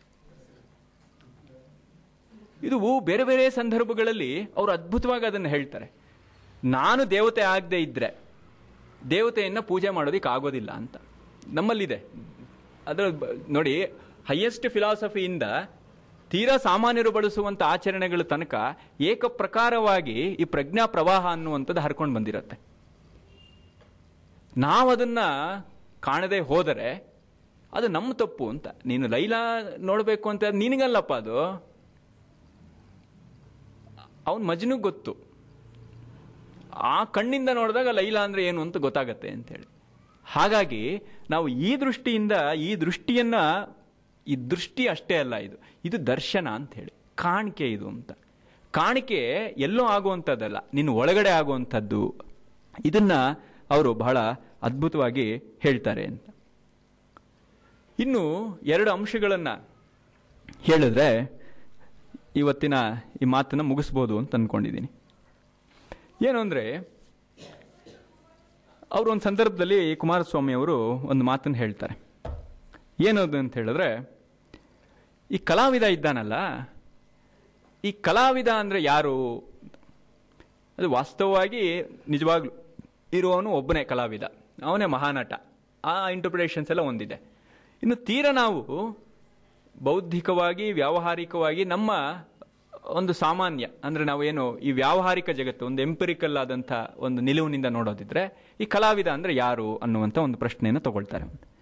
ಅವರು ಹೇಳ್ತಾರೆ the artist is not a special kind of man ಕಲಾವಿದ ಇದ್ದಾನಲ್ಲ, ಅವ್ನು ಕಲಾವಿದ ಅಂತ ಹೇಳಿದ್ರೆ ಬರೀ ಚಿತ್ರ ಬರೆಯೋನು, ಹಾಡೋನು, ಅಲ್ಲೆಲ್ಲ ಒಂದು ಕ, ಎಲ್ಲ ಕ್ಷೇತ್ರದ ಕಲಾವಿದವನ್ನು ಇಲ್ಲಿ ರೆಪ್ರೆಸೆಂಟ್ ಮಾಡುವಂಥದ್ದು. ಈ ಕಲಾವಿದ ಅನ್ನುವಂಥದ್ದು ಒಬ್ಬ ಇದ್ದಾನಲ್ಲ, ಇವನು ಒಬ್ಬ ವಿಶೇಷ ವ್ಯಕ್ತಿ ಏನಲ್ಲ not a special kind of man but every man who is not an artist in some field ಏನವನು? ಯಾವುದೇ ಒಂದು ಕ್ಷೇತ್ರದಲ್ಲಿ ಅವನು ಕಲಾವಿದ ಅಂತ ಅನ್ನಿಸ್ಕೊಳ್ಳದೆ ಇದ್ದರೆ ಅವನು ಇಸಾನ ಐಡ್ಲರ್ ಅಂತ, ಅವನೊಬ್ಬ ಸೋಮಾರಿ ಇದ್ದ ಹಾಗೆ ಅಂತ. ಕಲಾವಿದ ವಿಶೇಷ ವ್ಯಕ್ತಿ ಅಲ್ಲ, ಆದರೆ ನೀನು ಕಲಾವಿದ ಆಗದೆ ಇದ್ದರೆ ನೀನೊಬ್ಬ ಸೋಮಾರಿ ಅಂತ ಹೇಳ್ತಾರೆ ಅವರು. ಇದು ಹೇಗೆ ಅಂತ ಹೇಳಿದ್ರೆ, ದಿ ಕೈಂಡ್ ಆಫ್ ಆರ್ಟಿಸ್ಟ್ ಅಲ್ಲಿ ಹೇಳ್ತಾರೆ, ಯಾಕೆ ಯಾವ, ಯಾರು ಕಲಾವಿದ, ಯಾವ ರೀತಿಯ ಕಲಾವಿದರು ಅಂತ ಹೇಳಿದ್ರೆ, the kind of artist that a man should be carpenter, painter, lawyer, farmer, or priest. He is determined by his own nature. In other words, by his nativity. No man has a right to any social status who is not an artist. ಕಲಾವಿದರು ಯಾರು ಅಂತ ಹೇಳಿದ್ರೆ ನಾವು ಸಂಗೀತ ಹಾಡೋರು, ಚಿತ್ರ ಬರೆಯೋರು, ಕಾವ್ಯ ಬರೆಯೋರು ಇವರಷ್ಟೇ ಅಂತ ಅಂದ್ಕೊಂಡಿದ್ದೀವಿ ಅದಲ್ಲ, ಒಬ್ಬ carpenter, ಒಬ್ಬ ಲಾಯರು, ಒಬ್ಬ ರೈತ, ಒಬ್ಬ ಪುರೋಹಿತ, ಅವ್ರು ಇನ್ನೊ, ಇನ್ನೊಂದು ಜಾಗದಲ್ಲಿ ದೇಶವನ್ನು ಆಳುವಂಥವ್ರು, ರಾಜ, ಇವರೆಲ್ಲರೂ ಕೂಡ ಕಲಾವಿದ್ರೆ ಅಂತ. ಈಗ ನಮ್ಮ ರಾಜಕಾರಣಿಗಳಿಗೆ ಒಪ್ಪತ್ತಿ ಮಾತು. ಪೊಲಿಟಿಷಿಯನ್ಸು ಕಲಾವಿದರು, ಅವರು ಅದ್ಭುತವಾದ ಕಲಾವಿದರು ಅಂತ ಹೇಳಿದ್ರೆ ಎಲ್ಲರೂ ಹೌದು ಅಂತ ಒಪ್ಕೊಂಡ್ಬಿಡ್ತೀವಿ. ಆದರೆ ಅವ್ರು ಹೇಳ್ತಾ ಇರುವಂಥ ಸಂದರ್ಭ ಬೇರೆ ಅದು. ಇವರೆಲ್ಲರೂ ಕೂಡ ಕಲಾವಿದರೆ. ಹೀಗೆ ಯಾವುದೋ ಒಂದು ಕಲೆಯಲ್ಲಿ ನಿಷ್ಣಾತನಾಗದೆ ಇರುವಂಥ ವ್ಯಕ್ತಿ, ಒಬ್ಬ ಸೋಮಾರಿ, ಅವನಿಗೆ ಈ ಸಮಾಜದಲ್ಲಿ ಇರುವಂಥ ಒಂದು ಸೌಲಭ್ಯವನ್ನು ಪಡೆಯೋದಿಕ್ಕೆ ಅವನು ಅನರ್ಹ ಅಂತ ಹೇಳ್ತಾರೆ ಅವರು. ಅವನಿಗೆ ರೈಟ್ ಇಲ್ಲ ಇಲ್ಲಿ, ಅರ್ಹತೆನೇ ಇಲ್ಲ. ಒಬ್ಬ ಕಲಾವಿದ ಅಲ್ಲದೆ ಇದ್ರೆ ನೀನು ಈ ಸಮಾಜದ ಯಾವುದೇ ಒಂದು ಸೌಲಭ್ಯವನ್ನು ಪಡೆಯೋದಕ್ಕೆ ನೀನು ಅನರ್ಹ ಅಂತ ಹೇಳ್ತಾರೆ. ಇದು ಬಹಳ ಇಕ್ಕಟ್ಟಿನ ಸಂದರ್ಭ. ಕಲಾವಿದನಾಗದೇ ಇದ್ರೆ ನಾನು ಸಮಾಜದಲ್ಲಿ ಯಾವುದೋ ಒಂದು ಸೌಲಭ್ಯವನ್ನು ನನಗೆ ಪಡ್ಕೊಳ್ಳಿಕ್ಕೆ ಅರ್ಹತೆ ಇಲ್ಲ ಅಂತೇಳಿ ಆದರೆ ಕುಮಾರಸ್ವಾಮಿ ಅವರು ಹೇಳ್ತಿದ್ದಾರೆ, ಯಾರು ಕಲಾವಿದರು ಅಂತ ಹೇಳಿದ್ರೆ ಇವರೆಲ್ಲರೂ ಕಲಾವಿದರೆ. ಒಬ್ಬ ಕಾರ್ಪೆಂಟರಿಂದ ಮೊದಲುಗೊಂಡು, ಒಬ್ಬ ಮೇಸ್ಟ್ರಿಂದ ಮೊದಲುಗೊಂಡು ಎಲ್ಲರೂ ಕಲಾವಿದರೆ. ಅಂದರೆ ಏನು ಅಂತ ಹೇಳಿದ್ರೆ ಇದರ ವಿಶಾಲವಾದಂಥ ಅರ್ಥ ಅವರು ಹೇಳ್ತಾರೆ. ಆ ಐಡ್ಲರ್ ಅಂತ, ಸೋಮಾರಿ ಅಂತಿದೆಯಲ್ಲ, ಆ ಐಡ್ಲರ್ ಅನ್ನೋದಕ್ಕೆ ಅವ್ರ ಡೆಫಿನೇಷನ್ ಕೊಡೋದೇನು ಅಂತ ಹೇಳಿದ್ರೆ ವಿತೌಟ್ ಎ ವೆಕೇಶನ್ ಅಂತ. ಒಕೇಶನ್ ಈ ಸ್ವಧರ್ಮದಿಂದ ವಿಮುಖರಾದವರಿದಾರಲ್ಲ? ಈ ಸ್ವಧರ್ಮದಿಂದ ವಿಮುಖರಾದವರೆಲ್ಲ ಸೋಮಾರಿಗಳು ಅಂತ. ಅಂದ್ರೆ ಎಲ್ಲರಿಗೂ ಒಂದು ಸ್ವಧರ್ಮ ಅನ್ನುವಂಥದ್ದಿದೆ ಅಂತ. ಅವರವರ ಕೆಲಸವನ್ನ ಅವರವರು ಮಾಡದೇ ಇದ್ದರೆ ಅವರೆಲ್ಲರೂ ಕೂಡ ಸೋಮಾರಿಗಳು. ಹೀಗೆ ತಮ್ಮ ಪಾಲಿನ ಕೆಲಸವನ್ನು ಯಾರು ಮಾಡ್ತಾರೆ? ಅವರೆಲ್ಲ ಕಲಾವಿದರು ಅಂತ. ಹಾಗಾಗಿ ಸಂಗೀತ ಹಾಡೋರಷ್ಟೇ ದೊಡ್ಡವರು ಅಡಿಗೆ ಮಾಡೋರು ಇದು ಇದು ಈಗಿನ ಒಂದು ವ್ಯಾಕರಣ ಇದು, ಈಗಿನ ಗ್ರಾಮರ್ ಈಗಿನ ಸೊಸೈಟಿ ಇದು, ಅದೇನಿಲ್ಲ. ಅದಕ್ಕೆ ನಮ್ಮಲ್ಲಿ ರಸದ ಬಗ್ಗೆ ಹೇಳಬೇಕಾದ್ರೆ ಅಭಿನವ್ ಗುಪ್ತರು ರಸದ ವಿಶ್ಲೇಷಣೆ ರಸದ ಒಂದು ಉದಾಹರಣೆ ಹೋಲಿಕೆಯನ್ನು ಕೊಡಬೇಕಾದ್ರೆ, ಅವ್ರು ರಸ ಅಂತ ಹೇಳಿದ್ರೆ ನಿನಗೆ ಯಾವುದೋ ಒಂದು ಅದ್ಭುತವಾದಂಥ ಒಂದು ಈಕ್ವೇಶನ್ ಕಂಡು ಹಿಡಿದಾಗ ನಿನಗೇನೋ ಒಂದು ಆಗತ್ತಲ್ಲ, ಹಾಗೆ ಅಂತೆಲ್ಲ ಹೇಳೋದಿಲ್ಲ. ಅವರು ದಿನನಿತ್ಯ ನಾವು ಕುಡಿಯುವಂಥ ಪಾನಕದ ಉದಾಹರಣೆನೇ ಕೊಡುವಂಥದ್ದು. ಅಂದರೆ ಏನು ಸಣ್ಣ ಸಣ್ಣ ನಾವು ಯಾವುದನ್ನ ನಾವು ಇದು ಕಡಿಮೆ ಇದು ಜಾಸ್ತಿ ಅಂತ ಹೇಳ್ತೀವಿ, ಅದು ನಿನ್ನ ರಿಲೇಟಿವ್ ಅದು. ನೀನು ಮಾಡುವಂಥ ಕೆಲಸದ ಪರ್ಫೆಕ್ಷನ್ ಏನಿದೆ, ಅದು ಮುಖ್ಯ. ಆ ಸ್ವಧರ್ಮದಿಂದ ನೀನು ಮಾಡಿದಾಗ, ನೀನು ಏನು ಮಾಡಿದ್ರೂ ಕೂಡ ಅದು ಕಲೆ ಅಂತ. ಇದನ್ನ ಕುಮಾರಸ್ವಾಮಿ ಅವರು ಹೇಳ್ತಿರೋದು. ಹಾಗಾಗಿ ಯಾರೂ ಕೂಡ ಕಲಾವಿದ್ರೆ, ಎಲ್ಲರೂ ಕೂಡ ಕಲಾವಿದ್ರೆ, ಕಲಾವಿದರು ಆಗಲಿಲ್ಲ ಅಂತ ಹೇಳಿದ್ರೆ, ಅವನು ಸೋಮಾರಿ. ಯಾಕೆ ಅಂದರೆ, ಯಾರು ಸೋಮಾರಿ? ತನ್ನ ಕೆಲಸವನ್ನು ತಾನು ಬಿಟ್ಟು ಯಾರಿದ್ದಾನೆ? ಅವನು ಸೋಮಾರಿ ಅಂತ. ಅವನು ತನ್ನ ಕೆಲಸ ಬಿಡೋದು ಅಂದ್ರೆ ಏನು? ಸ್ವಧರ್ಮದಿಂದ ಅವನು ದೂರ ಇದ್ದಾನೆ ಅಂತ. ಇದನ್ನ ಕುಮಾರಸ್ವಾಮಿಯವರು ಬಹಳ ಅದ್ಭುತವಾಗಿ ಹೇಳ್ತಾರೆ ಅಂತ. ಅದು ಅದು ಬಹಳ ವಿಸ್ತಾರವಾದಂಥ ಒಂದು ಚರ್ಚೆ ಅದು. ಅದೇ ಕುಮಾರಸ್ವಾಮಿಯವರು ಇನ್ನು, ಇನ್ನೊಂದು ಮಾತನ್ನು ಹೇಳ್ತಾರೆ. ಏನು ಅಂತ ಹೇಳಿದ್ರೆ, ರಾಷ್ಟ್ರದ ನಿರ್ಮಾಣ ಆಗುವಂಥದ್ದು ಕವಿ ಕಲಾವಿದರಿಂದಲೇ ಹೊರತು ರಾಜಕಾರಣಿಗಳು ಮತ್ತು ವ್ಯಾಪಾರಸ್ಥರಿಂದ ಅಲ್ಲ ಅಂತ ಹೇಳ್ತಾರೆ ಅವರು. ವಾಸ್ತವವಾಗಿ ಇದೆರಡೂ ಬೇರೆ ಬೇರೆ ಶಬ್ದಗಳೇನಲ್ಲ. ರಾಜಕಾರ ಏನು ರಾಜಕಾರಣಿಗಳು, ವ್ಯಾಪಾರಸ್ಥರು, ಎರಡೂ ಒಂದೇ. ಆದರೆ ಕುಮಾರಸ್ವಾಮಿ ಅವರು ಅದನ್ನ ಇನ್ನೂ ಬೇರೆ ಒಂದು ಅರ್ಥದಲ್ಲಿ ಅದನ್ನು ಹೇಳ್ತಾರೆ. ರಾಜ್ಯ ಒಂದು ರಾಷ್ಟ್ರದ ನಿರ್ಮಾಣ ಆಗುವಂಥದ್ದು ಕವಿ ಕಲಾವಿದರಿಂದಲೇ ಹೊರತು ರಾಜಕಾರಣಿಗಳು, ವ್ಯಾಪಾರ ಉದ್ದಿಮೆದಾರರಿಂದ ಅಲ್ಲ ಅಂತೇಳಿ. ಇದು ಈ ಕುಮಾರಸ್ವಾಮಿ ಅವರ ಈ ಮಾತಿಗೆ ಒಂದು ಮೆಟಾಫಿಸಿಕ್ಸ್ನ ಒಂದು ಡೈಮೆನ್ಷನ್ ಅದು ಯಾವ ಕಾಲದಲ್ಲಿ ಇರುವಂಥದ್ದು. ಇನ್ನೊಂದು ಕುಮಾರಸ್ವಾಮಿ ಅವರು ಇದನ್ನೆಲ್ಲ ಪ್ರತಿಪಾದನೆ ಮಾಡ್ತಾ ಇದ್ದ ಕಾಲ ಎಂಥದ್ದು ಅನ್ನೋದು ನಾವು ಆ, ಯಾಕೆಂದರೆ ಯಾವುದೇ ಒಬ್ಬ ಮಹಾಪುರುಷ ಮಾಡಿದಂಥ ಕೆಲಸಗಳಿದೆಯಲ್ಲ ಅದು ಸಾರ್ವಕಾಲಿಕವಾದ ಸತ್ಯಗಳನ್ನು ಹೇಳ್ತಾ ಇದ್ದರೂ ಕೂಡ ಅದರ ಒಂದು ಬೇರು ಅದರ ಒಂದು ಕಾಲು ಆ ಸದ್ಯದ ವಾತಾವರಣದಲ್ಲ ಮೇಲೂ ಇರುತ್ತೆ ಅದು. ಇವಾಗ ನಾವು ಶಂಕರರ ಸಿದ್ಧಾಂತವನ್ನು ನೋಡ್ತಾ ಇದ್ರೆ ಅದರಲ್ಲಿ ನಿಮಗೆ ಒಂದು ಎಂಬತ್ತು ಪರ್ಸೆಂಟ್ ನಿಮಗೆ ಸಾರ್ವಕಾಲಿಕವಾದಂಥ ಮಾತುಗಳು ನಾಡಿದ್ದಾರೆ ಅಂತಿದ್ರು ಕೂಡ ಒಂದು ಇಪ್ಪತ್ತು ಪರ್ಸೆಂಟ್ ಆ ಕಾಲದ ಒಂದು ಒತ್ತಡಗಳಲ್ಲೂ ಕೂಡ ಆ ಮಾತುಗಳು ನಿಂತಿರುತ್ತೆ ಅಂತ. ಇಲ್ಲ ಅಂದಿದ್ರೆ ಅವರು ಬೌದ್ಧರನ್ನ ಯಾವುದೋ ಬೌದ್ಧರ ಒಂದು ಡೈಮೆನ್ಷನ್ ಅಷ್ಟೇ ತಗೊಂಡು ಅವ್ರು ಹೇಳ್ತಾ ಇರಲಿಲ್ಲ. ಆ ಕಾಲದ ಒತ್ತಡ ಅವ್ರಿಗೆ ಆ ರೀತಿಯ ಒಂದು ಕೆಲಸವನ್ನ ಮಾಡಿಸಿರುವಂಥ ಒಂದು ಸಾಧ್ಯತೆನೂ ಇರುತ್ತೆ ಅಂತ. ಅಂದ್ರೆ ಈ ಐತಿಹಾಸಿಕತೆನೂ ಮುಖ್ಯ ಆಗತ್ತೆ. ಕುಮಾರಸ್ವಾಮಿ ಅವರು ಈ ರಾಷ್ಟ್ರ ನಿರ್ಮಾಣ ಅನ್ನುವಂಥದ್ದು ಕವಿ ಕಲಾವಿದರಿಂದಲೇ ಹೊರತು ರಾಜಕಾರಣಿಗಳಿಂದ, ಉದ್ದಿಮೆದಾರರಿಂದ ಅಲ್ಲ ಅಂತ ಹೇಳ್ತಾ ಇರುವಂಥ ಸಂದರ್ಭ ಇದೆಯಲ್ಲ, ಇದನ್ನು ನಾವು ಮನನ ಮಾಡಬೇಕು ಅಂತ. ಏನು ಇಂಡಸ್ಟ್ರಿಯಲ್ ರೆವಲ್ಯೂಷನ್ ಅನ್ನುವಂಥದ್ದು ಒಂದು ದೊಡ್ಡ ಒಂದು ಪ್ರಮಾಣದಲ್ಲಿ ಇಡೀ ಜಗತ್ತನ್ನು ಆವರಿಸ್ಕೊಳ್ತಾ ಇರುವಂಥ ಸಂದರ್ಭದಲ್ಲಿ ಬಂದಂತ ಮಾತಿದು. ಬಹಳ ಸ್ವಾರಸ್ಯ, ಇನ್ನೂ ಸ್ವಾತಂತ್ರ್ಯನೂ ಬಂದಿಲ್ಲ ದೇಶಕ್ಕೆ. ನೆಹರು ಅವರು ಪ್ರಧಾನಿನೂ ಆಗಿರಲಿಲ್ಲ. ಅಂಥ ಸಂದರ್ಭದಲ್ಲಿ ಕುಮಾರಸ್ವಾಮಿ ಅವರು ನೆಹರು ಬಗ್ಗೆ ಮಾತು ಬರೀತಾರೆ. ಇನ್ನು ತರ್ಟೀಸ್ ಆಸ್ಪಾಸಲ್ಲಿ ತರ್ಟೀಸ್ ನಲವತ್ತರ ಆಸ್ಪಾಸು ಅಂತ ಇಟ್ಕೋ ಇನ್ನು ಸ್ವಾತಂತ್ರ್ಯಕ್ಕೆ ಎಷ್ಟೋ ದೂರ ಇದ್ದೀವಿ. ಆ ಸಂದರ್ಭದಲ್ಲೇ ಅವರು ಬಹಳ ಚೆನ್ನಾಗಿ ಹೇಳ್ತಾರೆ. ನೆಹರು ಯಾವ ದಿಕ್ಕಿನಲ್ಲಿ ಯೋಚನೆ ಮಾಡ್ತಿದ್ದಾರೆ, ಗಾಂಧಿ ಅವರು ಯಾವ ದಿಕ್ಕಿನಲ್ಲಿ ಯೋಚನೆ ಮಾಡ್ತಿದ್ದಾರೆ, ಇದನ್ನೆಲ್ಲ ಬಹಳ ಅದ್ಭುತವಾಗಿ ಅವರು ಆಳವಾಗಿ ಹೇಳ್ತಾರೆ. ಇದು ಯಾವುದೋ ನಂತರದ ಪರಿಣಾಮಗಳನ್ನು ದೃಷ್ಟಿಯಲ್ಲಿ ಇಟ್ಕೊಂಡು ಹೇಳಿದ ಮಾತುಗಳಲ್ಲ. ಒಬ್ಬ ದಾರ್ಶನಿಕ, ಒಬ್ಬ ಋಷಿ ಅಂತ ಹೇಳಿದ್ರೆ ಏನು ಅಂತ ಹೇಳಿದ್ರೆ, ಅದು ಸಾರ್ವಕಾಲಿಕತೆ ಅನ್ನುವಂಥದ್ದೇನಿದೆ, ಅದನ್ನು ಈ ಕ್ಷಣದಲ್ಲೇ ಗುರುತಿಸುವಂಥದ್ದು. ಆ ಎಟರ್ನಿಟಿ ಅನ್ನುವಂಥದ್ದು ಈ ಕ್ಷಣದಲ್ಲಿ ಗುರುತಿಸುವಂಥವನು ಯಾವನು? ಅವನೇ ಋಷಿ, ಅದೇ ದರ್ಶನ. ಆ ಒಂದು ಶಕ್ತಿಯನ್ನ ನಾವು ಐತಿಹಾಸಿಕವಾಗಿ ನಾವು ಕಾಣ್ತೀವಿ ಅಂತ. ಇದು ಕುಮಾರಸ್ವಾಮಿ ಅವರ ಇನ್ನೊಂದು ವಿಶೇಷ. ಹಾಗಿದ್ರೆ ಈ ಒಂದು, ಈ ಇಂಡಸ್ಟ್ರಿಯಲ್ ರೆವಲ್ಯೂಷನ್ಗಳು ಮಾಡಿದಂಥ ಕೆಲಸಗಳು, ಇದನ್ನೆಲ್ಲ ಅವರು ಸಾಕಷ್ಟು ತಮ್ಮ ಪ್ರಬಂಧಗಳಲ್ಲಿ ಇದನ್ನು ಹೇಳ್ತಾ ಬರ್ತಾರೆ. ಹೇಗೆ ಇದು ಒಂದು ಕಲೆ ಅನ್ನೋದನ್ನೇ ಇದು ಕುಲಿಗೆಡಿಸಿದೆ ಅಂತ ಒಂದು. ಈ ಇಂಡಸ್ಟ್ರಿಯಲ್ ರೆವಲ್ಯೂಷನ್ನಿಂದ ಏನೆಲ್ಲ ನಮ್ಮ ಜೀವನ ಮೌಲ್ಯಗಳೇನು ಪಲ್ಲಟಾಗಿದೆ ಅನ್ನೋದನ್ನೆಲ್ಲ ಅವರು ಬಹಳ ಅದ್ಭುತವಾಗಿ ಅದನ್ನು ಹೇಳ್ತಾರೆ. ಅದು ಯಾವ ಮಟ್ಟದಲ್ಲಿ ಅವರು ಅದನ್ನು ಹೇಳ್ತಾರೆ ಅಂತ ಹೇಳಿದ್ರೆ ಕೆಲವೊಂದು ಜಾಗದಲ್ಲಿ ಬಹಳ ಕಟುವಾಗೆಲ್ಲ ಅವರು ಅದನ್ನು ಟೀಕೆ ಮಾಡೋ ಸಂದರ್ಭಗಳೆಲ್ಲ ಇದೆ. ಇನ್ನೊಂದು, ಇದಕ್ಕೊಂದು ಅಲೌಕಿಕವಾದಂಥ ಒಂದು ಡೈಮೆನ್ಷನ್ ಏನು ರಾಷ್ಟ್ರ ಅನ್ನುವಂಥದ್ದು ಅಥವಾ ಒಂದು ಸಮಾಜ ಅನ್ನುವಂಥದ್ದು ಕಲಾವಿದರಿಂದ ಆಗತ್ತೆ ಅನ್ನುವಂಥದ್ದೊಂದು. ಇದು ಹೇಗೆ ಅಂತ ಹೇಳಿದ್ರೆ, ಈ ಸಮಾಜ, ರಾಷ್ಟ್ರ ಅನ್ನುವಂಥದ್ದೇನು? ಸಮಾಜ. ಸಮಾಜದ ಒಂದು ವ್ಯವಸ್ಥೆ ಏನಿದೆ, ಅದೇ ರಾಷ್ಟ್ರ ಅಂತ ಅನ್ನಿಸ್ಕೊಳ್ಳುತ್ತೆ ಅಂತ. ಅಂದರೆ ಏನು? ಈ ಪುರ ಅನ್ನುವಂಥದ್ದು, ಪಟ್ಟಣ ಅನ್ನುವಂಥದ್ದು, ಊರು ಅನ್ನುವಂಥದ್ದು ಸೇರಿತಾನೆ ಸಮಾಜ. ಊರನ್ನೇ ನಾವು ಒಂದು ಸಮಾಜ ಅಂತ ಕರೆಯುವಂಥದ್ದು. ಈ ಪುರದ ಉದ್ಧಾನ ಆಗಬೇಕು ಅಂತಿದ್ರೆ ನೀನು ಕಲಾವಿದ ಆಗಿರಬೇಕು ಅಂತ, ಕಲಾವಿದರಿಂದಲೇ ಆಗತ್ತೆ ಅಂತ ಹೇಳಿದ್ರೆ. ಕುಮಾರಸ್ವಾಮಿ ಅವರು ಅದನ್ನ ಅಧ್ಯಾತ್ಮದ ನೆಲೆಯಲ್ಲಿ ಬಹಳ ಅದ್ಭುತವಾಗಿ ಹೇಳ್ತಾರೆ. ಈ ಪುರದಲ್ಲಿ ಇರುವಂಥವನು ಯಾರಿದ್ದಾರೆ? ಪುರುಷ, ಸಿಟಿಸನ್. ಅವನು ಕಲಾವಿದ ಆಗಿದ್ರೆ ತಾನೆ ಆ ಸಮಾಜ ಸಮೃದ್ಧಿಯಾಗಿರೋದಕ್ಕೆ ಸಾಧ್ಯ ಅಂತ ಹೇಳ್ತಾ ಇರುವಂಥದ್ದು. ಈ ಪುರದಲ್ಲಿ ಇರುವಂಥ ಈ ಸಿಟಿಸನ್ ಯಾರಪ್ಪ ಅಂತ ಹೇಳಿದ್ರೆ ಅದು ಭಗವಂತ ಅಂತ. ಏನಿದೆ ಅರ್ಥ ಅಂತ ಹೇಳಿದ್ರೆ, ಆ ಪುರ ಅನ್ನುವಂಥದ್ದು ನೀನು ಹೊರಗಡೆ ಕಾಣ್ತಾ ಇರುವಂಥದ್ದು ಒಂದಿದೆ. ಈ ಒಳಗಡೆ ಒಂದು ಪುರ ಇದೆಯಲ್ಲ, ಈ ಒಳಗಡೆ ಇರುವಂಥದ್ದು ಏನಿದೆ, ಆ ಒಳಗಡೆ ಇರುವಂಥ ನಿನ್ನತನ ಅನ್ನುವಂಥದ್ದೇನಿದೆ, ಆ ಒಳಗ, ಪುರದ, ಪುರ, ಪುರುಷ ಅನ್ನೋದಕ್ಕೆ ಡೆಫಿನೇಷನೇ ಅದು, ಪುರದಲ್ಲಿ ಇರುವಂಥವನು ಪುರುಷ ಅಂತ. ನಿನ್ನ ಒಳಗಡೆ ಇದೆಯಲ್ಲ ಒಂದು ಚೈತನ್ಯ, ಆ ಚೈತನ್ಯ ನಿನ್ನ ಜಗತ್ತನ್ನು ನಿರ್ಮಾಣ ಮಾಡುತ್ತೆ ಅಂತ. ಅಲ್ಲಿ ಯಾರಿದ್ದಾರೆ ಅನ್ನೋದ್ರ ಮೇಲೆ ನಿನ್ನ ಜೀವನ ಅನ್ನುವಂಥದ್ದು, ನಿನ್ನ ಪ್ರಪಂಚ ಅನ್ನುವಂಥದ್ದು ಏನಿದೆ ಅದು ನಿರ್ಧಾರ ಆಗತ್ತೆ ಅಂತ. ಇದಕ್ಕೆ ಪ್ಲೇಟೋಯಿಂದ ಅವರು ಉದಾಹರಣೆಗಳು ತಗೊಳ್ತಾರೆ.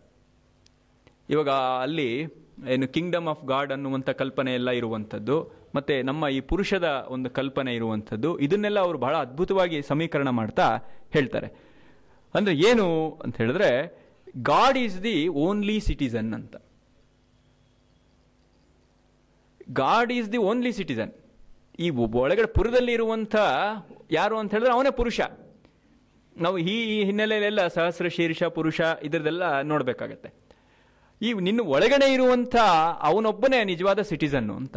ಹಾಗಾಗಿ ಈ ಸೆಲ್ಫ್ ಗೌರ್ಮೆಂಟ್ ಅಂದರೆ ಏನು ಅಂತ ಹೇಳಿದ್ರೆ ಆ ಸೆಲ್ಫನ್ನು ತಿಳ್ಕೊಳ್ಳುವಂಥದ್ದೇ ಸೆಲ್ಫ್ ಗೌರ್ಮೆಂಟ್ ಅಂತ. ಸೆಲ್ಫ್ ಗೌರ್ಮೆಂಟ್ ನಮ್ಮ ಪ್ರಜಾಪ್ರಭುತ್ವದ ಇನ್ನೊಂದು ಡೆಫಿನೇಷನ್ ಅದು. ನನ್ನನ್ನು ನಾನೇ ಆಳ್ಕೊಳ್ಳುವಂಥದ್ದು. ನನ್ನ ಪ್ರತಿನಿಧಿ ಅವನಷ್ಟೇ. ರಾಜ ಯಾರಿದ್ದಾನೆ ನನ್ನ ಪ್ರತಿನಿಧಿ ಅವನು. ಅಂದರೆ ಈ ಸೆಲ್ಫನ್ನ ರೆಪ್ರೆಸೆಂಟೇಷನ್ ಆ ಸೆಲ್ಫ್ ಮಾಡ್ತಾ ಇದೆ ಅನ್ನೋ ಥರ ಈ ಸೆಲ್ಫ್ ಗೌರ್ಮೆಂಟ್ ನಿಜವಾದ ಪ್ರಜಾಪ್ರಭುತ್ವ ಏನು ಅಂತ ಹೇಳಿದ್ರೆ, ನೀನು ಅಲ್ಲಿ ಸಾಧಿಸುವಂಥ ಪ್ರಜಾಪ್ರಭುತ್ವ ಅಲ್ಲಿ ಸೆಲ್ಫ್ ಗೌರ್ಮೆಂಟ್ ಅಲ್ಲ. ಈ ಒಳಗಡೆಯ ಸೆಲ್ಫ್ ಗೌರ್ಮೆಂಟ್ ಅಂತ. ಈ ಎಸ್ ಸಿ ಎಲ್ ಎಫ್ ಏನಿದೆ, ಆ ಸೆಲ್ಫ್ನ ಎಸ್ನ ಆ ಲೋಯರ್ ಕೇಸ್ ತೆಗೆದು ಅದನ್ನು ಅಪ್ಪರ್ ಕೇಸ್ ಕ್ಯಾಪಿಟಲ್ ಲೆಟರ್ ಮಾಡಿದ್ರೆ ಅದು ಸೆಲ್ಫ್ ಗೌರ್ಮೆಂಟ್ ಅಂತ. ಅಂದ್ರೆ ಈ ಒಳಗಡೆ ಏನಿದೆ ಅಂತ ನಿನ್ನತನ ನೀನು ಕಂಡುಕೋ ಅಂತ. ಹೀಗೆ ನೀನು ನಿನ್ನತನವನ್ನು ಕಂಡುಕೊಳ್ಳುವಂಥದ್ದೇ ನಿಜವಾಗಲೂ ಕೂಡ ಸ್ವಾತಂತ್ರ್ಯ ಅಂತ. ಅದು ಸೆಲ್ಫ್ ಗೌರ್ಮೆಂಟು ಅನ್ನುವಂಥದ್ದು ಮಾತನ್ನ ಬಹಳ ಚೆನ್ನಾಗಿ ಹೇಳ್ತಾರೆ. ಅಂದರೆ ಈ ಬ್ರಹ್ಮಪುರ ಇದು ಅಂತ. ಇದನ್ನ ನೋಡಿ ಎಷ್ಟು ಅದರು ಹರ್ಕೊಂಡು ಬಂದು ಬಂದು ಬಂದು ಆ ವಚನಕಾರರಲ್ಲಿ, ದಾಸರಲ್ಲಿ ಎಲ್ಲವೂ ಕೂಡ ಇದು ಬಹಳ ಜನಪ್ರಿಯ ಮಟ್ಟದಲ್ಲೂ ಕೂಡ ಈ ಕಲ್ಪನೆಗಳು ಬಂತು ಅನ್ನೋದನ್ನು ಕೂಡ ನಾವು ಗಮನಿಸಬೇಕು ಅಂತ. ಅದು ಬಹಳ ಗಹನವಾದಂಥ ಒಂದು ಸೂತ್ರ ರೂಪದಲ್ಲಿ ಇರುವಂಥದ್ದು ಒಂದು. ಅದು ಬಹಳ ಸಾಮಾನ್ಯ ಮಟ್ಟದಲ್ಲೂ ಕೂಡ ಹರಿದು ಬಂತು ಅನ್ನುವಂಥದ್ದು ನಾವು ಇಲ್ಲಿ ನೋಡಬೇಕು ಅಂತ. ಅಂದರೆ ಈ ಒಂದು ತತ್ವ ಇದೆಯಲ್ಲ, ಅದು ಎಷ್ಟು ಗಹನವಾದ ತತ್ವ ಅನ್ನೋದನ್ನು ನಾವಿಲ್ಲಿ ಗಮನಿಸಬೇಕು ಅಂತ. ಈ ದೃಷ್ಟಿಯಿಂದ ನೋಡಿದ್ರೆ ಕುಮಾರಸ್ವಾಮಿ ಅವರು ಒಂದು ಜಾಗದಲ್ಲಿ ಹೇಳ್ತಾರೆ, ಈ ಪುರುಷನ ಕಲ್ಪನೆಯನ್ನು ನಾವು ವಿಸ್ತಾರ ಮಾಡಿಕೊಂಡ್ರೆ ನಮಗೆ ಜಗತ್ತಿನಲ್ಲಿ ಸಮಸ್ಯೆಗಳೇ ಇಲ್ಲ ಅಂತ. ಈ ಒಂದು ಸ್ಥಿತಿಯಲ್ಲಿ ನಮಗೆ ಕಮ್ಯುನಿಸಮ್ ಒಪ್ಕೊಳ್ಳೋದಕ್ಕೂ ಕೂಡ ತೊಂದರೆ ಇಲ್ಲ ಅಂತ ಹೇಳ್ತಾರೆ ಅವರು. ಯಾಕೆ ಅಂತ ಹೇಳಿದ್ರೆ, ಕಮ್ಯುನಿಸ್ಟ್ಗಳೇನು ಹೇಳ್ತಾರೆ ಪ್ರತಿಯೊಂದಕ್ಕೂ ನೀನು ನಾನು ಮುಖ್ಯ ನಾನು ಮುಖ್ಯ ಅಂತ. ಮ್ಯಾನ್ ಮ್ಯಾನ್ ಏನು ಮನುಷ್ಯ ಅನ್ನುವಂಥದ್ದು ಮನುಷ್ಯನಿಷ್ಠವಾಗಿರಬೇಕು ಅನ್ನುವಂಥದ್ದು. ಅವರೊಂದು ಪ್ರಧಾನವಾದದ್ದು. ಈ ಮ್ಯಾನ್ ಅನ್ನುವಂಥ ಈ ಏನು ಸ್ಮಾಲ್ ಎಂ ಇದೆಯಲ್ಲ, ಅದನ್ನು ನೀವು ಕ್ಯಾಪಿಟಲ್ ಎಂ ಮಾಡಿ, ಮ್ಯಾನ್ ಅಂಥೇಳಿ ಆಗ ಅದು ಪುರುಷ ಆಯಿತು ಅಂತ. ನೀ ನನ್ನ, ನಾನು ಅನ್ನುವಂಥ ಸ್ವಾರ್ಥವನ್ನು ಇಡೀ ಜಗತ್ತಿಗೆ ನೀವು ಒಂದು ವಿಸ್ತಾರ ಮಾಡಿದ್ರೆ ಆಗೋಯ್ತು ಅಂತ. ಈ ಕೇವಲ ನನಗೆ ನನಗೆ ಇವು ನನ್ನ ಮನೆ ಅನ್ನೋದನ್ನ ವಿಸ್ತಾರ ಮಾಡ್ಕೊಂಡ ಹಾಗೆ ಅಂತ ಇಡೀ ಜಗತ್ತು ನನಗೆ ಸೇರಿದೆ ಅನ್ನುವಂಥ ಒಂದು ಭಾವನೆ ಬಂದರೆ ಆಗೇನು ಸಮಸ್ಯೆನೇ ಇಲ್ಲ ಅನ್ನುವಂಥ ಒಂದು ತಾತ್ವಿಕ ಹಿನ್ನೆಲೆಯನ್ನು ಕೂಡ ಅವರು ಕೊಡ್ತಾರೆ ಅಂತ. ಅಂದರೆ ಒಂದು ಈ ಸ್ವಧರ್ಮ. ಈ ಸ್ವಧರ್ಮ ಅಂತ ಹೇಳಿದ್ರೆ ಏನು? ನಾವು ಪ್ರತಿಯೊಬ್ಬರೂ ಕೂಡ ನಮ್ಮ ದೇಶದಲ್ಲಿ, ಏನು ಈ ದೇಶ ಅನ್ನುವಂಥದ್ದು ಶರೀರವೇ. ಇದು ಅಧ್ಯಾತ್ಮದ ಸ್ತರದಲ್ಲಿ. ಈ ಶರೀರ ಮಾಡಬೇಕಾದಂಥ ಕೆಲಸವನ್ನು ಅಚ್ಚುಕಟ್ಟಾಗಿ ಮಾಡ್ತಾ ಇದ್ರೆ, ಹಾಗಾಗಿ ಇದು ಒಳಗಿನ ಸೆಲ್ಫ್ ಗೌರ್ಮೆಂಟು ಅದೇ ರೀತಿ ಹೊರಗಡೆ ಭೌತಿಕವಾಗಿ ಕಾಣುವಂಥ ಸೆಲ್ಫ್ ಗೌರ್ಮೆಂಟ್ ಏನು? ಅಲ್ಲಿ ಪ್ರಜೆಗಳು ತಮ್ಮ ಕರ್ತವ್ಯಗಳನ್ನು ಸರಿಯಾಗಿ ಮಾಡಬೇಕು ಅನ್ನುವಂಥದ್ದು. ಇದು ಸ್ವಧರ್ಮ. ಎರಡೂ ನೆಲೆಯಲ್ಲಿ ಸ್ವಧರ್ಮವನ್ನು ಅವರು ಕಾಣಿಸ್ತಾರೆ ಅಂತೇಳಿ. ಅಂದರೆ, ಡಿ ವಿ ಜಿ ಅವರು ಯಾವುದನ್ನ ಜೀವನವದೊಂದು ಕಲೆ, ಕಲೆಯ ಕಲಿಸುವುದೆಂತು ಅಂತ ಹೇಳ್ತಾ, ಆ ವಿವರ ನಿನ್ನೊಳಗೆ ಅಂತೇನು ಹೇಳ್ತಾರೆ ಅದನ್ನ ಇವರು ಹಂತ ಹಂತವಾಗಿ ಕಾಣಿಸ್ತಾರೆ ಅನ್ನೋದನ್ನು ನಾವು ಇಲ್ಲಿ ಗಮನಿಸಬೇಕು ಅಂತ. ಹಾಗಾಗಿ, ಈ ರೀತಿಯ ಸ್ವಧರ್ಮದಲ್ಲಿ ನಿರತರಾದಂಥವರೇ ಯೋಗಿಗಳು ಅಂತ. ಈ ರೀತಿಯ ಒಂದು ಸ್ವಧರ್ಮದಲ್ಲಿ ಯಾರು ಕುಶಲತೆಯನ್ನು ಪಡೆದಿರ್ತಾರೆ, ಅವರೇ ಯೋಗಿಗಳು. ಇದು ಕುಶಲತೆ ಮುಖ್ಯ ಅಂತ.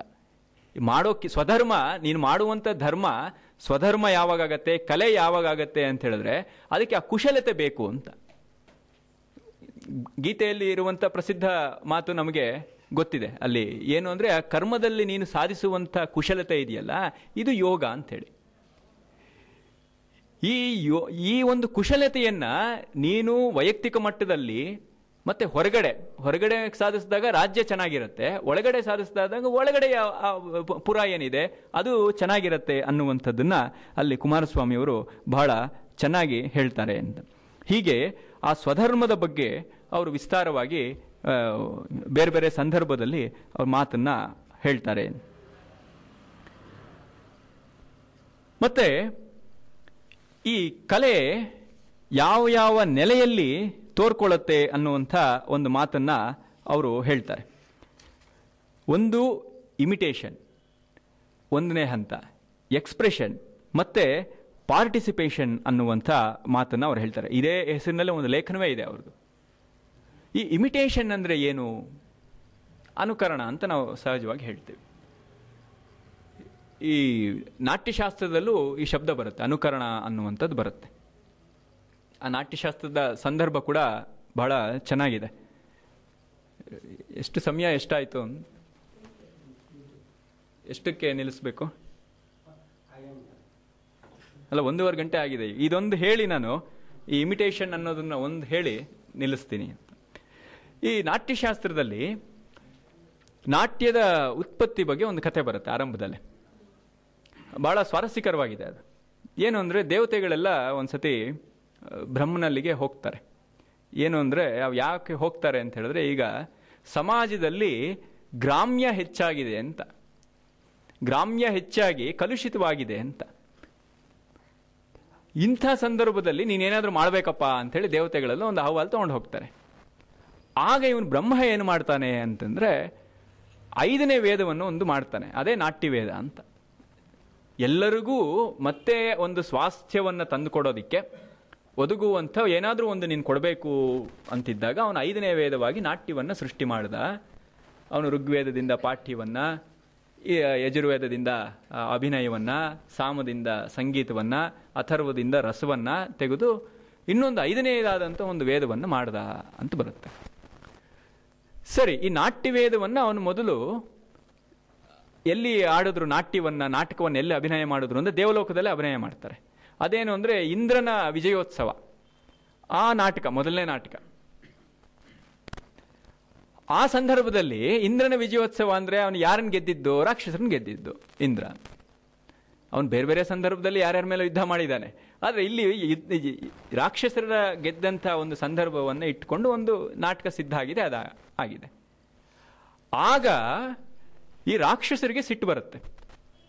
ಏನಿದು ನಮ್ಮನ್ನು ವಿಲನ್ಗಳಾಗಿ ಚಿತ್ರಣ ಮಾಡಿದಾರ ಅಂಥೇಳಿ ಅವರು ಆ ಥಿಯೇಟ್ರ್ ಮೇಲೆ ದಾಳಿ ಮಾಡ್ತಾರೆ.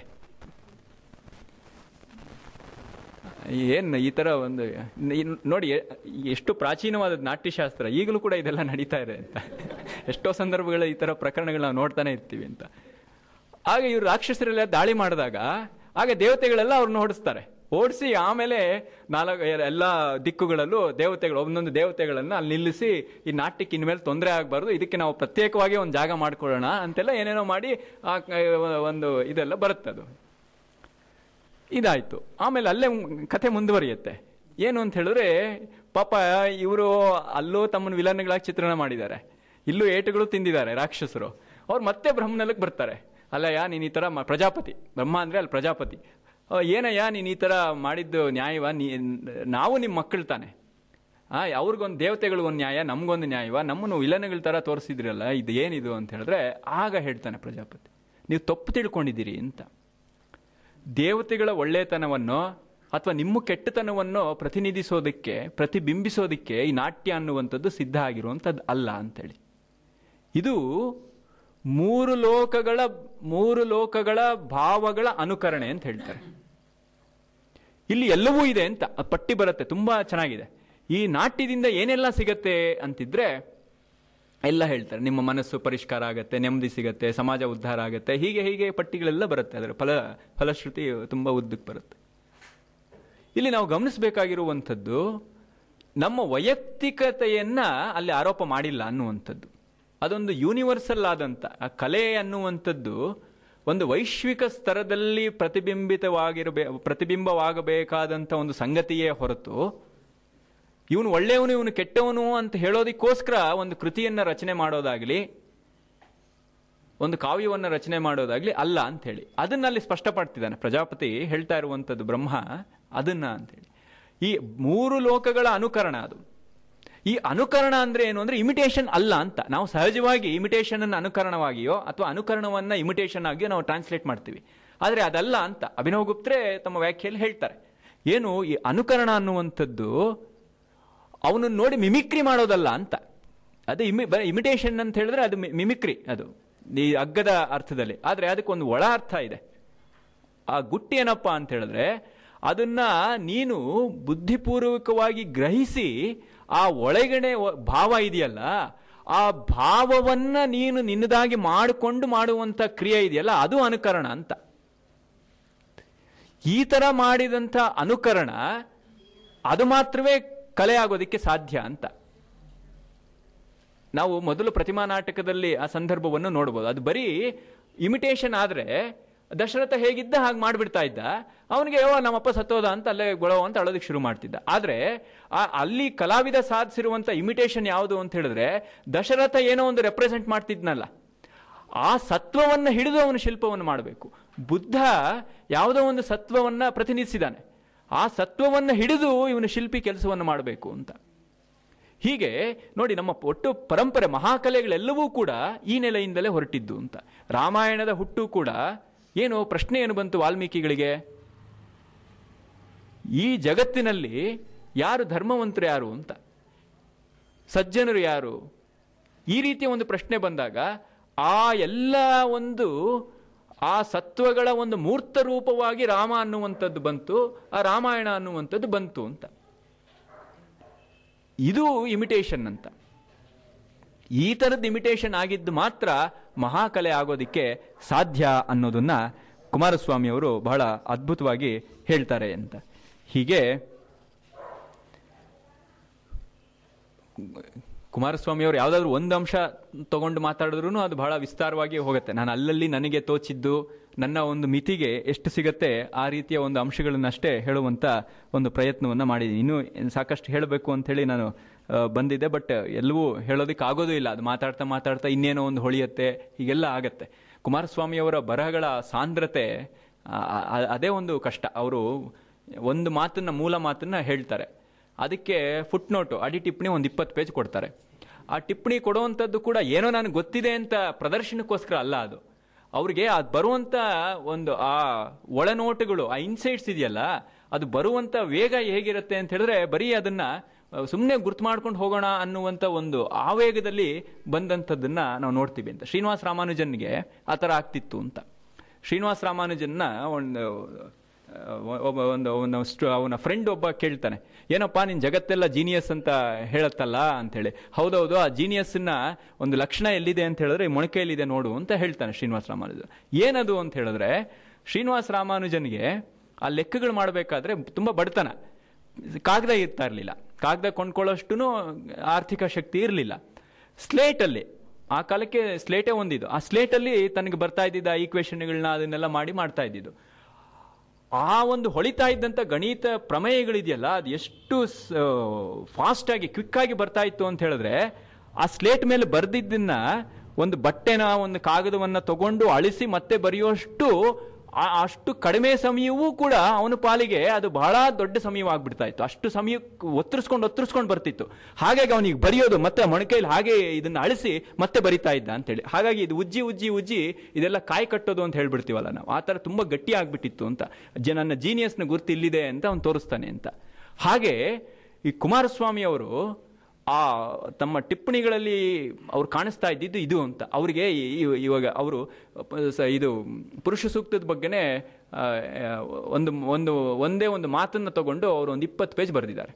ಅತ್ಯತಿಷ್ಠ ದಶಾಂಗುಲಂ ಇದೆಯಲ್ಲ, ಇದನ್ನೇ ತಗೊಂಡು ಈ ದಶಾಂಗುಲಂ ಅಂದರೆ ಏನು ಅನ್ನೋದಕ್ಕೆ ಒಂದು ಇಪ್ಪತ್ತು ಪೇಜಿನ ಆರ್ಟಿಕಲ್. ಅದನ್ನು ಬಹಳ ಅವರು ಬೇರೆ ಬೇರೆ ಬೇರೆ ಬೇರೆ ಕ್ರಮದಲ್ಲಿ ಅದನ್ನು ಹೇಳ್ತಾ ಹೋಗ್ತಾರೆ ಅಂತ. ಇದು ಒಂದು. ಈ ಒಂದು ಪ್ರವೇಶ ಮಾಡೋದಕ್ಕೆ ಒಂದು ಕಷ್ಟ ಇರೋದ್ರಿಂದ ಕುಮಾರಸ್ವಾಮಿ ನಾವು ಎಲ್ಲಿಂದ ಆರಂಭ ಮಾಡೋದು, ಎಲ್ಲಿ ಮುಕ್ತಾಯ ಮಾಡೋದು ಅನ್ನುವಂಥದ್ದು ಬಹಳ ಕಷ್ಟ ಆಗತ್ತೆ ಅಂತ. ಹೀಗೆ ಇದನ್ನು ಏನು ಎಲ್ಲೋ ಒಂದು ಜಾಗದಲ್ಲಿ ಆರಂಭ ಮಾಡಬೇಕು, ಎಲ್ಲೋ ಒಂದು ಜಾಗದಲ್ಲಿ ಅದು ಮುಕ್ತಾಯ ಮಾಡಬೇಕು ಅಂತ. ಇದು ಒಂದು ಸಮುದ್ರಕ್ಕೆ ಹೋಗ್ತೀವಿ.